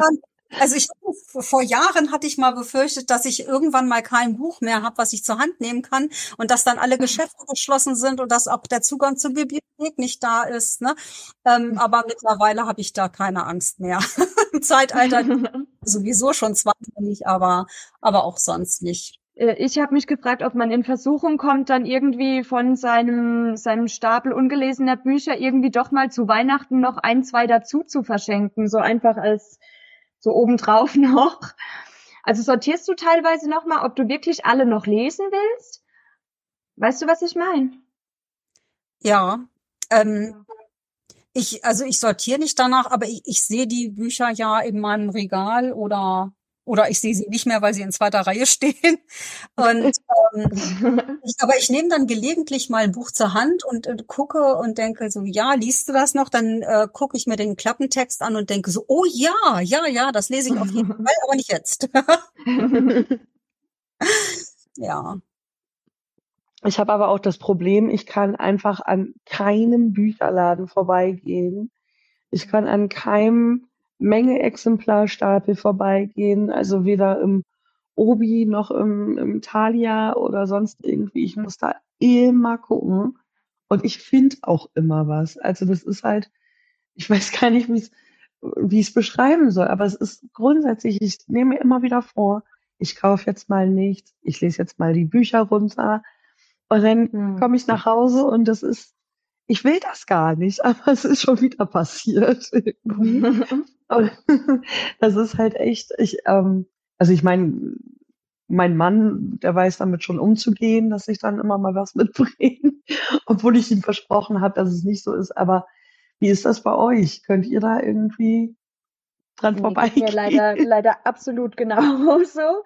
Okay. Äh, bei jeder Gelegenheit. Auch online noch zusätzlich, nicht nur an den mhm. Geschäften, bei denen ich vorbeilaufe, auch wenn dann irgendwie von diversen ähm, Plattformen mit Mängelexemplaren Newsletter kommen, muss geguckt werden, weil es könnte ja, ja. immer irgendwie super Schnäppchen noch dabei sein und irgendwas will man ja immer noch oder hat man immer noch auf der Liste, dass man gerne lesen würde. Also es gibt halt auch so viele verschiedene Themen und so viele gute Bücher einfach irgendwie oder Bücher, die man zumindest irgendwie sich mal anschauen möchte und die Versuchung ist, glaube ich, einfach zu groß, da äh, Nein zu sagen. Und solange noch ein bisschen Platz ist, ich habe jetzt ein sehr großes Bücherregal in diesem Jahr endlich bekommen und habe sogar noch Lücken und die müssen ja auch gefüllt werden. Also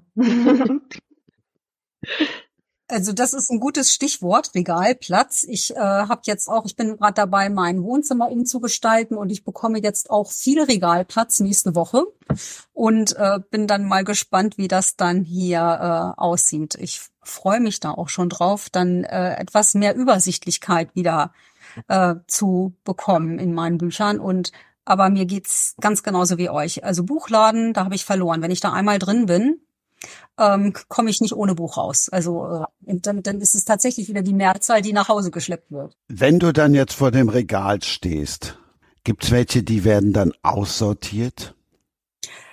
Ähm, dann, dann handelt es sich tatsächlich, wenn, um eines. Also dann, dann heißt es, welches wird aussortiert, nicht welche. Also bei mir ist es so, dass ich schon, also ich habe ähm, vor ein paar Monaten mal ein bisschen aussortiert und habe dann tatsächlich mal an freie Bücherschränke hier äh, verteilt innerhalb von Marburg. Und ähm, habe tatsächlich im Sommer war das ähm, auch mal auf dem Flohmarkt welche verkauft und ähm, hatte da eine ganz, ganz tolle Kundin, die mit großen Augen vor mir stand und gesagt, du hast genau den gleichen Büchergeschmack wie ich und ähm, die sich dann gar nicht richtig entscheiden konnte und dann irgendwie mit zehn, elf Büchern bei mir weggegangen ist vom Stand. ähm, also, aber das ist, es fällt mir schon schwer. Also es fällt mir schon schwer, Bücher herzugeben und es gibt so ein paar Schätze, die würde ich niemals hergeben einfach. Also es sind einfach dann ähm, Herzensbücher, die mir total gut gefallen haben, die ich niemals hergeben würde. So ist es bei mir auch. Also ich habe jetzt gerade, wie gesagt, wir sind ähm, umgezogen in diesem Jahr und ich habe ein großes Bücherregal bekommen, hat aber tatsächlich trotzdem ausgemistet.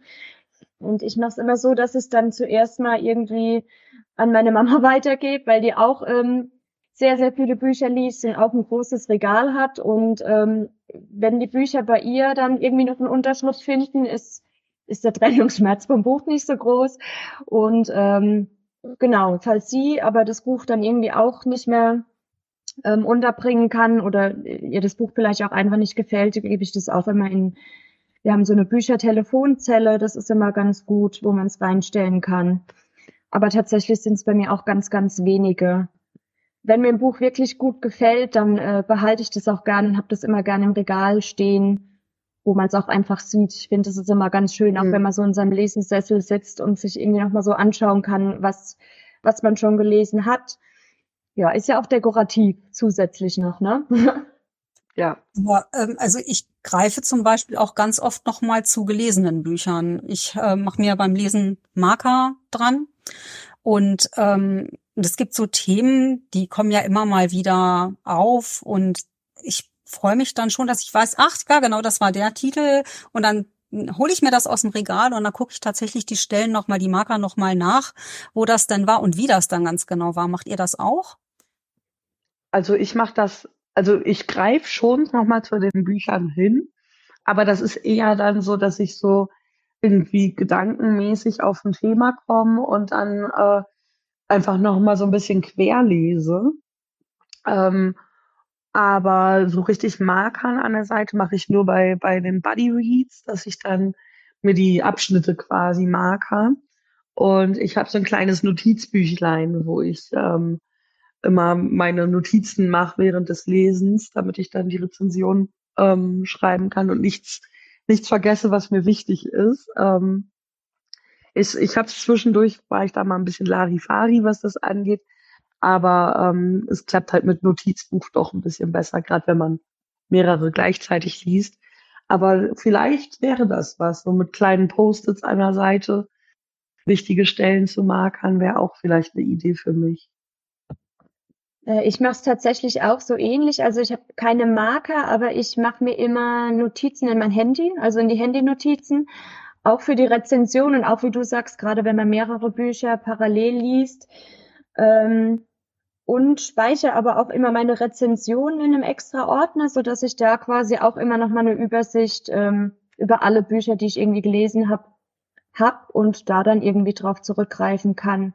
Wobei es tatsächlich bei mir auch so ist, dass ich relativ langsam lese und dafür aber wirklich viel im Kopf abspeichere und dann eigentlich meistens zumindest grob noch weiß, was mich an dem Buch so fasziniert hat oder so. Und dann, wie du auch sagst, wenn dich irgendein Thema, dir irgendein Thema wieder in den Kopf kommt, dass man darauf zurückgreifen kann. Aber das Markern ist schon auch eine sinnvolle Idee. Könnte man sich auch tatsächlich mal überlegen. Also neben ja. dem Markern mache ich auch ähm, Notizen. Allerdings äh, nehme ich dann ähm, ich habe so Karteikarten. Und äh, gerade im in Buddy Reads, wenn man äh, sich dann regelmäßig auch austauscht oder Leserunden, da mache ich mir dann Notizen zu besonderen Namen und Vorkommnissen und auch Zitat ähm, Zitatempfehlungen an mich selbst, sage ich jetzt mal, äh, mit Seiten ähm, mit Seitenangabe, so dass ich das dann auch äh, besser besprechen kann und das und die Karteikarte, die nehme ich dann auch gleichzeitig als Lesezeichen, so dass sie auch wirklich immer immer gleich im Buch ist. Also auf dem auf so einer Kladde oder so, das äh, das weiß ich nicht, das das würde ich glaube ich nicht hinkriegen. Aber finde ich auch spannend. In der Hoffnung, dass jetzt diesen Part nicht nur Blogger und Bloggerinnen hören, solltet ihr dann jetzt all denen, die da nicht so fett drin sind, erklären, was denn Buddy Reads sind. Wer fängt an? Ja, mache ich gerne den Anfang. Also Buddy Reads, dann verabreden sich meistens zwei Personen, es können allerdings auch mehr sein, wobei man dann schon wieder in einer Leserunde sprechen kann. Ähm, Buddy Read verabreden sich zwei Personen, die dann ein Buch lesen in verschiedenen, also in vorher festgelegten Abschnitten und sich dann über den jeweiligen Leseabschnitt austauschen. Ja, und wenn es gut läuft, am, am Ende dann auch äh, rezensieren. Und das ist immer ganz spannend. Ähm, das muss nicht sein, dass jeder dann ja das Buch gleich gut findet, aber es ist ganz oft schon vorgekommen, dass wir dieselbe Stelle im Buch, in der Geschichte ähm, spannend finden, aber auf eine andere Art und Weise und dass man sich da dann quasi auch wirklich richtig ähm, ja darüber diskutieren kann, wie das Empfinden eben ist. Das ist also total spannend und es ist ein sehr intensives Lesen auch dadurch. Ja, das finde ich auch so. Also ich mache nicht viele Body Reads, aber ich mache sehr gerne Body Reads. Ähm, aber und weil das ist halt einfach, man kann gerade im Thriller-Bereich wunderbar miteinander rätseln und gucken und ähm, wie empfindest du das, wie empfinde ich das und wer ist der Mörder und ähm, man kann halt diese Spannung zusammen äh, aufbauen auch und natürlich irgendwelche Theorien ähm, machen, auch gerade im Thriller-Bereich. Ähm, warum wird das gemacht? Ähm, was ist die Intention des, des Mörders? Ähm, und das finde ich einfach im Body Read äh, sehr schön. Also das erfreut mich einfach. Ja, das sehe ich genauso, da kann ich mich nur anschließen. Ich finde, es eröffnet auch oft ähm, nicht nur das Rätseln an sich, sondern auch ähm, wenn man sich zu Protagonisten oder ähnlichem austauscht, neue Perspektiven. Also jeder empfindet ja auch Persönlichkeiten mal mehr, mal weniger sympathisch und man hat da ja selbst irgendwie oft so ein vorgefestigtes, manchmal vielleicht auch tatsächlich ein Rollenverständnis und ich finde oft ist es so, dass man dadurch auch einfach einen anderen Blickwinkel auf eine Person dann bekommt. Und das finde ich immer ganz spannend, wenn man da einfach unterschiedliche Meinungen hat. Teilweise sogar oft interessanter, wenn jemand eine ganz gegensätzliche Meinung zu meiner hat, ähm, weil dann einfach nochmal der Austausch nochmal einen Ticken spannender ist, wie wenn man sich irgendwie immer nur zustimmt. Mhm. Ja. Ist auf jeden Fall eine sehr schöne Sache. Und auch wenn es Bücher sind, die teilweise vielleicht einfach mal wirklich nicht so gut sind, ist so ein Buddy Read, finde ich, immer ganz hilfreich, um dann durchzuhalten. Ja. ähm, genau, weil also ich, ich mag es überhaupt nicht, Bücher abzubrechen. Ich ziehe eigentlich immer durch. Und ähm, da ist es aber schon hilfreich, wenn man sich auch mal irgendwie über ein Buch auslassen kann, gemeinsam oder sagen kann, was soll das denn jetzt? Und ja.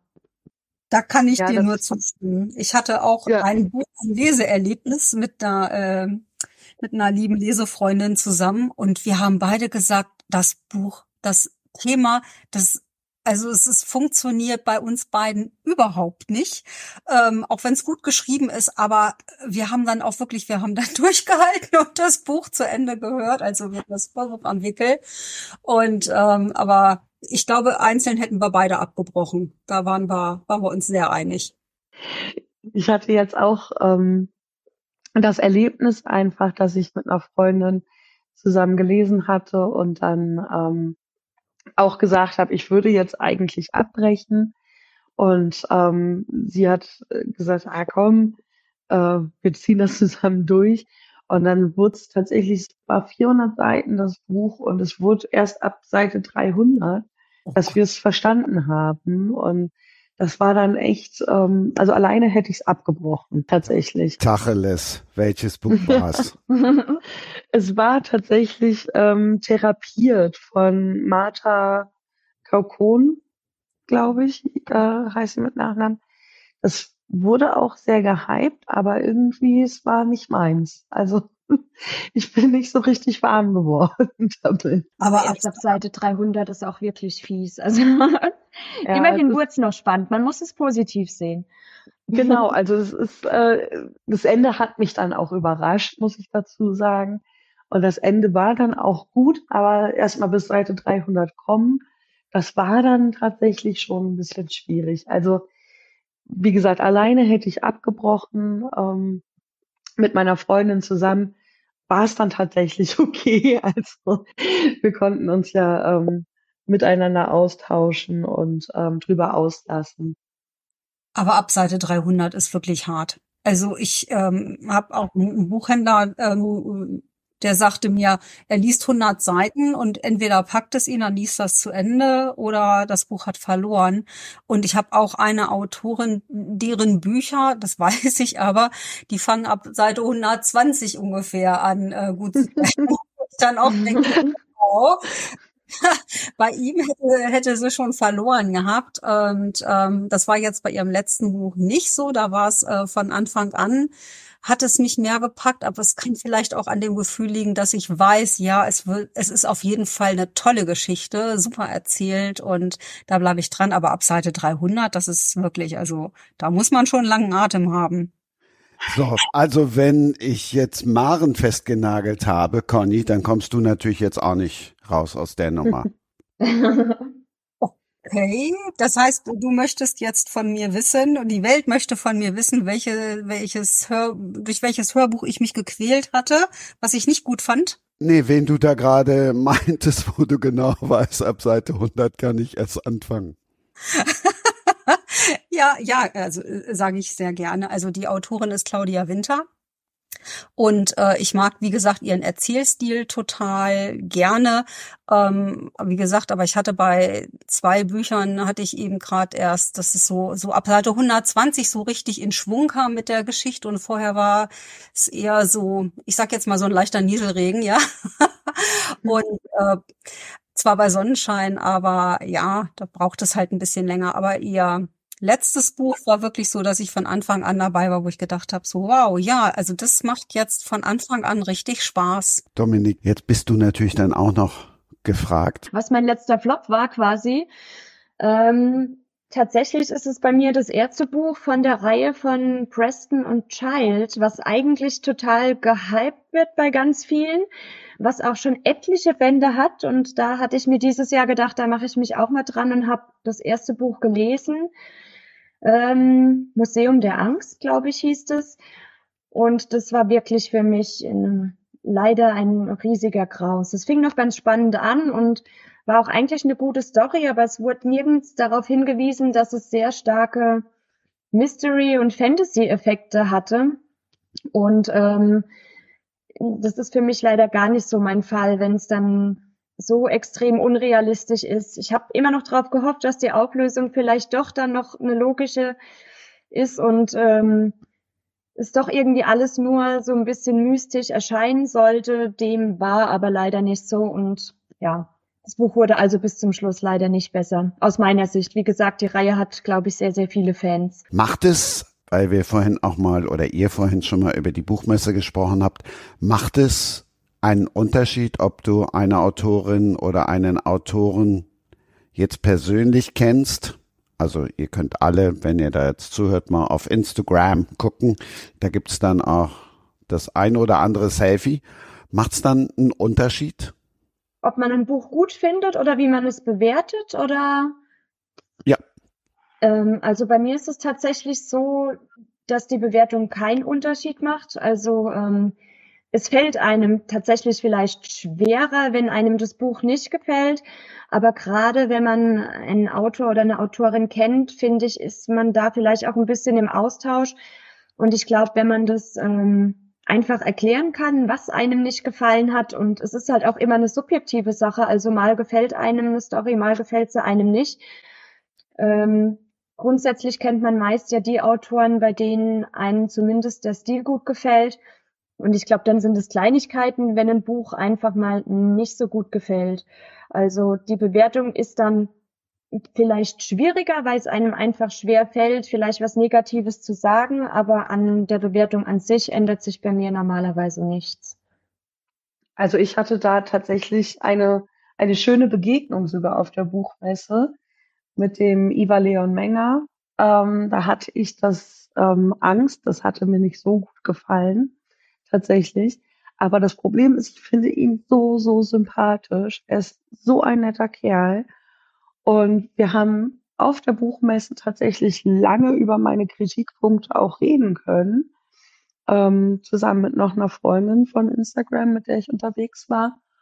Und ähm, der ist auf alle unsere Kritikpunkte total lieb eingegangen und hat gesagt, ich kann es total verstehen, dass ihr da kritisch gewesen seid. Und das fand ich sehr, sehr schön. Ähm, deswegen, das tat mir auch tatsächlich sehr, sehr leid, weil ich ihn so sympathisch finde. Mhm. ähm, aber dann tut einem das immer leid, wenn man dann tatsächlich Kritikpunkte findet innerhalb des Buchs. Aber an sich macht das bei mir keinen Unterschied, weil, also ich glaube, jeder Autor, auch wenn man ihn persönlich kennt, ist froh, wenn er ähm, Feedback bekommt, was ehrlich gemeint ist und was nicht irgendwie, ähm, ja, einfach nur, weil man sich kennt, gut ist, ähm, sondern ist froh über ehrliches Feedback. Also zumindest glaube ich das. Wie sympathisch dieser Ivar Leon Menger ist, könnt ihr übrigens nachhören in Ausgabe 75. Da spricht er auch darüber, warum er nie über ein Feuer schreiben würde. Wollte nur mal so zwischendrin mal ein bisschen, mal ein bisschen teasern. Conny, bei dir finde ich die meisten Selfies, wenn ich es jetzt überflogen habe, bei Instagram. Instagram. Ja, sehr gerne. Ähm, also Iva habe ich auch kennengelernt auf der Buchmesse, kann ich nur äh, bestätigen. Sympathiebonus ist äh, auf jeden Fall da. Ich rezensiere meine Geschichten, die ich lese, immer unabhängig davon, ob ich den Autoren oder die Autorin kenne. Ähm, das macht für mich keinen Unterschied. Es macht vielleicht ähm, in der, in der Reihenfolge des Lesens der Bücher macht es einen Unterschied. Das ja, das gebe ich gerne zu.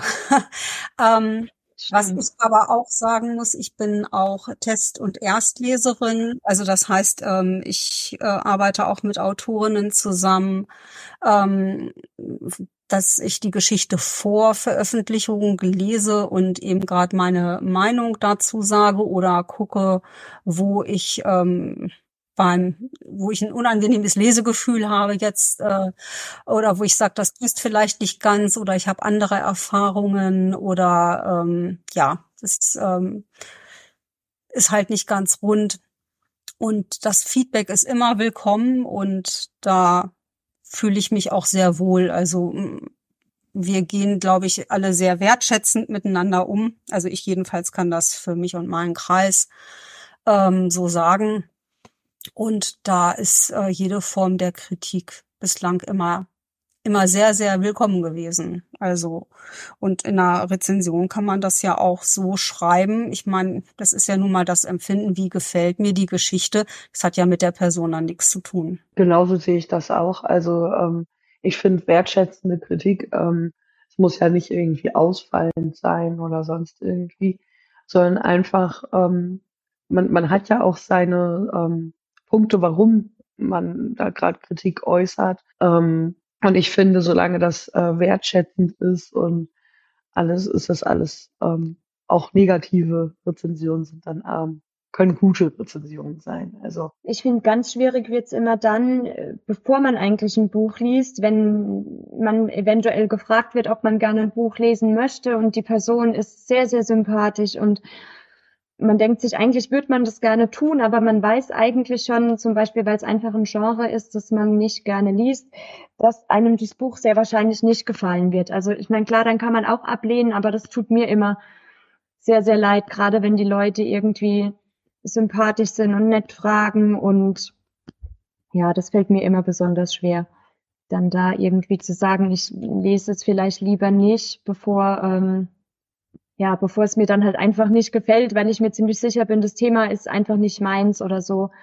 Und ähm, da dann schon vorher Nein zu sagen, das tut mir immer sehr, sehr leid. Ich weiß nicht, ob das bei euch so ist oder ob ihr dann trotzdem annehmt oder dann freundlich ablehnt, wie auch immer. Wenn mir das Thema nicht zusagt, äh, dann, dann würde ich, würde ich auch ablehnen. Also ja. ich muss ja, muss mir ja nicht selber Schmerzen zufügen beim Lesen. Genau. Ja, so sehe ich das aber auch. Also ich meine, ich bin natürlich, äh, dadurch, dass ich fast, wirklich fast nur Thriller lese, bin ich ja auch schon sehr eingeschränkt, sage ich mal. Ähm, aber das ist halt dann, ähm, sage ich ganz freundlich, dass es total lieb ist, ähm, aber dass es halt leider nicht mein Genre ist und ähm, ja, dann muss ich leider abnehmen, sage ich mal, weil das bringt dann ja auch nicht viel, weder für mich noch für den Autoren ja, oder die Autorin. Dominik, eigentlich bist du jetzt gefragt, weil ich das ja auch verfolgt habe. Ich bin ja auch früher war ich auch tatsächlich so wie Maren, auch eher nur Thriller und Krimis. Dank des Podcasts lese ich mittlerweile tatsächlich viel querbeet. Bei Lilly habe ich auch gesehen zum Beispiel ähm, Caro Wahl und 22 Bahnen. Das hätte ich vor dem Podcast auch, auch nie gelesen. Was verpasst Maren, wenn sie nur Thriller liest? da, da, bin ich gefragt, weil ja, ich habe ja sehr, sehr lange auch ähm, hauptsächlich in dem Bereich gelesen und jetzt so seit anderthalb Jahren auch wirklich mehr querbeet. Und ähm, ich muss sagen, ich habe immer gedacht, okay, es gibt irgendwie entweder ähm, eben die spannende Seite quasi und alle anderen Genres sind irgendwie so Lavi-Fari. Tatsächlich, je mehr ich auch in andere Bereiche reinlese, muss ich sagen, es gibt auch ganz, ganz viele andere Themen, die ohne Blut, ohne Psychospielchen, ohne ähm, ja, Krimi-Charakter ähm, wirklich spannend sein können und ganz, ganz viele Themen, die einfach in Büchern toll aufgearbeitet werden. Also ich glaube, es gibt einfach so eine so eine große Vielfalt an Büchern, dass es schade ist, sich immer nur auf einen Bereich zu fokussieren. Also es ist ja im Leben genauso. Es ist ja immer schön, wenn es bunt ist, also finde ich zumindest. Und ähm, klar ist die düstere Seite immer sehr, sehr spannend, sehe ich auch immer noch so. Ich lese auch immer noch sehr viel in dem Bereich, einfach weil, weil es oft Geschichten sind, ähm, wo man den Alltag, finde ich, gut ausblenden kann. Aber tatsächlich habe ich zumindest für mich auch jetzt viele Themen entdeckt, die nicht in den Kitsch-Bereich gehen, weil das ist immer noch so ein Gebiet, was für mich leider wirklich so Bücher sind, die bei denen ich einfach immer abschweife beim Lesen und dann hat es für mich irgendwie keinen großen Wert, ein Buch anzufangen, wenn ich schon weiß, okay, auf der fünften Seite denke ich dann schon wieder drüber nach, was muss ich später noch einkaufen oder so. Ähm, aber es gibt sehr, sehr viele Geschichten und sehr, sehr viele tolle Autoren und Autorinnen, die wirklich teilweise fiktives, teilweise aber auch ähm, zum Beispiel Biografien oder so, die wirklich spannend sind, äh, auf die Beine stellen. Und ich glaube, ja, es ist immer ganz gut, äh, zumindest ab und zu mal offen zu sein oder immer mal die Fühler auszustrecken, ob es vielleicht nicht doch mittlerweile ist. Also so war es bei mir, dass einfach irgendwann der Punkt war, wo ich gedacht habe, okay, ich probiere es doch mal und dann gemerkt habe, okay, mir gefallen andere Geschichten jetzt doch auch sehr, sehr gut und ich kann da auch genauso gut abtauchen. Und jetzt hat man umso mehr Auswahl, was man gerne lesen möchte. Also es ist Fluch und Segen zugleich. Was gab denn den Auslöser? Achtung, Falle. Make my day, make my Christmas, make my year. Oh nein, das ist ja fies. Du musst dann jetzt einfach nur sagen, ich bin durch deinen Podcast draufgekommen, auch mal anderes zu lesen. Mehr wollte ich jetzt gar nicht. Oh. Nein, nein, nein, alles gut. Conny, ähm, deine Meinung dazu, weil ich ja eben schon über Caro auch gesprochen habe und das ist ja als andere als ein Krimi. das stimmt. Ähm, ja, also bei mir ist es so dass ich, also ich bin, erstmal bin ich eine absolute Abenteurerin. Das heißt, ich äh, stürze mich ganz gerne in die verschiedensten Geschichten und äh, mir ist aber der Mensch immer wichtig. Und deswegen habe ich auch schon ähm, vor ein paar Jahren angefangen, Lesungen zu besuchen. Und deswegen ist bei mir auch so viele Fotos mit Autoren und Autorinnen, weil mir eben der Mensch hinter der Geschichte wichtig ist und weil ich es ganz spannend finde, ähm, was denn von dieser Person vermutlich ähm, in dem Buch gelandet ist. Und ähm, ich lese viele, also einige Biografien. Da bin ich auch breit gefächert, weil ich, ich liebe zum Beispiel auch Musik und Musicals, Theater. Und ähm, ich brauche einfach das, das gesamte Leben, sage ich mal. Und das kann ich durch die verschiedenen Genres auch gut, gut abbilden. Also auch mal ne, im Sommer was, was fürs Herz, was Fröhliches, äh, jetzt im Herbst, Winter, äh, was ruhig was Gruseliges, Schauriges, äh, obwohl ich auch äh, im Sommer natürlich Thriller lese und höre. Aber das ist wirklich, ähm, ich brauche die Vielfalt. Unbedingt die nächste, die es verpasst hat, einen Elver zu verwandeln. Dominik hat schon nicht gesagt, dass sie durch diesen Podcast auf andere Genre gekommen ist. Und oh, Conny hätte jetzt sagen können, und deshalb höre ich den Podcast so gern, weil man Aber bei dir die Autoren und Autorinnen so richtig von der menschlichen Seite kennenlernt. Christian, das ist das, äh, so lange gibt's leider deinen Podcast noch nicht. ich habe schon vorher eben gerade schon äh, gerne die Autorinnen und Autorinnen kennengelernt. Schön, dass du das unterstützt mit deinem Podcast. Stimmt, wenn ich bei dir gucke, dann hast du, dann habt ihr einiges vorher angefangen. Maren, haben wir jetzt dein Interesse auch mal an anderen Büchern geweckt? Also ich muss sagen, dass ähm, das Caro Wahl 22 Bahnen Buch, das schwirrt ja schon viel äh, in unserer Bubble, sage ich mal rum. Äh, und ich bin schon manches Mal stehen geblieben, muss ich sagen. Also das ähm, werde ich mir vielleicht mal zu Gemüte führen. ähm, also es ist ja schon so, dass ich halt schon hier und da immer mal meine Fühler ausstrecke. Ähm, aktuell ja mit der Blood and Ash Reihe von Jennifer Ermtraut ähm, tatsächlich auch mal in die Fantasy Richtung gelesen habe schon. Also zwei Bücher von der Reihe habe ich äh, schon gelesen.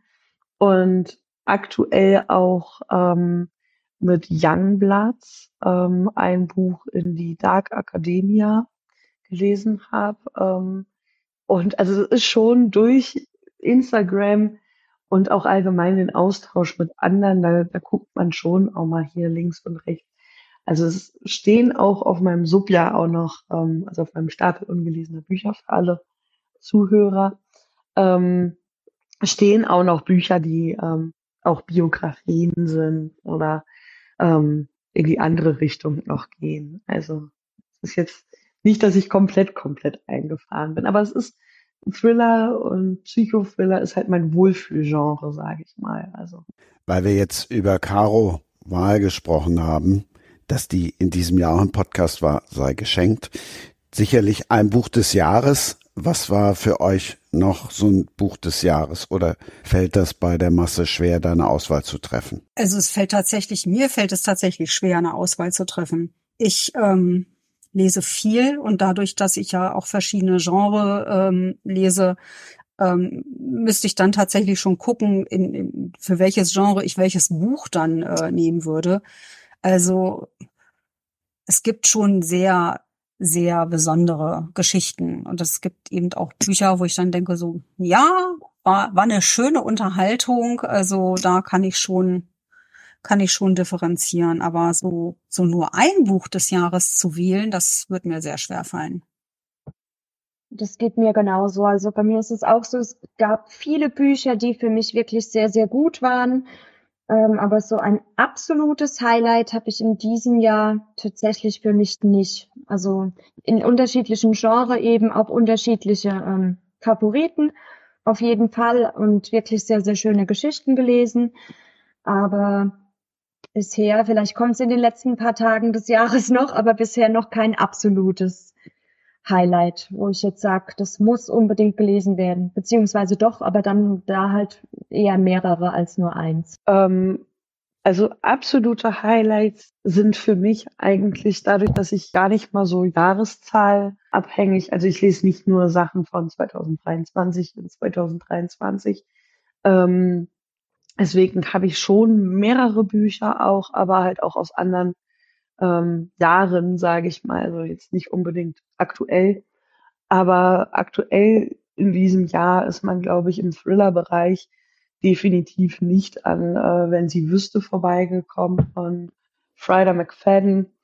Ähm, das Buch wurde ja auch auf Instagram nur gehypt und ich fand es tatsächlich auch sehr, sehr gut. Also das wäre so definitiv eines der Bücher, die ich auch empfehlen würde aus dem Jahr 2023. Also bei Thrillern habe ich ähm, zum Beispiel, an, welchen Thriller ich mich äh, gut erinnern kann, ist 13 von Steve Kavanagh. Ja, das habe ich tatsächlich ja, auch das habe ich auch. Ich auch, ja. Wenn sie wüsste aber auch. Mitten mittendrin, ne, wo ich dann gedacht habe, so wow, ist gar nicht der erste Band, äh, ist aber äh, die erste Übersetzung in, auf Deutsch. Wo ich dann auch gesagt habe, Mensch, schade, aber ich musste mir dann auch die anderen Bücher holen und habe sie auch schon da, habe sie aber leider noch nicht gelesen. Aber ja, das wäre vielleicht auch noch mal was über ja für die für die für die kalten Tage jetzt im Januar. Also 50-50 ist auf jeden Fall auch sehr gut, das habe ich schon gelesen, von dieser Reihe, die ja leider irgendwie sehr durcheinander äh, auf Deutsch erscheint. Ähm, kann ich dir auch auf jeden Fall empfehlen. Und die Fortsetzung finde ich von, von Bento, Engelsmädchen. Mhm. Weiß gar nicht, welcher Band es ist. Ich glaube sieben. Elf. War der elfte schon, oh Gott, ja. Elfte, ja. Auf jeden Fall fand ich das tatsächlich auch äh, sehr gelungen. Das ist jetzt auch erst glaube ich, im September, August ja, ich bin, rum erschienen. Bei mir steht's ja. noch auf der Wunschliste, also. Ist auf jeden Fall zu empfehlen. Super. Ich bin aber auch ein großer, großer Steve Cavanaugh-Fan. Also Miss 13 hat er mich auch komplett gekriegt gehabt. Ähm, war auch das erste Buch, was ich gelesen hatte von ihm. Und dann habe ich auch mit ja, Band 4 zuerst, als erstes, weil es als erstes erschienen ist, und dann fünf und dann eins, zwei, drei habe ich gelesen. Also durcheinander, aber ähm, da kommt jetzt, glaube ich, auch im Anfang des Jahres kommt da, glaube ich, der nächste Band raus. Dann der sechste Band ist das dann der Eddie Flynn-Reihe. Also ich kann alle sehr empfehlen. Ich freue mich da auch schon drauf. Also, wie gesagt, 14 hat mir so gut gefallen, dass ich gleich gesagt habe, okay, und jetzt zack, zack, zack, wenn die erschienen sind, dann alle zu mir nach Hause und dann kann ich starten, sobald ich ein bisschen Luft habe. Und dann kannst du alle nacheinander direkt weglesen. ich schweige gerade aus anderen Gründen als sonst. Aber das wollen wir nicht vertiefen. Es geht ja um euren Büchergeschmack, nicht um meinen. Also ich habe 13 gelesen und für mich wurde es irgendwie immer absurder und absurder und absurder. Klar, am Ende der letzte Twist, den fand ich nochmal überragend, aber sonst habe ich gedacht, nein, also das ist ja, da ist ja Fantasy Realität gegen. Aber 50-50 ist nicht so, so, auch nicht so actionreich, sag aber ich mal, wie. Ähm, Christian? Hm, ja. Du hattest auf jeden Fall einen, einen Gast, äh, wo ich gesagt habe, ja, eins meiner Jahreshighlights das ist die Frau, die es nicht mehr gibt, Maike Nielsen. Den Roman habe ich sehr, sehr geliebt. Ich habe sie auch persönlich äh, getroffen bei einer Lesung hier in Hannover äh, in den Herrenhäuser Gärten und war ganz, ganz bezaubernd. Also das für die, die nicht Thriller lesen, sondern auch ähm, Romane lesen, kann ich nur das Buch ans Herz legen. Was legen wir noch unter den Weihnachtsbaum? Für Kinder würde ich ähm, würde ich sagen, äh, wenn es ein bisschen gruselig sein darf, äh, sie schuf ein Monster. Da habe ich ein äh, ganz tolles Buch gelesen oder auch jetzt aus dem Kindermann Verlag Siegfried Drachentöter. Ähm, das sind so ja Bücher, wo Kinder auch noch ein bisschen ein bisschen was was lernen. Also ne, Siegfried ist ja die das die die Melungensage ähm, sie schuf ein Monster, da geht's um Mary Shelley, äh, wie sie Frankenstein erfunden hat. Äh, da ist dann wieder die Abenteurerin in mir unterwegs. Äh, so, solche Sachen finde ich ganz, ganz toll für Kinder zum Beispiel.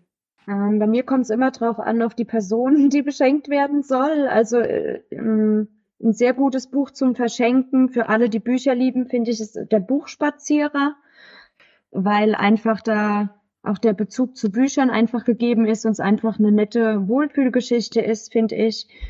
Ähm, ansonsten verschenke ich auch gern mal Bücher, die jetzt vielleicht nicht so Mainstream mäßig sind. Ich habe in diesem Jahr äh, gelesen, ich sehe was, was du nicht siehst, und das ist Kunst von Jakob Schwertfeger. Da geht's tatsächlich, wie das Buch schon sagt, eben um Kunst.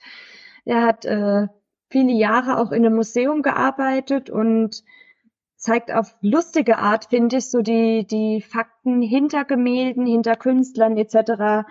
Solche Dinge, die man vielleicht nicht unbedingt so weiß. Sowas verschenke ich immer ganz gern. Oder das Buch, der Atlas der unentdeckten Länder heißt es, glaube ich. äh, für alle, die gerne reisen, wo wirklich lauter Länder aufgelistet sind oder wo es kleine Geschichten zu den Ländern gibt, die man eben nicht so kennt. Sowas verschenke ich tatsächlich immer gern, außer natürlich den, die wir auch schon benannt haben, die richtig gut sind. Aber ich finde es ist immer schwierig, wenn man zum Beispiel Band fünf oder irgendwas von der Reihe schenkt äh, bei jemandem, wo man nicht weiß, ob die Person das schon kennt und ähm, das hat entweder immer irgendwie einen reinen Auftakt oder eben solche Bücher, die mehr oder weniger unverfänglich sind, sag ich mal, ist immer so mein Weihnachtstrick. Äh. ja, also ich ähm, würde wahrscheinlich, ach, es kommt halt wirklich drauf an, ähm, wen man beschenken möchte. Ähm, ich würde tatsächlich eher auf Lese-Gadgets dann gehen, also eine schöne Büchertasche mit einem tollen Gutschein, dass man dann selber entscheiden kann, weil ich hätte tatsächlich relativ viel Angst, was zu verschenken, was entweder schon vorhanden ist dann oder was den Geschmack nicht trifft. Deswegen würde ich entweder, also wenn es keine Wunschliste gibt, sage ich mal, an Büchern, würde ich tatsächlich auf Gadgets gehen und ähm, wie gesagt, eine schöne Büchertasche, ein Leseknochen, ähm, oder ein schönes Lesezeichen und dazu ein Gutschein. Wenn es dann tatsächlich äh, in Richtung Bücher geht, wie vorhin schon gesagt, also in Richtung Thriller, kann ich halt, ähm, wenn sie wüsste, ist auf jeden Fall äh, so 2023 mäßig ein totales Highlight oder halt irgendwelche Buchanfänge, Serienanfänge, sei es Andreas Gruber oder ähm, wenn es auch härter sein darf, äh, Chris Carter oder so, kann man eigentlich nie was Falsches machen. Ja, ich kann auf jeden Fall nur empfehlen, auch mal einen Blick in die verschiedenen Literaturblogs zu werfen ähm, und sich da die Rezensionen anzugucken. Ich mache das ja bei Rezensionen auch so, selbst wenn mir der Titel jetzt vielleicht nicht so zugesagt hat, dass ich dann eine Empfehlung ausspreche, für wen der Titel was ist, gerade weil ich ja auch in verschiedenen Genres lese. Ähm, ja, wenn man so Kinder- und Jugendbücher, Fantasy, äh, historische Romane, Romane, Thriller, Krimis. Also das ist ja so eine bunte Mischung und jeder jeder Mensch ist ja auch anders und interessiert sich für andere Themen. Und äh, da gibt es ja zum Glück so viele tolle Literaturblogs und ähm, gerade auch bei Instagram kann man das ja immer so schön doch mit Foto begleitet sehen. Da findet sich bestimmt was. Dann macht doch jetzt mal ein bisschen Eigen-PR. Deshalb seid ihr ja auch hier, um den Menschen nicht nur Bücher näher zu bringen, sondern um auch eure Seiten und eure Blogs und Rezensionen vor allen Dingen oder Rezis näher zu bringen. Ja, sehr gerne. Mein äh, Blog findet ihr bei Instagram unter Lillys unterstrich Lesemomente. Lilly schreibt sich mit einfach L und einfach I. Und äh, ja, genau, da findet ihr dann die ganze Be Bandbreite an Büchern, die ich eben gerade schon gesagt habe. In den verschiedenen Genres bin ich da zu Hause und unterwegs und ja, freue mich immer über Besuch, über äh, Reaktionen, über Nachrichten, Kommentare und Herzchen und ähm, bin auch, wenn er nicht auf Instagram zu Hause ist, bin ich über lillyslesemomente.blogspot zu erreichen. Das ist eine Seite im Internet, kann man ganz bequem besuchen. Und was auch toll ist, man hat eine Suchenfunktion, die ihr ansteuern könnt. Da könnt ihr dann jetzt zum Beispiel ähm, Schweig, Ausrufungszeichen von Judith Merchant eingeben und dann findet ihr die Rezension dazu oder auch Michael Nielsen. Ähm, wenn ihr da ja nochmal nachschauen wollt, um was es direkt geht in dem Buch und wie mir das Buch gefallen hat, wie es mich berührt hat, dann ist das die gute Adresse, um eben nochmal nachzuschauen und sich inspirieren zu lassen, was dann vielleicht doch nochmal unterm Weihnachtsbaum jetzt landet. Ich mache einfach mal weiter. Ähm, ja, mein äh, Kanal findet ihr auf Instagram äh, unter Books of Thrill. Ähm, ich bin eher die Thriller-Expertin, ähm, würde ich mal sagen. Also mehr Thriller-lastig. Ähm, da seht ihr Rezensionen, die natürlich immer online kommen, aber auch mein Lesemonat, was so Neues einzieht bei mir. Und ähm, ich wurde auf der Buchmesse tatsächlich schon als äh, der Esstisch bezeichnet, weil man äh, immer äh, sehr prägnant mein Esstisch sieht, ähm, mit einer grünen Wand. Also ähm, da findet ihr mich. Und ja, ab und an gibt's auch mal ein Selfie oder was gerade so allgemein passiert in der Story. Ähm, wenn ich mich auf dem Sofa verkrümel oder sonst irgendwie. Da könnt ihr mich so ein bisschen begleiten, wenn ihr wollt. Ähm, ich reihe mich mal ein. auch mein Profil ist auf Instagram. Ähm, Zeilen.tänzerin heißt es, Tänzerin mit AE. Ähm, war auch vorher sehr thrillerlastig und krimilastig, ist aber mittlerweile wirklich querbeet bunt gemischt. In vielen Genres. Zu Hause teilweise ähm, gibt es auch von mir ab und zu Einblicke in so Alltägliches, wenn einfach Dinge sind, die mir irgendwie besonders gut gefallen oder über die ich mich gerade irgendwie sehr freue oder die ich gern teilen möchte. Einfach hat man ja ab und zu solche Momente dann auch mal sowas in der Story häufig. Und genau, ich würde mich auch freuen. Ich freue mich immer auch über Nachrichten oder über Buchtipps. Hatte ich teilweise schon, dass mir jemand geschrieben hat, ich habe gesehen, ich glaube, das wird zu deinem Profil irgendwie gut passen. Ähm, genau, da bin ich immer sehr, sehr dankbar und ich freue mich auch immer, die Menschen hinter dem Profil ein bisschen kennenzulernen und äh, mich über Bücher und Geschichten auszutauschen. Und ja, würde mich auch freuen, wenn ihr dann mal vorbeischauen würdet. Bei euch beiden, also jetzt bei Maren und bei Dominik, klingt das ja noch eher nach zeitaufwendigem Hobby. Wenn ich Lillys Lesemomente aufmache, dann sehe ich, ich kann dich auch als Lektorin buchen. Das geht schon eher in die berufliche Richtung dann. Ja, das stimmt. Bei mir ist es tatsächlich gemischt. Bisschen, bisschen beruflich, bisschen, bisschen Hobby. Und äh, aber das macht es auch so spannend. Also ich bin gern mit Buchmenschen zusammen, deswegen lasse ich auch keine Buchmesse aus. Ich war Leipziger Buchmesse, Buch Berlin, Frankfurter Buchmesse. Ähm, also das sind so die drei, die ich messen, die ich mir immer gönne. Und ähm, ja, das ist für mich wie die Luft zum Atmen. ja, deswegen bin ich da ja auch so vielfältig unterwegs. Bei den Büchern, bei den Jahreshighlights tun wir uns wahrscheinlich ja alle zurecht schwer, weil ich finde es auch immer ungerecht zu sagen, das ist das Buch des Jahres und das ist das Buch des Jahres, weil es A um Geschmäcker geht, B um Genre und so weiter. Aber bei euren persönlichen Highlights des Jahres, auch unabhängig von den Büchern, wie schwer tut ihr euch da? Sehr also schwer. bei mir tatsächlich genauso schwer. ja, bei mir, also bei mir gab es sehr, sehr viele, sehr, sehr viele, sehr schöne Momente in diesem Jahr, für die ich auch absolut dankbar bin.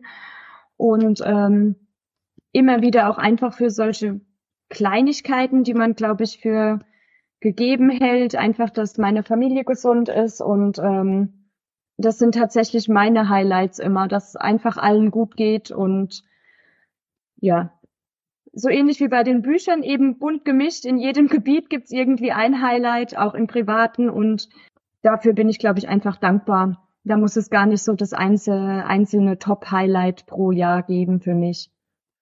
Bei mir ist es auf jeden Fall, dass ich äh, dieses Jahr recht frisch geheiratet habe. Ähm, das ist natürlich ein Jahreshighlight. Ähm, und aber sonst ist es natürlich einfach, dass ähm, wir alle gesund und glücklich sind und ähm, ich total liebe Menschen, egal ob jetzt online oder privat zu Hause, face to face, im realen Leben ähm, total liebe Menschen um herum habe und das ist für mich, das macht mich ganz selig und das ist eigentlich auch schon Geschenk zu Weihnachten genügend, sage ich mal. Mein Highlight. Ja, es gibt ganz viele Highlights und mir geht es da wie euch. Wenn alle gesund und glücklich sind, dann geht's mir auch gut. Meistens jedenfalls. Ähm, ein Highlight ist auf jeden Fall, wenn man, wenn es um, um nicht, nicht direkt um Bücher, sondern eben gerade äh, um den ganzen Literaturbereich geht. Ein Highlight ist jetzt, Christian, bei dir zu Gast zu sein. Vielen Dank, das wolltest du hören, denke ich. Und äh, das ist meine, meine erste äh, Podcast-Sendung, wo ich dabei sein darf. Herzlichen Dank also für die Einladung nochmal. Und äh, ich habe hier auch einen großen Wohlfühlbereich für mich entdeckt und kann mir vorstellen, dass ich das auch öfter mache. Ach, das geht ja runter wie Honig. Ach, Maren, ich dachte, du legst jetzt... natürlich alle an. Oder Maren? Also ich, ich schließe mich da definitiv an. Also es, ist, es macht mir auch total Spaß mit dir, Christ, äh, Christian. Ähm, und auch generell der Austausch jetzt. Ähm, ich finde, dafür ist ja auch irgendwie alles da. Es macht mir wirklich sehr viel Spaß und ich würde mich auch freuen, nochmal äh, zu Gast zu sein. Also vielleicht dann nicht mit ganz so heiserer Stimme, sondern mal mit meiner normalen Stimme. Vielleicht, Aber, nur, äh, vielleicht gerade nur mit der heiseren Stimme. Wollte ich gerade sagen, also gerne kann ich mich auch immer melden, wenn ich heiser bin. Weil ich, ich fand das auch sehr schön, finde auch gerade diesen, diesen Austausch so wichtig, was ich zu Anfangs meiner Instagram-Zeit so ein bisschen bedauert habe oder gedacht habe, das ist so die eine Blase, also es gibt so die Podcaster-Blase, es gibt die Blogger-Blase. Ist das nicht mehr so oder ist das vielleicht ein kleiner Schritt oder seid ihr die große Ausnahme? Also ich glaube tatsächlich, dass es gar nicht so äh, extrem getrennt ist. Also ich finde auch gerade, dass immer mehr Autoren, Autorinnen mh, immer stärker auch auf Instagram aktiv werden. Also so empfinde ich es zumindest. Auch mit ein, zwei Podcastern habe ich schon geschrieben. Buchhändler tummeln sich ja tatsächlich auch einige auf ähm, Instagram und also ich finde eigentlich ist es immer eine sehr offene Community und man muss, glaube ich, einfach nur manchmal den, den Anstoß geben für einen Austausch, aber Austausch mit unterschiedlichen Gruppen findet man, glaube ich, da schon immer ganz gut. Also zumindest ist es mein Empfinden. Bei mir ist es Ja, auch ich so. sehe das. Ich sehe das genauso. Also ähm, der Austausch untereinander. Und ich finde, das ist ähm, schon eine, ein Genre oder eine Bubble, sage ich mal, die sehr übergreifend ist. Also ähm, wenn man mal links und rechts schaut, egal ob Autoren oder Buchhändler, Podcaster, das ist schon ähm, viel mit dabei von allem. Aber ähm, es könnte noch ein bisschen übergreifender sein, ein bisschen mehr zusammenwachsen, sage ich mal, dass die Grenzen ein bisschen mehr verschwimmen.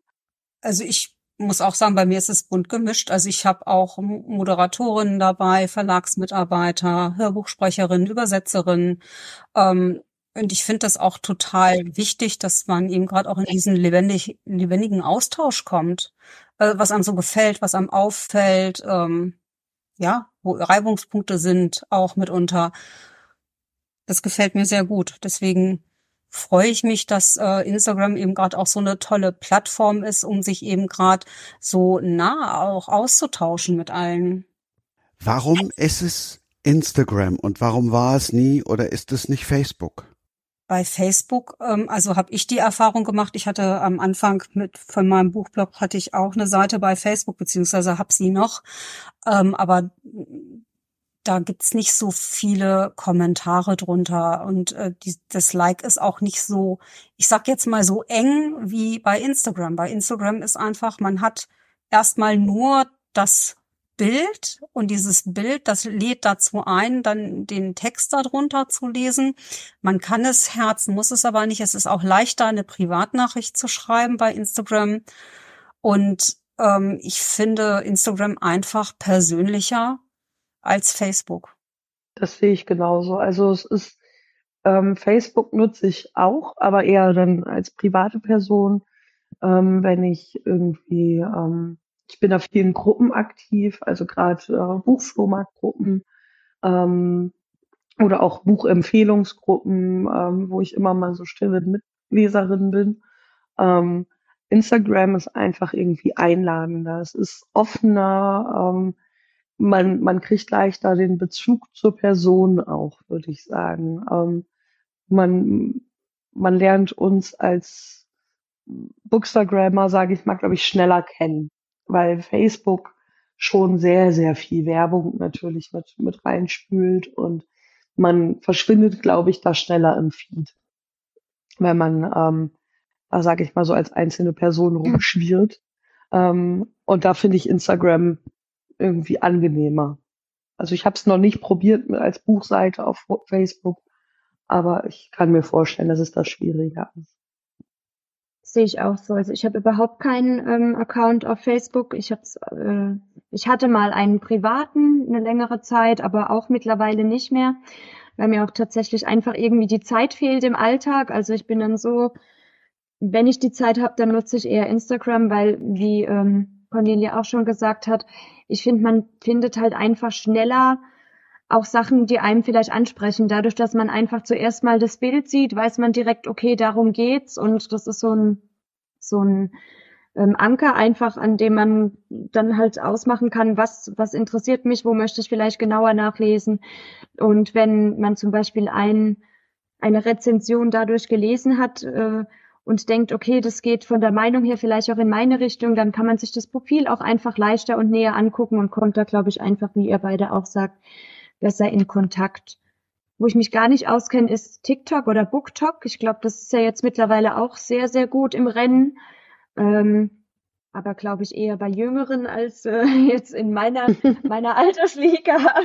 ähm, genau, wahrscheinlich kenne ich mich deshalb damit auch überhaupt nicht aus, aber ich glaube, dass es da ja auch nochmal anders aussieht. Ich weiß nicht, ob ihr beide da ähm, aktiv seid oder ob ihr euch da besser auskennt, aber ich glaube, da ist es auch nochmal mehr wie auf Instagram, dass es ein bisschen, ich glaube, auch einfach lebhafter ist wie Facebook, wenn man das so sagen kann ja, aber ansonsten ist Instagram, glaube ich, einfach die, eine gute Wahl. Also ich bin auch nicht bei, bei, ähm, bei TikTok unterwegs oder die, die Videos, muss ich ganz ehrlich sagen, unterhalten mich zwar, aber sie bremsen mich auch so ein bisschen, bisschen aus. Also ich genieße es wirklich immer noch Bilder zu gucken und die Texte zu lesen und ähm, mir das, sage ich mal, in, in Ruhe das Thema zu erarbeiten, ähm, was jetzt von anderen auf Instagram, von anderen Buchbloggern auf Instagram eben dargestellt wird oder auch von ähm, anderen Autorinnen und Autoren.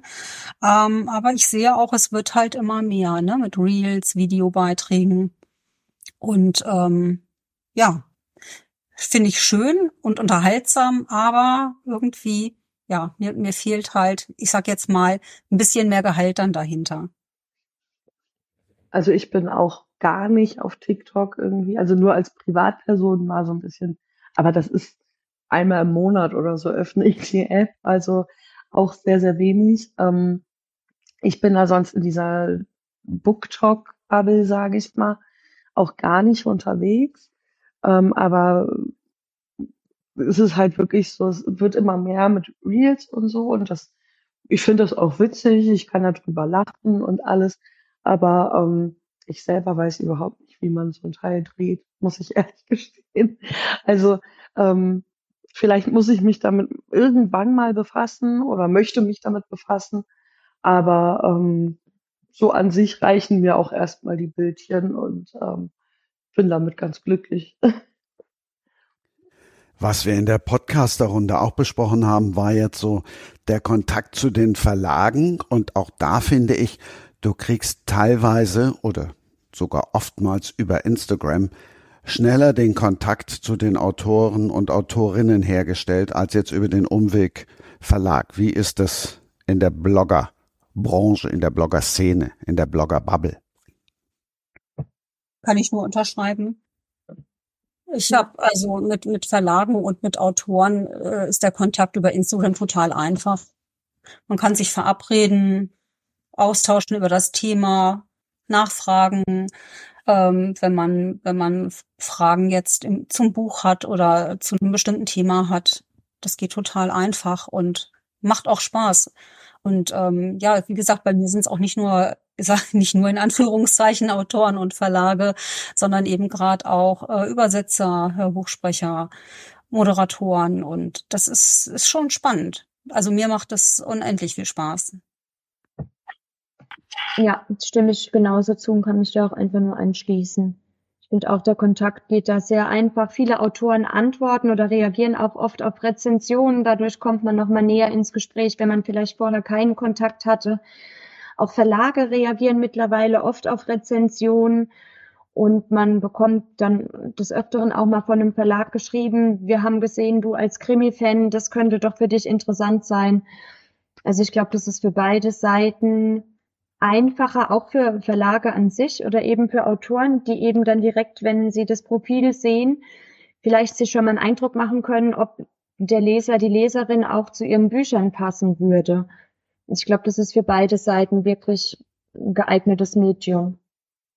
Das kann ich auch genauso unterschreiben. Also es ist für beide Seiten einfacher, ähm, auch mal nachzufragen als Leser beim, beim Autoren, hier, wie ist denn das und das? Und ähm, oder auch auf Stories zu reagieren und andersrum genauso. Also es ist ähm, auch die Verlege, die, ähm, die einen anschreiben und wie es gerade schon gesagt wurde, ähm, dass man dann gefragt wird, hier, magst du da mal was für uns lesen? Wir glauben, das könnte dir ähm, ganz gut äh, zu dir passen und äh, in dein Genre passen. Und das ist, macht's, glaube ich, einfach, dieser, die Instagram allgemein. Was ich auch äh, gut finde, ist, dass ich halt auch viele Autorinnen und Autoren kennenlerne, die eben nicht äh, über Verlage ihre Bücher veröffentlichen, sondern im Self-Publishing dann eben gerade ihre Werke selbst rausbringen. Ähm, und ansonsten hätte man ja kaum die Chance, eben gerade auch an diese Bücher oder auch an diese Menschen zu kommen. Und das, da macht sich ja nochmal, ja, ein viel größerer Bereich nochmal auf an Büchern, die man kennenlernen darf. Auch wenn ihr auf Instagram natürlich miteinander verbunden seid, habt ihr denn jetzt hier nochmal was Neues über euch erfahren? Das ist eine sehr gute Frage. Also ich muss ja sagen, ich habe mich sehr gefreut, dass ich Cornelia dieses Jahr zum ersten Mal auf der Buchmesse getroffen habe. Das Gesicht hinter dem Profil. Ähm, und freue mich auf jeden Fall oder fand es auf jeden Fall sehr, sehr interessant, äh, dass sie jetzt noch mal so ein bisschen erzählt hat, was sie denn neben Rezensionen etc. noch so alles macht, eben gerade was äh, Lektorat und so betrifft. Das hat mich auf jeden Fall gefreut. Und mit Maren natürlich auch. Also Aber wir hatten zumindest persönlich, glaube ich, noch keinen Kontakt oder haben uns auch auf nee. der Buchmesse nicht gesehen, genau. Ja, ich glaube, an der Buchmesse sind wir aneinander vorbei irgendwie. Ich habe auch, auch Stories ja. gesehen gehabt, dass, äh, dass du auch, oder dass ihr beide auch da wart.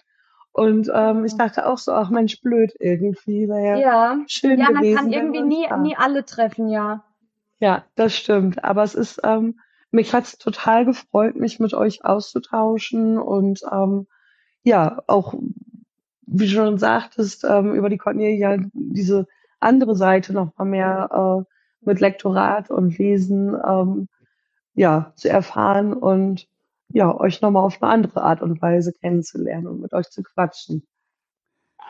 Dann hoffe ich, dass eure Leser und Leserinnen, Follower und Followerinnen jetzt auch noch mehr von euch wissen und lesen wollen. Zum Abschluss muss sie natürlich kommen, die Frage, wie viele Bücher waren es denn in 2023? Und vor allem ist die Frage so entscheidend, wie viele es waren. Manchmal hat man ja den Eindruck, und das sagen ja auch welche außerhalb dieser ganzen Bubble, boah, da, da geht's ja nur noch darum, wer die meisten Bücher gelesen hat. Also ich kann gar nicht genau sagen, wie viele Bücher ich gelesen habe. Ich sehe zu, dass ich ähm, pro Woche ein Buch lese und rezensiere. Ähm, tatsächlich lese ich aber mehr. Also ich rezensiere ich komme nicht dazu, jedes Buch zu rezensieren. Ähm, aber die, ich sag jetzt mal, die, die wichtigsten Titel oder die Titel, wo ich sage, ja, da haben auch anderen Mehrwert von, äh, die sind vielleicht auch nicht, äh, ja, nicht so gehypt, sage ich jetzt mal, sondern ähm, eher vielleicht äh, bedienen eine Nische oder sind eher unbekannt. Da bin ich auf jeden Fall eher dabei, eine Rezension zu schreiben. Und ähm, das ist ja ist halt ein Hobby, was man eben gerade noch mal so nebenbei macht, neben äh, den ganzen Aufgaben und den ganzen tollen anderen Dingen, mit denen man sich so den Tag über beschäftigt. Und deswegen muss ich ganz ehrlich sagen, also ich lese mindestens vier Bücher pro Monat. Ähm, bei mir sind es im Schnitt so zwischen sechs und acht. Ich glaube, es sind jetzt ungefähr am Ende des Jahres so um die 80. Ähm, letztes Jahr waren es ein paar mehr, dieses Jahr war einfach äh, zeitlich bei mir teilweise zu viel los, um wirklich äh, in Massen zu lesen. Ähm, ich mache das aber eigentlich, also die Anzahl mache ich eigentlich nur für mich selbst, weil es mich einfach interessiert.